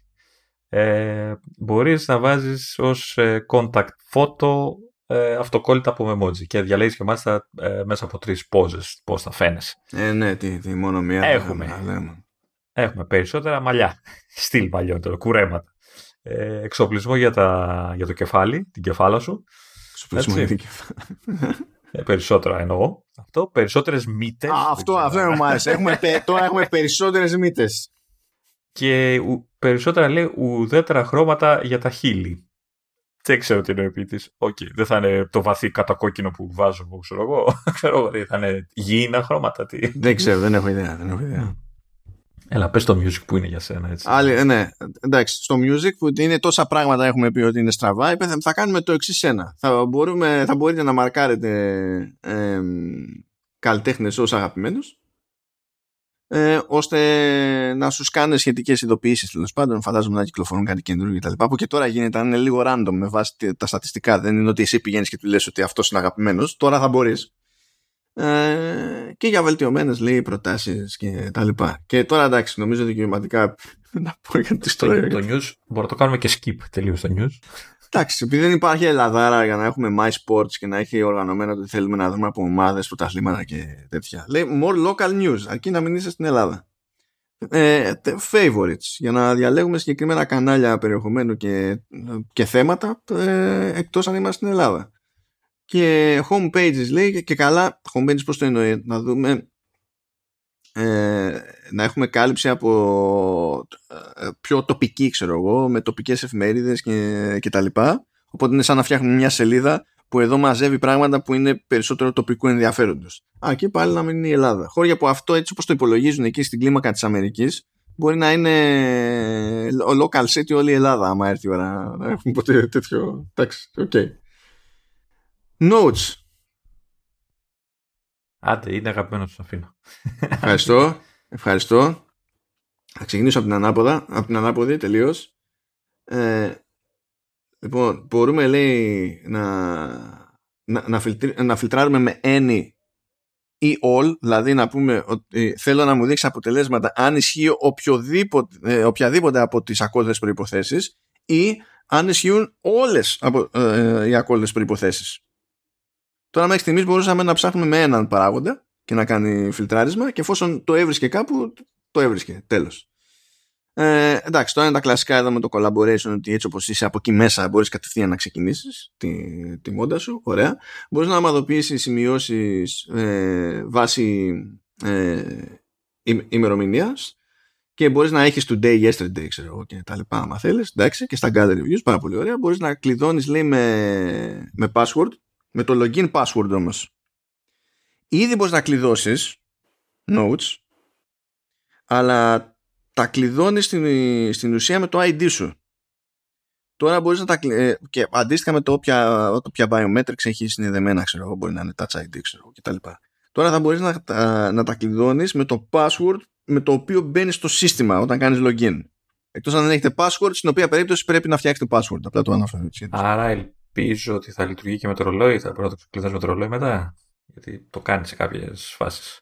Δεν ξέρω. Δεν ξέρω. Καταλαβαίνω τι εννοείς, γιατί χρησιμοποιεί το ίδιο πράγμα για να ξεκλειδώσει το σύστημα, αλλά δεν ξέρω αν κάνει τον κόπο μετά να πει ότι Α, θα λειτουργεί και εκεί. Δεν έχω μεγάλες ελπίδες γιατί δεν το χρησιμοποιούν παντού. Ούτε η ίδια η Apple δεν το χρησιμοποιεί παντού. Ε, ναι. το, το, το, το, το οποίο είναι βολικό. Παρακαλώ, φτιάξτε το να είναι παντού. Βελτιωμέ... Βελτιωμένα smart folders λέει με νέα rules. Έχει με βάση ημερομηνία δημιουργίας, με βάση ημερομηνία τροποποίησης, με το αν είναι shared, το αν έχουν παίξει mentions, αν έχουν checklists, αν έχουν επισυνάψεις, αν είναι φάκελοι, αν είναι quick notes, αν είναι καρφιτσωμένα τα, τα notes, αν είναι κλειδωμένα τα notes. Όλα αυτά λείπανε. Ευχαριστούμε. Ναι, ευχαριστούμε. Δεν ξέρω ποιος έχει αυτή την αγάπη. Κάποιος έχει hard τρελό στο note και κάθε χρόνο κάνουν πράγματα πλέον. Πλέον. Γιατί είναι Πλέον. Ε, ένας χρόνος είναι ήδη δύο που έχουν αρχίσει και παίζουν με τα notes. Ή όπως έλεγε κάποτε μια ψυχή, πλόεν. Όπως έγραφε μάλλον κάποτε μια ψυχή. Πλόεν. Πλόεν. Ε, λοιπόν, photos. Ε, καλά, είπαμε για το ότι μπορεί να κλειδώνει πλέον hidden και ε, recently deleted albums, έτσι, να μην το ξαναλέμε. Ε, πλέον έχει λέει δυνατότητα για να εντοπίζει διπλότυπες φωτογραφίες. Ναι. Ναι. Αν λειτουργεί καλά αυτό, ναι. θα σώσει πολύ κόσμο, έτσι. Θα, θα ξεπήξουν οι libraries full. Ε, τι άλλο έχει να κάνεις, λέει, μπορείς να κάνεις πλέον copy-paste τα, τα όποια edit, τις όποιες επεξεργασίες κάνεις σε μια φωτογραφία. Αν είναι κάτι που πιστεύεις ότι θα ξανακάνεις σε άλλες φωτογραφίες, κάνεις ένα copy-paste απλά τα edits και τα, ναι τα περνάς στις όποιες φωτογραφίες θες να τις ε, το περάσεις. Ελπίζω να ισχύει ναι. και σε, ε, σε κροπάρισμα σε standard ratio αυτό. Ελπίζω, ελπίζω. ελπίζω ε, μπορείς να ταξινομείς λέει τα άτομα στο αντίστοιχο άλμπουμ αλφαβητικά δεν καταλαβαίνω γιατί δεν το έκανε μέχρι τώρα αυτό. Δηλαδή, Ήταν πάρα πολύ δύσκολο. Ήθελε τέτοιο. Έπρεπε να περάσουμε σε Apple Silicon. Κατάλαβες. Θέλει πολύ. μπορεί να, δεν, έχει, ε, δεν έχει υποσημείωση, άρα το, μπορεί να το υποστηρίξουν και η Intel. Το φαντάζομαι μόνος μου. ε, αλλά θα είναι μόνος στα αγγλικά. Βενεζουέλας. γιατί δεν έχουμε αλφαβήτα στις υπόλοιπες γλώσσες. Ε, λοιπόν, έχουμε νέο λέει, εργαλείο επιλογής φωτογραφιών στις εφαρμογές του συστήματος. Θέλω να πιστεύω ότι θα είναι καλύτερο. Δεν με νοιάζει να είναι νέο, θέλω να είναι καλύτερο. Να ναι, κάτι λίγο να είναι πιο απλά, πιο τροφαντό, γιατί είναι λίγο ε, ναι. άσο, είναι πολύ στριμόκολο. Πιο εύκολα. Mm. Ναι. Και τώρα σήματα καμιά φορά και σου, το default sorting που κάνει είναι να σου δείχνει τις παλιότερες. Ναι. Και όταν έχεις μαζέψει ένα σκασμό φωτογραφίες, δεν υπάρχει. άσε που άντε λες να, να κατέβω εγώ με scrolling κάτω. Άσε που δεν τις φορτώνει όλες και περιμένεις και να ανοίξουν και τα thumbnails καμιά φορά είναι τόσο, τόσο πολύ ξέρετε. Ε, τώρα αυτό το επόμενο δεν καταλαβαίνω γιατί και αυτό δεν υπήρχε. Μπορείς λέει να κάνεις επανεκκίνηση ένα, ενός βίντεο που έπαιζε, που υπήρχε στα, σε κάποιο memory, ε, κάνοντας απλά ένα tap και η μουσική εννοείται λέει συνεχίζει να παίζει. Από ό,τι καταλαβαίνω ότι βλέπεις το memory με τις φωτογραφίες και τα διάφορα και βλέπεις ένα βίντεο που θες να το ξαναδείς. Οπότε ξέρεις, δεν περιμένει να τελειώσει το memory. Ε, το πατάς εκείνη τη στιγμή και το ξαναβλέπεις. Okay. Εντάξει. Ε, έχει νέα memories ε, που είναι λέει για το This Day in History και Children Playing για κάποιο λόγο. Okay. Ναι, καλά, καλά, αυτό, καλά αυτό. Το This Day in History τι θα μου λέει, ιστορία τι, τη δική μου, δηλαδή πριν από, πού, από ποια ιστορία ήταν τα memories; Όχι ρε, είναι, είναι αυτό που λέει σαν σήμερα πέρσι, ξέρω εγώ, κάτι τέτοιο. Θα σου okay. δείχνει, ξέρω εγώ, κάποια, μου, τα, μου δείχνει εμένα κάποια φορά κάτι τέτοια, ε, πα, πώς το λένε, παρόμοια. Καλά. Ε, αυτοί που έχουν Apple Music θα μπορούν να βάζουν μουσική από αυτό, από τη λίστα του Apple Music στα memories. Okay και μπορείς πλέον να απενεργοποιήσεις όλο αυτό το, το featured το content, δηλαδή να σβήσεις, να κλείσεις μάλλον memories, featured photos ε, και στο app και στο widget των photos. Οπότε άμα δεν τα θέλεις, τα κλείνεις επιτέλους. Ε, θα τα... Εμένα μ' αρέσουν. Θα, εμένα μ' αρέσουν. Τα, κόψω όλα, ρε. Όλα. Δεν θέλω να μου θυμίζει κανένας τίποτα. Όχι, εμένα μ' αρέσουν. Μ αρέσουν. Ε, Άντε να πω και για το ότι πλέον έχεις δυνατότητα να χρησιμοποιήσεις το, το iPad Pro ως δεύτερη οθόνη για αναφορά για τα χρώματα, εννοούμε. Ναι, ναι, αυτό έχει, έχει reference mode στην ουσία σε iPad, σε sidecar, ώστε να λειτουργούν στο βάση ίδιου προτύπου η οθόνη που έχεις εκείνη σε Mac ε, με την οθόνη του iPad και να μπορείς να δουλέψεις με χρώμα με μια αξιοπιστία, να ξέρεις ότι είναι ζυγισμένα και τα δύο μεταξύ τους. Εννοείται ότι είναι μόνο για 13 λέει iPad με Liquid Retina XDR display, άρα πρέπει να το τελευταίο. Τι 13 και... iPad, τι iPad; Pro, iPad Pro. 13, α, α, α, ναι, τώρα, καλά, τώρα ένιωσα. Ναι. ναι. Ε, με που έχει Liquid, ε, Liquid Retina XDR display. Νομίζω είναι το τελευταίο αυτό. Και ε, μόνο με, με Mac με Apple Silicon είναι όλο αυτό το πράγμα. Reminders. Αυτό πρέπει να είναι ο ίδιος που έχει σκάλωμα με notes. Ο ίδιος. Ένα άτομο θα είναι, ας πούμε. Πρέπει να τα έχει πάρει όλα υπόμορφο. ναι, ναι, και θα έχει δώσει πόνο. Λοιπόν, έχουμε καρφιτσωμένε λίστες για να είναι πάνω-πάνω. Ε, μπορούμε να φτιάξουμε templates, δηλαδή να έχουν μια συγκεκριμένη δομή οι, οι λίστες με τα το ότι θέλουμε να βάλουμε και να, α, για να μπορέσουμε να τις χρησιμοποιήσουμε ξανά και ξανά. Και μπορούμε λέει, να κατεβάσουμε, να, να τις μοιραστούμε και μπορούμε να κατεβάσουμε και templates που έχουν φτιάξει άλλοι υπάρχει ένα ε, smart list που θα δείχνει όλα τα completed και τώρα μπορούμε να δούμε τα ολοκληρωμένα items αλλά πρέπει να πάμε στην αντίστοιχη λίστα και να πατήσουμε ένα κουμπάκι για να μας δείξει τα ολοκληρωμένα. Τώρα όλα τα ολοκληρωμένα θα εμφανίζονται σε δικό του smart list.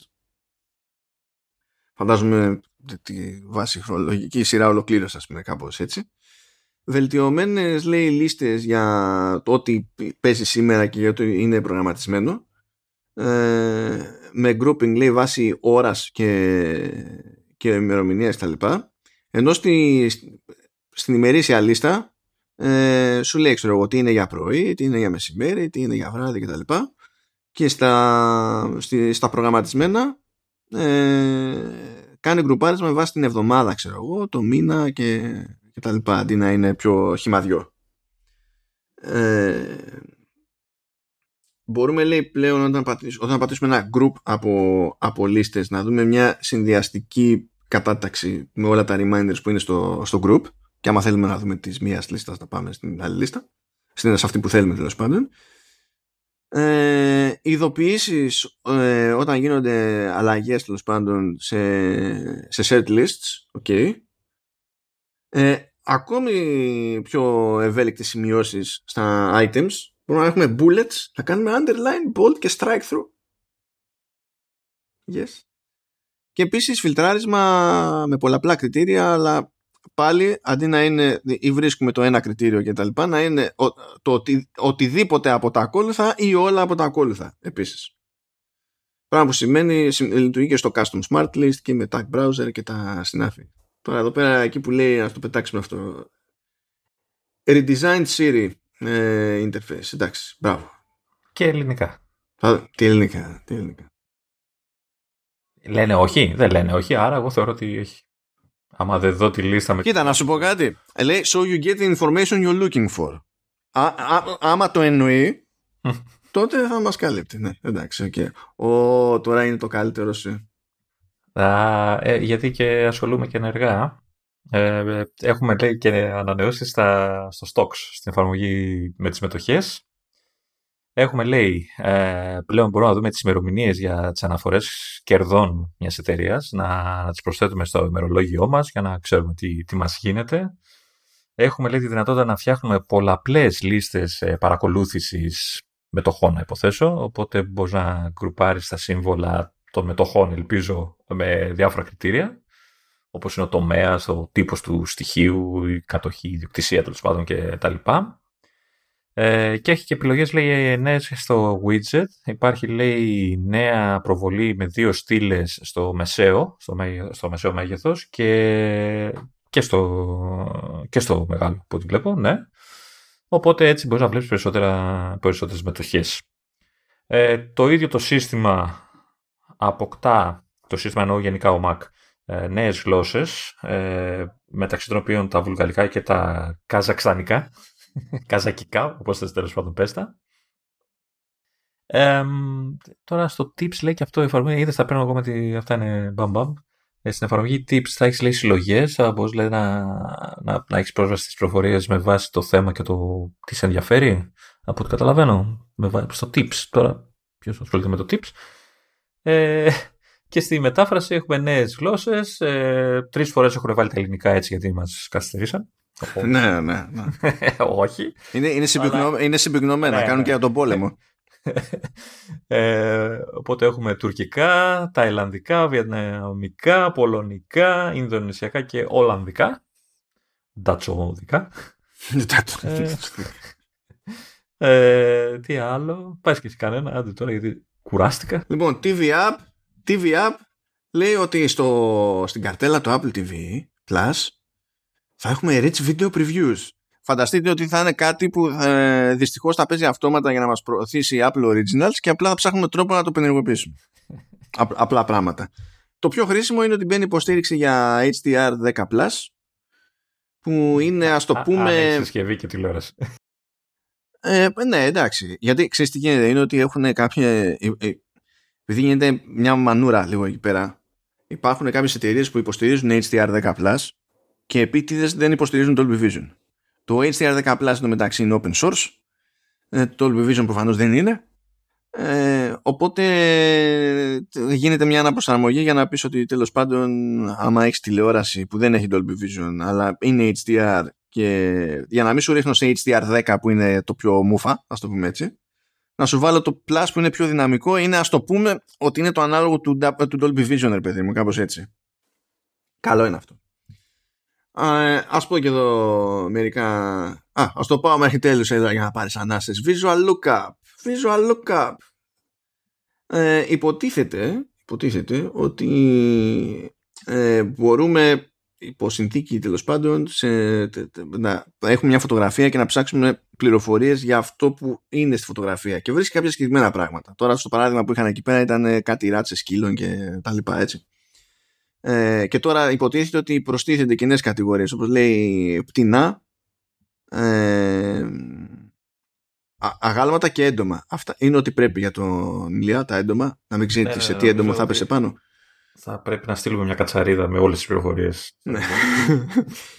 Και λέει ότι σε τέτοιε περιπτώσεις πάνω στο visual lookup μπορούμε να κάνουμε το λεγόμενο lift subject. Αυτό τι εννοεί ο ποιητής, ότι κάνουμε ξεφοντάρισμα. Και ότι στην ουσία πατάμε το, ξέρω εγώ, το σκυλάκι, έτσι, και το ξεφοντάρει εκείνη την ώρα το σύστημα επιτόπου και μπορούμε έτσι όπως είναι να το σύρουμε για να το πετάξουμε κάπου και τα λοιπά χωρίς να κάνουμε πιο manual ξεφοντάρισμα. Τώρα πόσο καλά θα λειτουργεί αυτό στην πράξη δεν ξέρω, πάντως λέει ότι λειτουργεί σε photo, screenshot, quick look και ε, safari και αλλού. Και γίνεται και το άλλο το ανεπανάληπτο, έρχεται το weather app σε Mac. Πόσα, πόσα χρόνια το ζητάγανε αυτό, ρε; Ούτε, δηλαδή είχαμε μόνο widget είχαμε. Ναι. Μόνο widget, δεν είχαμε και, στο, και, και, αυτό ισχύει και για το iPad, έτσι. Δηλαδή, ναι, ναι, ναι. Okay. Οπότε έρχεται η εφαρμογή weather κανονικά με ανημέσια και χαρτόνια και ιστορίες ειδοποιήσεις λέει για, για ζώρικο ε, καιρό αν και δεν νομίζω ότι μας καλύπτει μας αυτό στην Ελλάδα Ειδοποιήσεις για ακραία καιρικά φαινόμενα. Ναι, εντάξει. Θα μας βαρέσει το τηλέφωνο αυτό το πεθαίνουμε τώρα. Το... αυτό, εντάξει.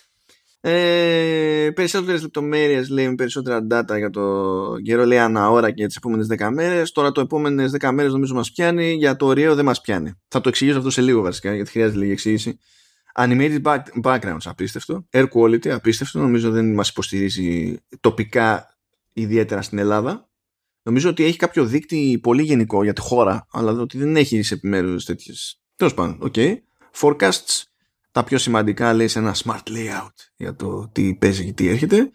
Ε, και weather maps, εντάξει, για βροχόπτωση, air quality και τα λοιπά, okay, και μπορείς να δεις όλο το χάρτη και σε full screen και τα, okay, μπράβο. Λοιπόν, αυτό τώρα πηγαίνει πακέτο με, τη, με το WeatherKit. Το οποίο WeatherKit στην ουσία είναι το API που είχε παλιότερα η Dark Sky. Η Dark Sky έχει αγοραστεί από την Apple.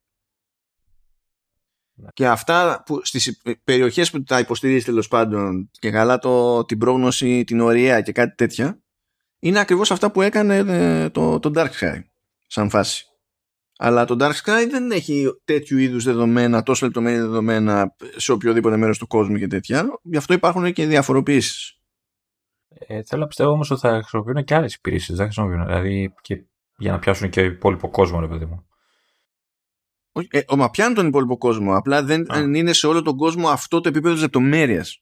Ναι. Δηλαδή θα, θα μας δείξει αυτά που θα μας δείξει, όπως μας θα δείχνει και τώρα αλλά δεν θα μας δείξει το, το δεν μας δείχνει σε όλα τα φαινόμενα ώρα-ώρα. Ναι, κατάλαβα. Δηλαδή έχει κάτι τέτοια Ίσως πράγματα. να είναι και θέμα, ξέρεις, να υπά... αν υπάρχουν σταθμοί, ξέρεις, ε, legit που κάνουν μετρήσεις. Δεν ξέρω ακριβώς τι πρωτοφθαίει σε αυτή την, την περίπτωση και το weather και το μεταξύ είναι ένα σύστημα πλέον το οποίο διατίθεται και σε τρίτους. Δηλαδή μπορεί και άλλος που θέλει να φτιάξει εφαρμογή για καιρό, είτε μιλάμε για Mac είτε για iPhone, iPad και τα συνάφη, μπορεί πλέον να χρησιμοποιήσει το WeatherKit, το οποίο είναι πληρωμή, όπως ήταν και το API του Dark του Dark γι' αυτό κάνουν και τόσες εφαρμογές καιρού, είναι συνδρομητικές, διότι ανάλογα με τα calls που κάνουν για να τραβήξουν τα δεδομένα, χρεώνονται κάθε μήνα οι developers. Ε, αλλά νομίζω ότι τώρα που αρχίζει και ε, το προσφέρει αυτό σαν υπηρεσία η Apple προς τους developers, ε, ότι έχει ρίξει τις τιμές σε σχέση με το Dark Sky από, από μέχρι πρώτη τέλος πάντων στην όλη φάση. Και believe it or not, φτάσαμε στο τέλος της λίστας. Οπότε νομίζω ότι πρέπει να κάνουμε να, να έχουμε μια γενική εντύπωση. Τι γίνεται, πάμε να φύγουμε. Δεν μπορώ άλλο. Τρεις ώρες. Γενικά, καλησπέρα σας. Τρεις ώρες και δέκα λεπτά περίπου. Θα δούμε, θα δούμε τι, θα μείνει εκεί με την κομπιζαρτική. Ε, εσύ αισθάνεσαι... Ε, αισθάνομαι χαρούμενος στην τοποθεσία podcast. ε, κοίτα, έχουν γίνει πραγματάκια. Πολλά, πάλι σε βάθος, λεπτομέρειες και αυτά έχουν προσθεθεί πράγματα. Δεν, ε, τώρα, να πούμε ότι το πιο έτσι φάτσα φόρα είναι αυτό με το multitasking, αλλά Εντάξει, στο Mac θα πιάσει πολλούς. Στο υπόλοιπε στο iPad δεν θα πιάσει πολλούς, δεν θα είναι μόνο για M1. Ε, δεν ξέρω αν. Περιμένεις να σου πω αν αξίζει, αν είναι όντως τόσο μεγάλο update και κουλουπού κουλουπού. Αν σαν πακέτο ρε παιδί μου το Ventura ε, σε άφησε ικανοποιημένος προς, το, προς τα που κινείται και που πηγαίνει και βάζει χέρι η Apple. Κοίτα, καλό είναι. Ε, σου είπα, το Stage Manager ας πούμε δεν θα μπορέσω να το χαρώ έτσι, με, τα δεδομένα, με τις δεδομένες συσκευές που έχω. Ε, αλλά είναι εντυπωσιακό σαν λειτουργία. Το, αυτό με το multitasking, εντάξει, θα περιμένω να, ξέρεις, να το χρησιμοποιήσω για να σου πω ακριβώς τι, τι παίζει. Ε, αυτό με τις φωτογραφίες και το shared library ενδιαφέρον, μ' αρέσει, το ήθελα, ελπίζω να δουλεύει, να με βολέψει όπως θα το, πώς θα το υλοποιήσουν. Ε, πώς το λένε, λεπτο, λεπτομέρειες όπως το handoff του FaceTime είναι κάτι που ήθελα καιρό, οπότε νομίζω ότι είμαι αρκετά ευχαριστημένος με το, με το καινούργιο λειτουργικό. Μένα μου κάνει εντύπωση που μπαίνει τόσο σχετικά σχετικά μιλώντας έτσι, τόσο γρήγορα υποστήριξη σε, για, για πάσκης, διότι εντάξει το είχαν ανακοινώσει, ε, αλλά δεν περίμενα να μπει στη διαδικασία, ξέρεις, να βάλει αυτά που χρειάζεται, άσχετα με το πόσο θα χρειαστεί να προσαρμοστεί, ξέρω εγώ, η αγορά μετά, ξέρεις, και το web και τα λοιπά, ε, ότι από τότε που έγινε αυτή η κουβέντα, που έγινε πριν από μερικές εβδομάδες, που βγήκαν και τρεις εταιρείες και είπαν ότι πάμε μαζί, ξέρω εγώ, ότι η Apple θα έμπαινε στη διαδικασία να το πετάξει αυτό στον καταναλωτή μέσα σε μερικούς μήνες. Αυτό δεν το περίμενα. Και, το, και μακάρι να πάει καλά αυτή η μετάβαση. Πιστεύεις, ότι θα, να... πιστεύεις ότι θα λειτουργεί με το που σκάσει, το, θα είναι διαθέσιμο ή θα πρέπει να περιμένει και τους υπόλοιπους να ολοκληρώσουν τα... Ε, θα πρέπει να προσαρμοστούν εφαρμογές και, και web. Αλλά το ζήτημα είναι ότι άμα, άμα δεν υπάρχει υποστήριξη δεν ξεκινάει καμία προσαρμογή. Χειροπολί. Ε, και εντάξει, θα το έχει, ξέρω εγώ, σε κάποια πράγματα δικά της η Apple που έτσι κι αλλιώς κάνει κουμάντο. Θα μπορέσει να το κάνει πιο γρήγορα. Εντάξει. Είμαι και εγώ πολύ περίεργος για το Stage Manager, να δω πώς θα μου βγει στη σούμα. Ναι, να διορθώσω εδώ όταν έλεγα ότι δεν θα χαρώ το Stage Manager, εννοούσα το Continuity Camera. Στο μυαλό μου για κάποιο λόγο τα έχω, τα έχω κάνει ένα εγώ αυτά τα δύο, εντάξει, νιά Τώρα το handoff του FaceTime θα είναι, εντάξει, θα φανεί πάρα πολύ χρήσιμο. Continuity camera δεν το συζητάμε, θα φανεί super duper υπερχρήσιμο. Θα είναι κομικά υπερχρήσιμο. Ναι. Δηλαδή δεν έχω λόγια. Επιτέλους έχουμε κινητικότητα στο ρημάδι το mail. Θέλω, θέλω να δω αυτά που τάζουν σε search πώς θα είναι στην πράξη γιατί πολλές φορές έχω ακούσει από την Apple έχουμε βελτιώσει εδώ το search και είναι κλάμα απλά μπορεί να είναι ξέρω εγώ ξέρεις από τα 10 δάκρυα το δευτερόλεπτο πέφτουμε στα 8 ε, ε, εντάξει. Ε, ε, εγώ να προσθέσω και ότι μπορεί να το έκανε και παλιότερα, αλλά νομίζω ότι το τονίζει λίγο περισσότερο πλέον ότι σχεδόν σε όλες τις λειτουργίες είναι έτοιμη να πει ότι υπάρχει και API για τρίτους. οπότε ανοίγει, δηλαδή μειώνει τις δικαιολογίες για γκρίνια. το θέμα είναι αν αυτή η τρίτη θα ξέρεις, θα αξιοποιήσουν τα API, γιατί μπορεί να γκρινιάζουν ότι ξέρεις και καλά υπάρχουν πράγματα που δεν μπορούμε να τα κάνουμε, αλλά όταν τους τα δίνει δεν είναι απαραίτητα αυτόματη η υλοποίηση Εντάξει, η, ε, τους. η Spotify δεν θα τα εφαρμόζει και θα σου πει τι θα πει ο κόσμος, ε, είμαστε στα δικαστήρια. Ναι, ναι. Ε, η Google έτσι κι αλλιώς ε, ε, μπαίνει στη διαδικασία να τα εφαρμόζει, απλά θέλει πάντα δύο χρόνια καθυστέρηση. Περιμένει την Apple να πει πρέπει να το εφαρμόσετε τώρα, ξέρω Ναι, ναι, είναι το στυλ. Άμα ξανακάνεις submit και δεν το υποστηρίζεις αυτό, θα φας άκυρο στο App Store. Μόνο, μόνο τότε μπαίνεις στη διαδικασία Google. Δεν ξέρω πώς το καταφέρει. Ναι, είναι, είναι αστείο όμως έτσι. Δηλαδή, από τη μία έχεις ε, μηνύσεις χαμό ότι και καλά μονοπόλιο και κάποια πράγματα κρατάει για το rebart και όταν πλέον τα ανοίγει, βλέπεις ότι δεν βιάζεται και κάνει να τα υλοποιήσει, να τα εφαρμόσει, να τα υιοθετήσει, οτιδήποτε. Το Spotlight, το Spotlight θέλω να δω επίσης, διότι πρέπει να γίνει πιο σβέλτο βασικά. Ε, τρώει σκαλώματα δηλαδή άλλοτε μου φέρνει αποτελέσματα πολύ γρήγορα άλλοτε θέλει το χρόνο του ή τρώει σήματα τελείως. άσχετα με το αν αυτό που ψάχνω εγώ είναι από το web ναι. γιατί εντάξει άμα είναι από το web καταλαβαίνω γιατί θέλει παραπάνω και επίσης θέλω να δω πώς θα είναι η όλη φάση με τα shortcuts. Είναι σημαντικό βασικά να μπορείς να τρέξεις shortcut από εκεί πέρα, όχι απλά να το εντοπίσεις κάπου, αλλά να το τρέξεις από εκεί πέρα ε, είναι ευκολότερος τρόπος από το να πηγαίνεις σε συγκεκριμένο σημείο και επίσης είναι ευκολότερος τρόπος από το, ε, για κάποιο κόσμο που μπορεί να έχει χτίσει κάποια πράγματα τέλος πάντων από το να θυμάται ντε και καλά ξέρεις αυτό είναι menu bar αυτό είναι είναι quick action στο Finder αυτό είναι στα system services αυτό είναι έτσι, αυτό είναι αλλιώς. Στη χειρότερη λες κάνω search κάνω το στο spot και το τρέχω το ρημά. Είναι κάπως έτσι. Είναι, για να το τρέξεις θα πρέπει να χρησιμοποιήσεις κάποιο είδους εντολή όχι, στο βγάζεις ένα αποτέλεσμα, το κάνεις highlight και enter και τρέχει. Αυτό, εφόσον έχεις φτιάξει το shortcut, έτσι. Ναι, ναι. Και το άλλο νομίζω το καλό είναι ότι πλέον έχει αλλάξει λίγο και με τους developers που μπορούν να κουμπώσουν shortcuts που βάζουν στην εφαρμογή τους ενώ πριν ήταν, γίνονταν διαθέσιμα στο shortcuts app και έπρεπε να πας να το φτιάξεις τώρα προστίθενται και είναι διαθέσιμα προς εκτέλεση με τη μία. Εκτός αν θες να τα πάρεις να τα συνδυάσεις και να φτιάξεις κάτι πιο πολύπλοκο αυτό είναι άλλο καπέλο έτσι λέμε γενικότερα τώρα. Πράγμα που σημαίνει, Λεωνίδα, ότι ήρθε η ώρα να πούμε για το gaming. Όχι, αγόρι μου, δεν θα πούμε τίποτα για το gaming. Δεν υπάρχει gaming για την Apple. Είχε όντως κομμάτι στην παρουσίαση που έλεγε gaming. Φτιάξαν και slide και έλεγε gaming. Ήταν και λέω, όχι, όχι, όχι. Κοίτα, ε, μπορούμε να τα κορυδεύουμε και να γελάμε όσο θέλουμε. Έτσι. Ε, η αλήθεια πάντως είναι ότι είναι ίσως η πρώτη φορά που και ναι αφιέρωσε την παρουσίαση και είπε δύο πράγματα παραπάνω και φρόντισε να, να φέρει, όντως μιλάμε τώρα έτσι, εγώ μιλάω για το gaming, ε, φρόντισε να, να δείξει παραδείγματα legit ρε παιδί δηλαδή έφερε Resident Evil ε, Village, έτσι, έφερε και No Man's Sky και έδειχνε.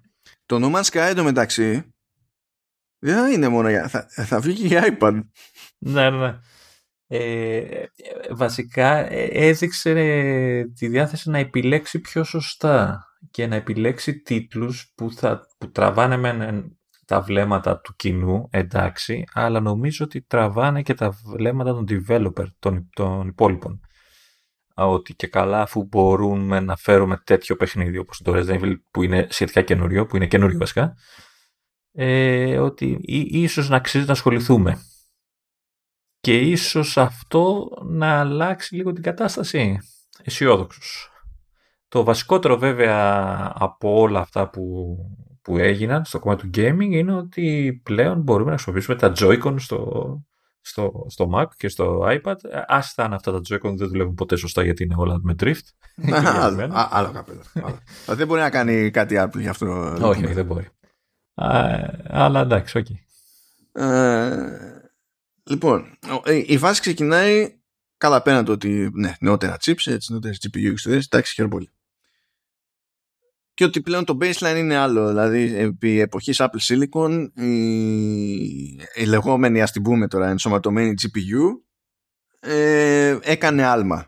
Δηλαδή το χειρότερο που μπορεί να σου τύχει ε, είναι καλύτερο το καλύτερο που σου τύχει πριν είναι ενσωματωμένη ε, GPU από Intel. κάτι γιατί είναι ενσωματωμένη κάρτα του Mac Mini μου; Τι να πω για την άλλη, αυτή που έχω εγώ δεν υποτίθεται ότι είναι καλύτερη από τη δική σου και πάλι είναι για τον μπάζα, αλλά τέλος πάντων. Okay.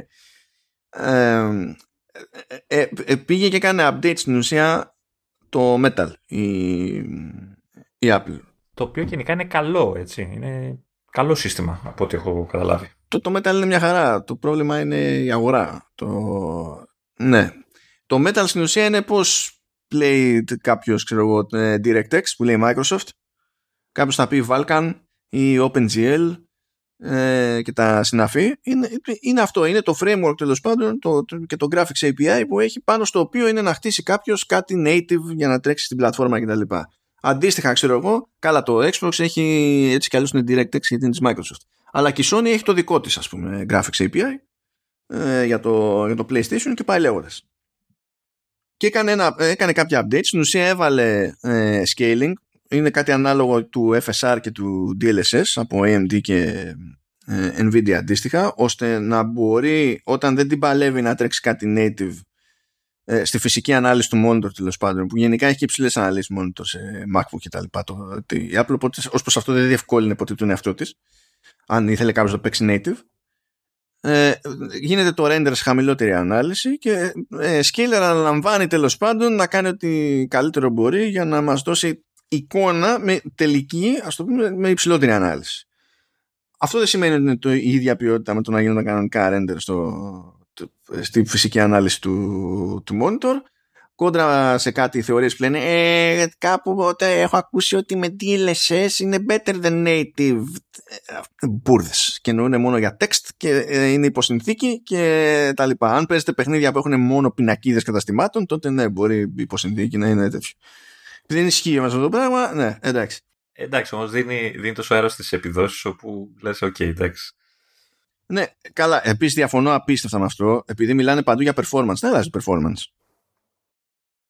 Ε, δεν είναι πιο εύκολο να πιάσει τους στόχους του ένα παιχνίδι, δηλαδή σε frame rate και... Ναι, να πιάσει frame rate, ναι, αλλά πάντα ήταν αλήθεια ότι αν έχεις ανάλυση έπιανες περισσότερα frames.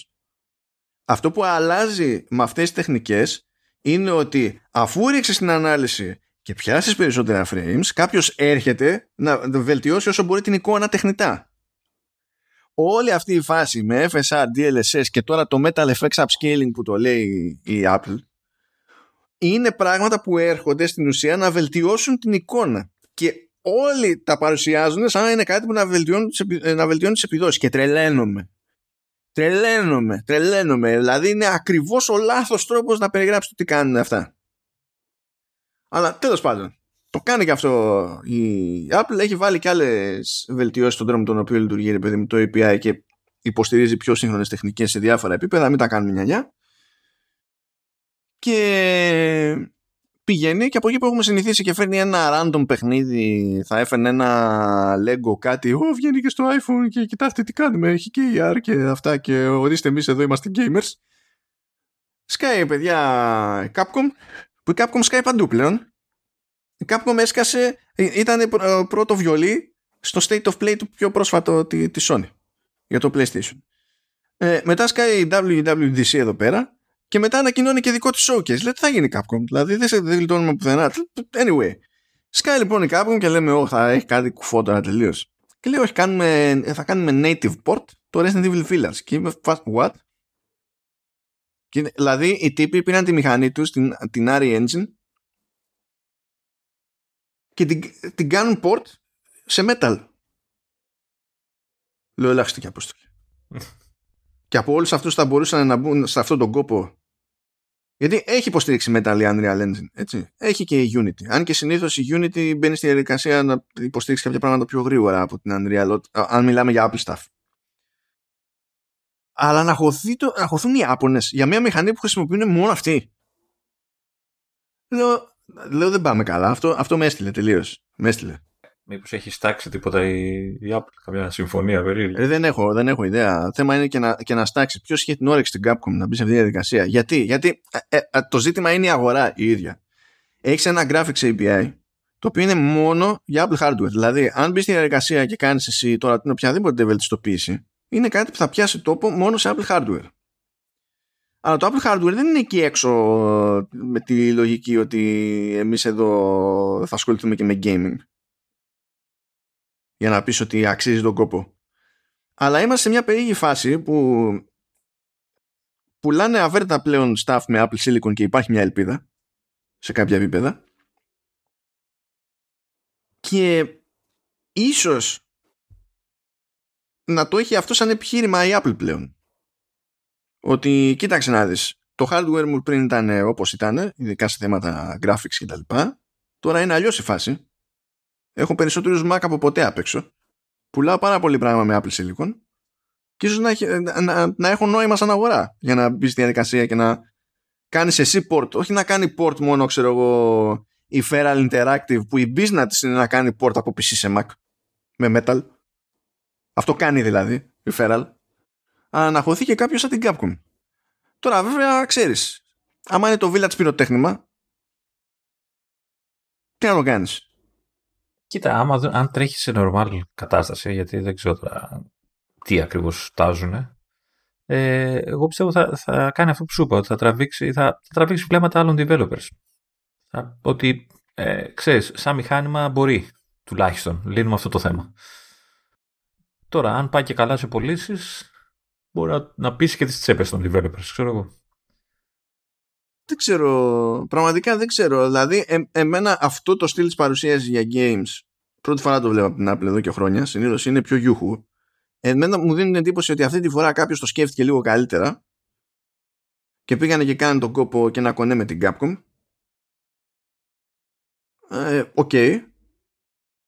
Αλλά αυτό δεν φτάνει. Δηλαδή, είναι τόσο εκτός η Apple από αυτό που θέλει χρόνια τέτοιων προσπαθειών για να θεωρηθεί legit πλατφόρμα για τις δουλειές. Το ζήτημα λοιπόν είναι, ξέρεις, όχι απλά αν το Village είναι πυροτέχνημα, είναι και αν αυτή η λίγο διαφοροποιημένη στάση της Apple είναι πυροτέχνημα και του χρόνου την ξεχάσει, ξέρω εγώ. Τώρα θα δούμε. Δεν, δεν ξέρω. Το πρόβλημα δεν είναι το, το API. Το API είναι εντάξει. Δεν είναι θα έχει κάποια μειονεκτήματα, θα έχει κάποια πλεονεκτήματα έναν τον ανταγωνιστικό, αλλά ε, τέλος πάντων δεν είναι άμπαλο API. Αυτό θέλω να πω, ρε παιδί μου, σαν, σαν φάση. Δεν είναι ότι γκρινιάζουν τόσα χρόνια οι developers για το πόσο ζαβώνει το metal, ξέρω εγώ. Μα δεν είχα. Ναι, το ζήσαμε κι αυτό. Είδαμε αυτό το slide με gaming, εγώ να το είδα, ήμουν έτοιμος. Ε, ήμουν έτοιμος. Λέω. Εντάξει, θα δείξουν κάτι καμένο τελείως. Θα είναι free to play και ναι, εντάξει. Όχι, όχι. Εγώ περιμένω πώς και πώς να παίξω Resident Evil ε, με ένα Joy-Con. Αυτό ήταν φοβερό πείραμα. Αυτό ήταν πολύ καλό. Βασικά, θα ήθελα πάρα πολύ να πούνε κάποια στιγμή βάζουμε third person οπτική στο, στα Resident Evil 7 και 8 γιατί δεν μου αρέσουν τα, τα, τα παιχνίδια τρόμου με first person, δεν, δεν, δεν, δεν τα μπορώ. Γιατί σ' αρέσουν τα άλλα με first person. Σ' αρέσουν. Βασικά δεν θυμάμαι. Ότι, ότι παίζεις, παίζεις, αλλά γουστάρεις γενικά first person, αυτό δεν θυμάμαι. Ναι, εντάξει, τα shooter και αυτά δεν έχω θέμα, αλλά για κάποιο λόγο σκαλώνω πολύ στα horror. Και δηλαδή, κατε, κατεβαίνει κάτι στην κάλτσα; όχι, όχι αυτό. αλλά δεν, δεν, δεν ξέρω, δεν με, δεν με τραβάει. Δηλαδή, είχα το, το Resident το 7. Εντάξει, ήθελα να το παίξω με VR, δεν, δεν μπορούσα με τίποτα. Που ήταν και γαμό της εμπειρίας, εντάξει, δεν το συζητάω. Αλλά κάτι δεν. Θέλω να βλέπω το χαρακτήρα. Σε τέτοιου είδους παιχνίδια θέλω να βλέπω το χαρακτήρα μου. Δεν ξέρω για ποιο λόγο. Δεν. δεν. Ενώ το, το 8 μου, άρε, μα, ε, μου φάνηκε πιο ε, θελεαστικό σε σχέση με το 7 για κάποιο λόγο, έχοντας παίξει απλά μόνο τον demo. Ε, ε, σταματάει το first person, δεν ξέρω γιατί. Okay. δεν ξέρω να Θεωρώ, θεωρώ δηλαδή σε πολλά horror που έχω δει first person ότι δεν κάνουν σωστά κάποια πράγματα. Δεν, δηλαδή την προοπτική, το ότι ανοίγεις σιρτάρι και δεν φαίνεται το, το χέρι σου, ξέρω εγώ, ή κάτι τέτοια, σε κάτι πιο παλιές, πιο μικρές παραγωγές. Με, με χαλάνε κάτι τέτοια πράγματα.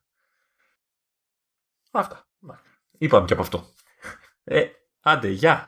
ναι, εντάξει, όχι, δεν είναι έχουμε τουλάχιστον άλλες δύο φορές τέτοιου level free και αν και τουλάχιστον τις επόμενες δύο φορές δεν θα έχουμε hardware, αλλά.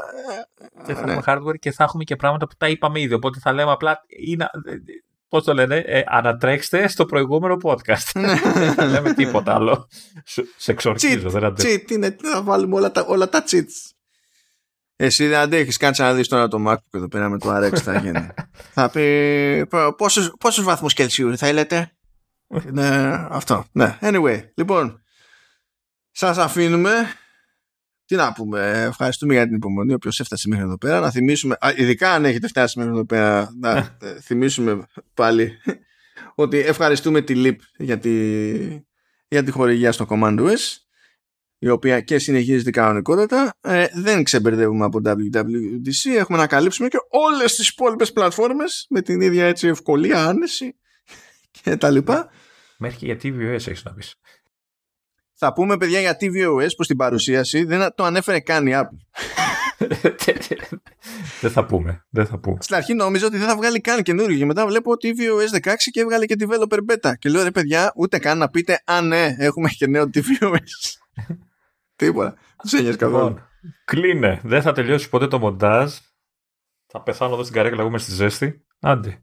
Θες και να το κάνεις το μοντάζ. Έτσι, ναι, okay, εντάξει. Γεια σας, γεια σας φίλες και φίλοι. Την άλλη εβδομάδα πάλι ελπίζω να έχετε τελειώσει αυτό για να ξεκινήσετε το άλλο. Τσάου.